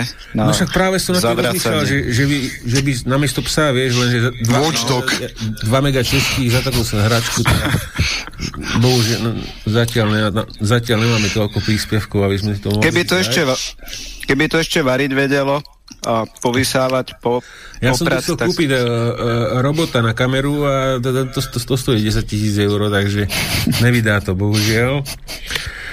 No, a... Chlapci, môžete mňa dať, keď chcete, k tej celere, keď chcete. No jasné, jasné, môžeme. Tak poď. Ja, takže volá sa to Celera 500, že je to... Minule sme sa bavili o tom Je to Celera 500 a v čete máš obrázky. V našom spoločnom cete máš tam 4-5 obrázkov. Uh-huh. V podstate e, skús prvý dať ten druhý obrázok. Prípadne môžeš pustiť video, to je jedno, čokoľvek. Počkaj, dal si to... Dal si to do, do tohto telefónu? Ten... Áno, do tohto telefónu. A, a, áno, v, to, v tomto čete je to. A ty si mal video, kde si dával mne do prípravy. Už tak tam je videjko. že už ne... Aha, jasné, už to mám, dobre. OK. Takže môžeš. Dobre, keď dáš druhý obrázok, je zvláštnosťou tohto lietadla alebo ako projekt. Firmou, vznikla firma Otto Aviation, kde pracujú starí harcovníci z hľadiska aerodynamiky a vývoja, vývoja takýchto zaujímavých konštrukcií dali dohromady projekt za cieľom drasticky znížiť náklady na prepravu cestujúcich. Čiže nie je to žiadne obratné lietadlo, je to tvrdo zamerané na zníženie odporu lietadla a správneho naladenia palivového systému, pohonu, vrtule tak, aby sa drasticky znižili náklady. Oni tvrdia, že proti štandardným personal jetom, lebo BizJet je najmä tomu 6, teda viac ako 6, 8, 10, 12, 15 sedadlový a potom existujú tzv. personal jety, tie sú vlastne pre šiestich ľudí a často, alebo niektoré z nich boli certifikované tak, že stačí, že boli tzv. jednopilotné. Rozdiel medzi jednopilotným a dvojpilotným lietadlom je to, že keď máte bič, kde je 10 sedadiel a je dvojpilotný, tak ho nemôže jeden pilot pilotovať. Čiže musí byť tam vždycky dvojčlená posádka, tak ako vo veľkom lietadle. No a lietadlo napríklad typu Eclipse, ktorý e, začal pred nejakými 20 rokmi, ktorý som sledoval, bol tiež personal jet e, pre šiestich ľudí a tiež bol certifikovaný e, ako jednopilotný. To znamená, môže ho jeden človek pilotovať a mať tam 5 ľudí ako posádku. Kuriozitou bolo to, že viedli to odídenci šéfovia z nejakého oddelenia vrcholového managementu Microsoft, ktorí to viedli, robili marketing a tak ďalej a dopredu naberali obrovské množstvo objednávok s tým, že lietadlo bude stať e, do jedného milióna dolárov. No samozrejme dopadlo to tak, že lietadlo nakoniec stalo 2,5 predalo sa ich oveľa menej kusov tým pádom a tak ďalej, ale bolo to zaujímavé lietadlo ako také. Toto tu mi pripomína tak trošku ten projekt Eclipse, ktorý je ale z hľadiska aerodynamiky na úplne iné úrovni. E, poďme dať prvý obrázok. Čiže v tom e, obrázku, ktorý som spomenul, predtým obrázok číslo 2, e, bolo, bolo určitým spôsobom znázornené, akým spôsobom obteká vzduch okolo toho trupu. Ten trup vlastne je tvaru projektilu z oboch strán, to znamená je aerodynamicky maximálne vyladený a čo je kuriozitkou, je vlastne ten obrazok číslo 1, kde si všimnete napríklad u dopravného lietadla, e, sú tam také výstupky a to sú vlastne kryty mechanizácie krídla.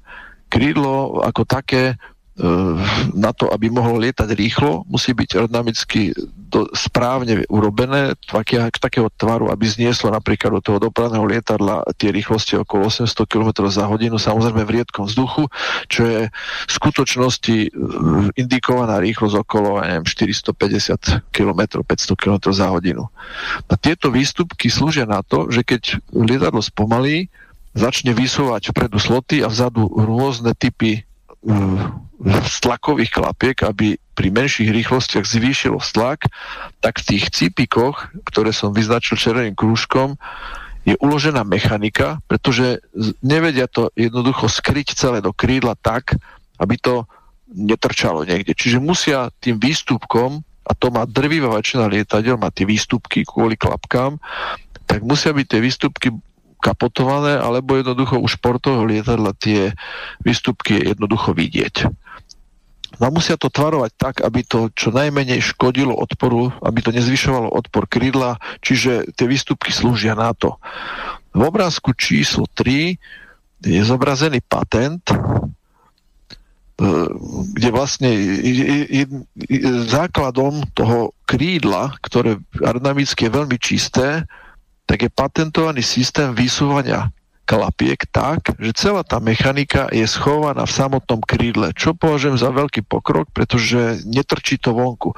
A to, to vadí hlavne vtedy, keď letíte vysokou rýchlosťou, zasunete e, klapky, slakové klapky a tým pádom v tom krídle vôbec, vôbec nič netrčí. Pozrime sa teraz na obrazok číslo 4, to je ten posledný, to je, to je nejaká špionážna fotka, ktorú niekto fotil, keď to lietadlo vytlačili vonku pred hangára a začali ho testovať. E, tam je vidieť detailne, e, ako je uložený predný podozok a, a hlavný podozok, ktorý je veľmi starostlivo zakapotovaný a to znamená aj stopné dvere, tak, aby skutočne ten vzduch obtekal okolo toho trupu laminárnym spôsobom. Laminárne a, a turbulentné prúdenie znamená to, laminárne obteká plínule okolo krídla, okolo trupu alebo nejakého telesa a na konci sa tie prúdnice spoja bez toho, aby robili víry.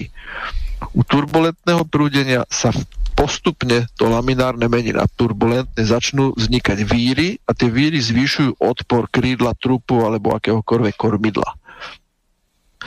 To lietadlo dostalo, môžeš kľudne pustiť už teraz nejaké videjko k tomu, to lietadlo dostalo vysoké winglety, to znamená, winglety slúžia na to, aby znižovali indukovaný odpor krídla na konci. Používa sa to už veľmi intenzívne aj vo veľkých dopravných lietadlách, športových lietadlách a podobne. Tvar je veľmi čisto a starostlivo vypracovaný.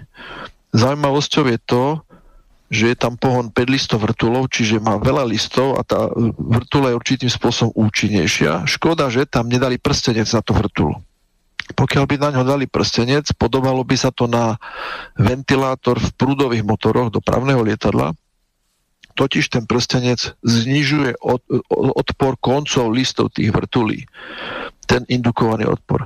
Ale aj tak tých 5 listov je celkom slušných, dali to dozadu, lebo totiž keby ten motor dali, ten vrtul dali dopredu, tak tá vrtula by spôsobovala zvýšený odpor obtekaní trupu ako takého. Takže takto ten trub je, je, je obtekaný veľmi čisto a ešte aj... Vrtule je, vrtule je tým pádom tlačná. Áno, je tlačná vrtula. Tak. A ešte aj pilotná kabina je súčasťou toho, toho tovaru trupu, čiže nevystupuje vonku a ten pilot má, nemá problém, ale bude to asi trošku komplikovanejšie s tým výhľadom. Všetko je skrátka prispôsobené tomu, aby redukovali oproti konkurencii až 5-násobne, dokonca viacnásobne ekonomiku na letovú hodinu a človeka alebo kilometra človeka, ktorý to lietadlo je schopné dopraviť. Druhou podstatnou vecou, okrem aerodynamiky ako takej, je u toho lietadla vlastne motor a to je obrázok číslo 3. Zajímavosťou, že je vyrábaný v Nemecku firmou, alebo Red ER03, alebo tak nejak sa volá ten Red A03 je to motor. Čo je zaujímavé na ňom? Motor je dízlový v podstate, 12 valec V, 2x6 valcov, s vysokým výkonom, veľmi efektívny, keďže turbomotory a dízlové motory majú mernú spotrebu paliva na liter o mnoho nižšie, už nižšiu ako benzínové, tak preto použili tento motor, použili motor európsky, ktorý dosť dlho Nemci vlastne v Adenau vyvíjali. A je to celkom úspešný motor z tohto hľadiska. Zaujímavosťou je aj to, že môžete do ňoho naliať diesel, to znamená nejakú naftu, alebo palivo A1, čo je vlastne kerosín, čo, je, čo je na každom letisku väčšom, kde lietajú prúdové lietadla. Takže je multipalivový, vysokoefektívny a aj preto, že je vlastne dieselový, tak e, zlepšuje ekonomiku toho lietadla ako takého. Ešte ti chcem povedať aj jednu vec, že listy za tých 5 listov vrtulových je na klapacích ešte. E, každá vrtula je na klapacia. Hej, hej. A, to je, to, volá sa to tzv. staviteľná vrtula, pretože áno. vám sa mení uhol nábehu s rýchlosťou do prednou toho lietadla a klasické drevené vrtule už potom lietadla e, jednoducho majú určitý rozsah efektívne, už potom sú neefektívne. Čiže vy nemáte šancu dosiahnuť tieto rýchlosti bez toho, aby ste nenatáčali uhol nábehu toho listu pri tom vektore, keď sa vám zvyšuje dopredná rýchlosť, lebo on má svoj uhol nábehu efektívny, keď lietadlo stojí a keď má doprednú rýchlosť, tak musíte automaticky ten list viacej dopredu nakloniť, aby ten uhol voči vzduchu bol stále rovnaký. A ešte jedna vec, tým, že 5 listov na vrtuli znamená, že ne, nemôže ísť... Vy... Čiže on je vlastne tá vrt... ten list sa točí nízkymi otáčkami, lebo má hustejšie lopatky vrtule. Tak by som, lebo keby vysokými otačkami sa... nižší, nižší hluk a je, a je, je efektívnejšia tá vrtula. Áno, áno, ale... Nemyslím, si, nemyslím si, že bude mať nižšie otáčky. A v akých výškach lieta? Zaujímavosťou je to, že neviem, či to už celé otestovali, chcú to lietať vo výške okolo 6-7 kilometrov, čo je extrémne vysoko na takýto pohon. Však práve preto, lebo to, pri vysokých otáčkach už by vrtule sa točili vo vaku. Skrátka je to stále experimentál a dúfam, že to nedopadne ako projekt E- Eclipse, ktorý bude, že toto lietadlo bude oveľa drahšie, ako, ako ponúkajú a nebude plniť tie parametre, skrátka, ktoré vymysleli. Ale aj tak je to konštrukčne veľmi zaujímavý stroj, ktorý ešte aj to nasávanie vzduchu má urobené tak, aby minimálne ovplyvňovalo odpor toho lietadla. Čiže je to postavené na nízkej spotrebe spohonej jednotky a veľmi čistom tvare toho lietadla. Určite z toho stíhačka nebude. Takže asi mm-hmm. toľko. Uh, veľmi zaujímavé lietadlo, ktoré sa momentálne vraj má dostať postupne na trh. A čo je ešte zaujímavejšie, tento motor z Nemecka zastávali do Jaku 131 do, do staršieho typu Jaku, ktorý je akrobatický už len preto, že je akrobatický a ten motor vlastne na ňom na Jaku, na Jaku 52. A budú na tomto Jaku vlastne alebo na tomto Jaku testujú tento motor v akrobatickej verzii. Čo je ďalšia veľmi zaujímavá vec, pretože tie staré motory hviezdicové žrali nenormálne palivo. Takže tá spotreba možno klesne na štvrtinu a to lietanie bude oveľa ekonomickejšie, pretože tie jaky sa takedy hromadne používali na výcvik, na akrobáciu, na prípravu pilotov a tak ďalej. Mm-hmm.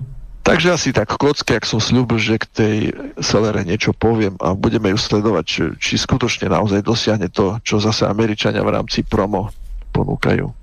Hmm. Ale aj keby ta, tie náklady klesli nie, nie 8 krát, nie 5 krát, ale 2 krát, 3 krát, tak je to oveľa lepšie ako v súčasnosti. Hmm. Dobre, takže e, poďme ďalej. ďalej. Iránci v rámci teraz spustili celkom slušnú propagandu z ich áno, áno. Pl, plné letisko tam a, a toto je fotka e, dronu Ababil 3, ktorý má v podvese teda riadené strely a som si to zväčšoval a oni vyzerajú, jak, jak keby už mali skopírované tie spajky. Ešte. Spaj, áno, a dokonca má aj optiku vpredu, šošovicu, presne okopírované. To, na toto sú naozaj na toto Oni odborníci. Experti na tie hej, hej. Všetkého možného. No. Ináč strašne veľa videí pustili teraz uh, pred týmto, čo sa začalo diať, lebo ešte jednu vec by som dodal medzi novinky. Uh, zajtra poslucháči a diváci si môžu pozrieť, ak máte uh, ruskú televíziu Rasia 1, tak o 19.35 e, bude uvedený, e, totižto Rusi e, zo Sýrie, z bázovky v Sýrii a v, majú aj diplomatické vojenské zastúpenie v Iraku, v Bagdade Rusi, urobili vyšetrovanie smrti, ruské vyšetrovanie smrti Sulejmaniho, ako bol zabitý a poskytli to Iránu, preto aj v USA je zvýšená teraz uh, mobilizácia armády, hlavne PVO, a z toho dôvodu, že majú teraz bobky Američania, že Rusi poskytli tieto vyšetrovacie informácie kompletne Iránu do detailu. A zajtra o 19.35 mám taký dojem na našom kanáli, som to dnes dával, bude dvojhodinový film, áno, dvojhodinový film, zajtra 7.1 to má byť na rasy 1. Celý ten film bude ako GRU, vojenská kontrarozviedka, potom iné tajné služby, FSO a tak ďalej. E, dokonca prvýkrát uvidia ľudia v Rusku tvár šéfa GRU priamo v, v televíznom vysielaní. Takže zajtra Rasia 1, kompletné vyšetrovanie zabitia Sulejmányho a poskytnutie týchto informácií e, Iránu. Poďme ďalej. No, ďalšia vec, to je, to je otázka na Martina. Tuto je ženista, ktorý v Azerbajdžane vykopáva tú protitankovú mínu TM62 a otázka Martina na teba je, že vraj sú tie ro- roznetky rôznych typov, že dokonca, že je, sú aj také, že, ktorá by mo- že by to mohol pešiak odpáliť, že, že či máš s tým skúsenosti, keď si sa o tom učil kedysi na škole, že, že či je to možné, že, že to môže mať dva rôzne teda typy, jednu na, na ťažkú techniku, e, ktorá uvedie do výbuchu a lebo tam, tam to písali v tom zmysle, že, že, že, že to mohli byť pasce na odminovačov, že to mohlo byť citlivejšie ako pri tej bežnej technike. No a co je to za minu? Nejaká TM62. Aha. Telermine. to je ale klasická mina, tam samozřejmě se dají eh, používat různé rozněcovače. Mhm. A jak, jaké to... vydávali? Jaké vydávali? Tak nejběžnější je tlakový rozněcovač a tam stačí jenom tlakový vlastně mít různý, různý úrovně tlaku. Že jo, je tlak, je to, to, to, je běžně dané, jestliže teda je tlak protipěchotní a je tlak protiautový, bych tak řekl, nebo protitankový. To, to je jedna věc a potom tam může být druhý rozněcovač ze spoda. To znamená proti vyzvednutí. Mhm, jasně. Dobre, tak len toľko. To jsou relativně, relativně staré věci, už tohle to jako Jasné, no však nejsme najmladší a učíme sa, vieš. no. Já mám problém totiž takhle, ten obrázek mě se, mě se objevuje strašně malý, já tam mám jak špendlíkovou hlavičku tu minu, víš, no. takže já to no, pořádně je, nevidím. Aj, aj to video je také, to je len, tak, to je, není dobrej kvalite, vieš, takže aj keby som to zväčšil, tak tam uvidíš tvorčeky, vieš. Ale ten typ tam píšali, že to je M62, no, alebo TM62C. No, tak to je z roku 62, to je klasická mina. No. Klasická mina, ale u, u většiny protipěchotních i protitankových min, pokud nejsou kompaktní teda, samozřejmě, tak se, tak se dají používat různé rozněcovače, těch rozněcovačů je řada, řada různých typů.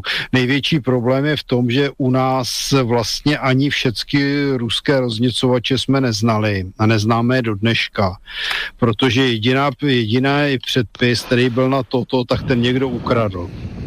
Aha. jo, to on byl v Praze na oddělení technické dokumentace, to byl dvoudílný předpis, já myslím, že vím, kdo ho ukradl. Jo, a to tam byly právě některé věci, které jinde, jinde nebyly. No a bohužel takhle to u nás vypadá, no, takže hmm. jsou věci, které u nás vůbec neznáme. Jasne.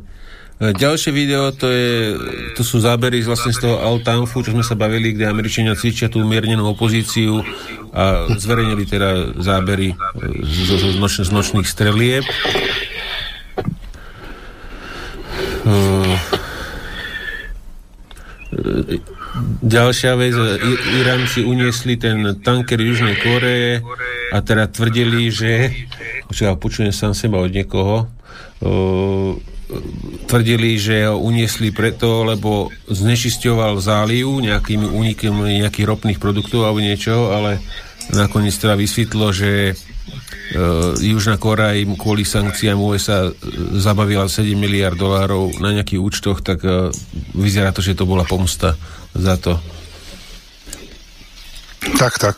Ďalšia fotka, to, to je z toho iránskeho cvičenia, kde kde predvádzali niektoré, skoro prakticky všetky typy dronov, dronov okrem tých, tých uh, kopí, tých sentinelov, tie som tam nevidel na tom videu, také rôzne menšie uh, ro, robili takú. A zaujímavé na, tom, na tejto fotke vzadu je ten uh, ruské to gulometné dvojča proti ZU, jak to je, 23 tuším? ZU 23 sa mi dá. Hej, hej, pro PVU, ochrana čo používajú teroristi hlavne teda na tých pick-upoch od Toyoty. No toto je nič. No a... a... To bolo to, čo Azerbajžan no, no, použil. No, a toto je zaujímavé, že Američania kupovali že kupovali od Izraelu Iron Dome teraz a, a ho viezli, viezli ho do Ameriky že, že čo, čo za tým môže byť, že, že nemajú Američania vlastné PVO, keď potrebujú kupovať izraelský? To je diplomácia, je politika. To je, za tým je veľa vecí, ale určite Patriot není uh, dobrý PVO systém. Však aj Turci to teraz, bývalý minister uh, obrany, čo vlastne loboval za S-400, aby Turecko kúpilo, tak sám povedal, že majú, turecká armáda má skúsenosti s s nemeckými patriotmi, lebo Nemecko tam malo patrioty, ktoré potom stiahlo, jak Rusi vstúpili, jak začalo v 2014, 15, tak nejak 16, jak 15 takýto, neviem, vstúpili do Syrie, tak e, postupne Nemci stiahli patrioty z e, Turecka a tureckí vojaci po niektorých slúžili na týchto, na týchto patriotoch, ale povedal ten ex-minister, že takú účinnosť, ako má S-400 patriot nemá. To normálne v novinách, ktoré sú na techniku vojenskú. Mm, Turec, po turecky to bolo písané. Viem, že si tu na, Telegram som to dával. Takže. Mm. A čo sa týka toho, ešte čo sa týka toho Iron Domu, zase je to aj biznis. Izrael potrebuje strašne teraz veľa peňazí. Strašne. Všimnite si, oni a nielen na vojenské, majú zákazky vo veľkom. Či Azerbajdžan, či India, či iné štáty. Proste začali tlačiť na ten biznis, lebo potrebujú do rozpočtu prachy na svoju obranu. Hej, to je, to je základ Izraelu, ináč by neprežili. Oni musia technológie vyvážať, predávať e, s pridanou hodnotou, aby Izrael ako taký prežil a mali nejaké tie peniaze do rozpočtu, ale aj tak im to nestačí, preto tam sú rôzne také cesty IPAC, rôzne toky. Takže poďme ďalej. A, a Martin, ešte otázka, čo sú podvozky, tie podvozky a tie ťahače e, na tie systémy, to sa vyrába v Amerike, alebo aj to sa vyrába, komplet sa to vyrába v Izraeli? Lebo mi to vypadá, že Američania majú na tom všetko, aj cisterny, aj všetko môže na tom povešané. Vieš čo, ja len jednu vec poviem, asi, asi, sa, uh, asi si odbehol, uh, Martin, ale vieš čo je zaujímavé, že keď Američania chceli k, týmto, k tomuto Iron Domu, chceli software, o, akože o, um, kód, programovací kód, hej, k tomu, čo, čo riadi ten software e, v, v tom aerondome. To im ale Izrael nedal. Hej? Mm. Ale F-35 musela Amerika software dať Izraelu. To je tá kuriozita, že tak malý štát, aký má vplyv na e, USA, že F-35 museli si vydobili, aby zdrojový kód softveru bol dodaný, ale Izrael neposkytol zdrojový kód USA. No, já jenom bych zopakoval, že toto je normální americký oskoš, ten nákladák. Ano, takže Amer- pravděpodobně to nakupí a iba na to osadí teda techniku. Jo, no tady je výhoda jedna. Ten aerodrom je mrňavý. Ve srovnání s Patriotem je to prcek. Mm-hmm. Jako... Ano, a i rakety jsou menší jinak. No, to je celkově ten systém je podstatně menší, je to zajímavé, že teď se slyším dvojmo. Nevím proč, ale tohle jsou klasické americké oskoše ty auta. Akorát, že mají hmm. teda už ty nové pancéřové kabiny. No, ale jak říkám, výhoda aerodomu je tom, že je neporovnatelně menší než Patriot. On taky střílí na menší vzdálenosti, jo. To je obrana, obrana, řekněme... 45-50. Tak, to je, jsme někde jinde, že jo, s dosahem. Izraelci nepotřebují střílet na 300 kilometrů uh, antirakety. Presne. Jasne. To je last mile, posledná mila. Tak. Dobre. Hmm. To auto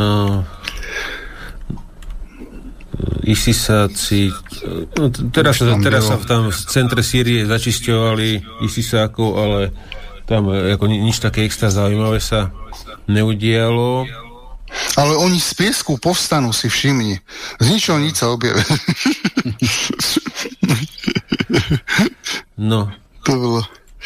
No a, a toto, toto bolo zaujímavá technika Aha. turecká, ten Kaplan 10, že počkej, pustím. To je BVPčko.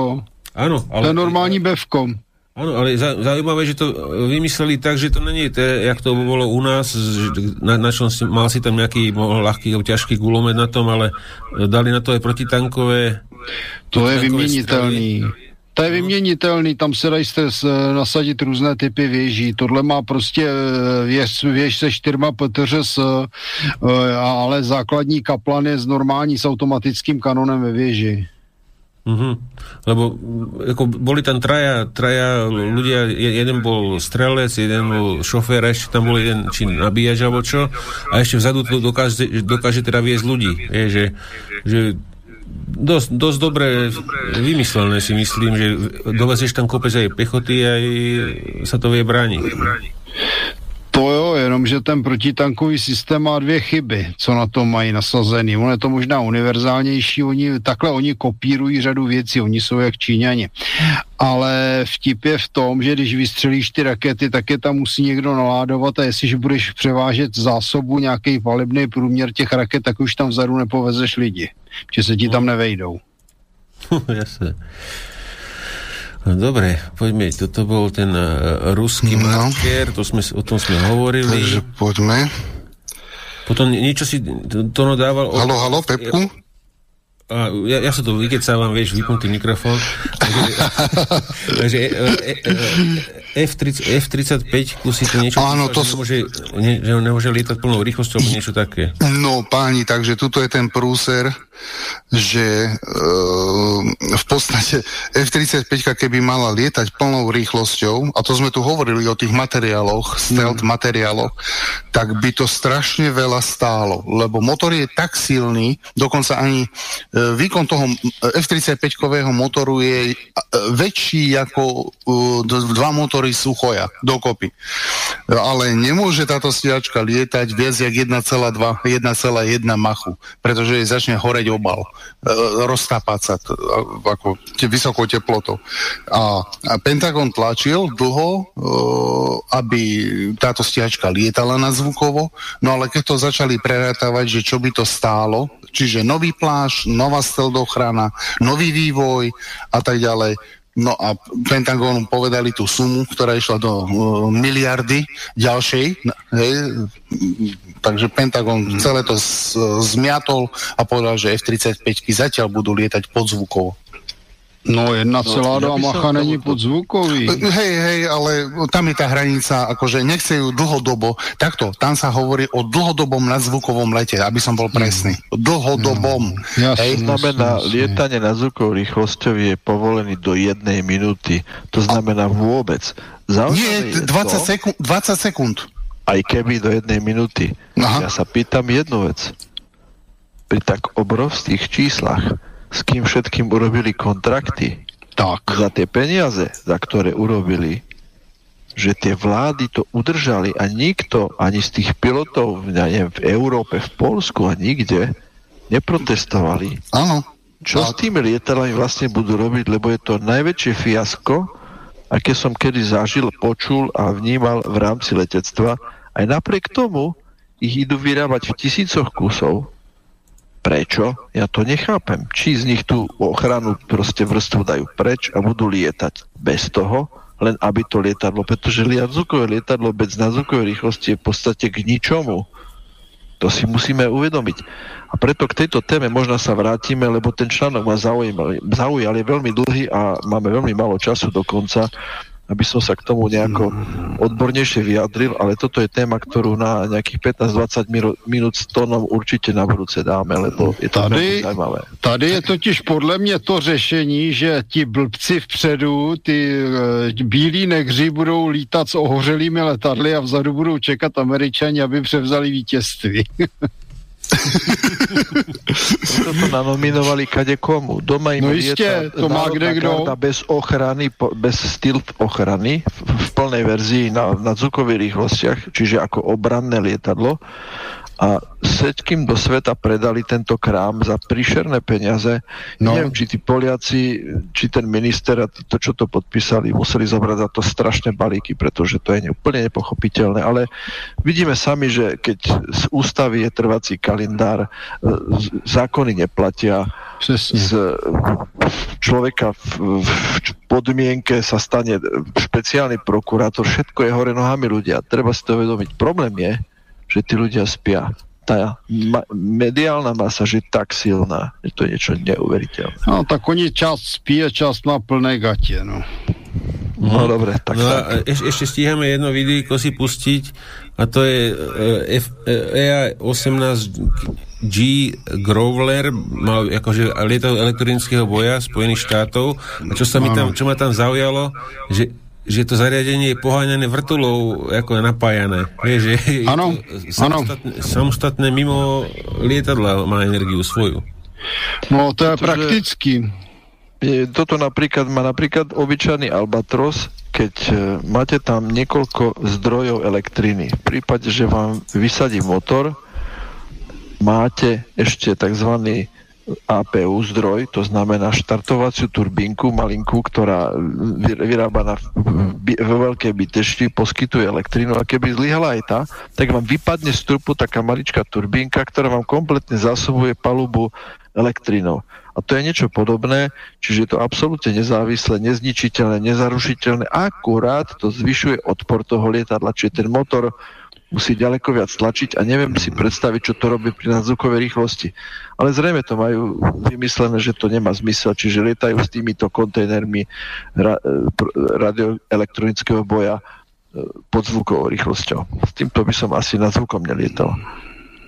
No, no ale většina operací bojových v podstatě se lítá v podzvuku protože co já jsem četl, tak američani měli problémy s tím, že, že když šli do nadzvukových rychlostí, tak jim při manévru odpadávaly bomby a rakety. A nie to, pri nazvukových majú problémy, bomby s GPS-kom navázané nestíhajú uh, pri takej rýchlosti presne um, zacielovať. Hmm. Hm? Ako na, bom, samonavádzané. Ten nadzvuk je veľmi dôležitý, keď sa chceš niekam rýchle dostať, presunúť. A hlavne, když chceš, hlavne, když chceš utec. to je ešte dôležitejší. ne, ale to je klasika to je klasika, jako to se, to, to jako není žádná novinka, jako tam jako můžeš ještě udělat, řekněme, jakž takž podzvukový útok, ale musíš mazat, pokud tam máš PV, abys nějakou nechytil. Presne tak, lebo hej, pristal som, prišiel som o bomby, prišiel som o radioelektrické kontajnery, o všetko, ale vrátil som sa živý. Tak. Uh-huh. No, e, objavilo sa... V podstate teória bola taká, a... že sa všetko zahodí, pokiaľ chcem ísť na nadzvuk a vraciam sa späť, všetko som splnil, tak odhodím pridávne nádrže, odhodím všetko, čo mi zavadzia a vysí a valím 10-15 minút nadzvukovou rýchlosťou. A modlíš sa, aby ti vydržalo palivo. Áno, 20 minút MIGu 29 a je po palive. Tak. No teraz sa, uh, len teraz sa objavilo na, na Twitteri video, že tú S-300, ten radar mal, mal, by, mal byť zničený s tým Haropom v Azerbajdžane, vtedy, čo sme sa bavili. No, to je docela možný. No. Dobre, no koľko je? 58, ešte, ešte pozriem dozadu. Dve minúty.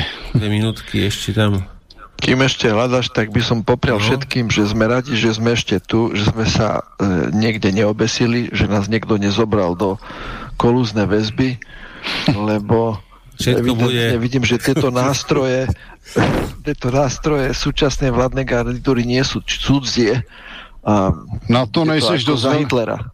Tady na to nejseš dost velký šéf, aby se kvůli tobě rozčilovali a někde tě vraždili. To zase na ně no. tolik nevíš. Ten generál, ten asi toho už věděl příliš mnoho. ano, hlavně na, hlavně na Lipšica. Hmm. Von Lipšic. Na posledné video... Tohle je zajímavý nápad, posledné... pistole na dvou nožce.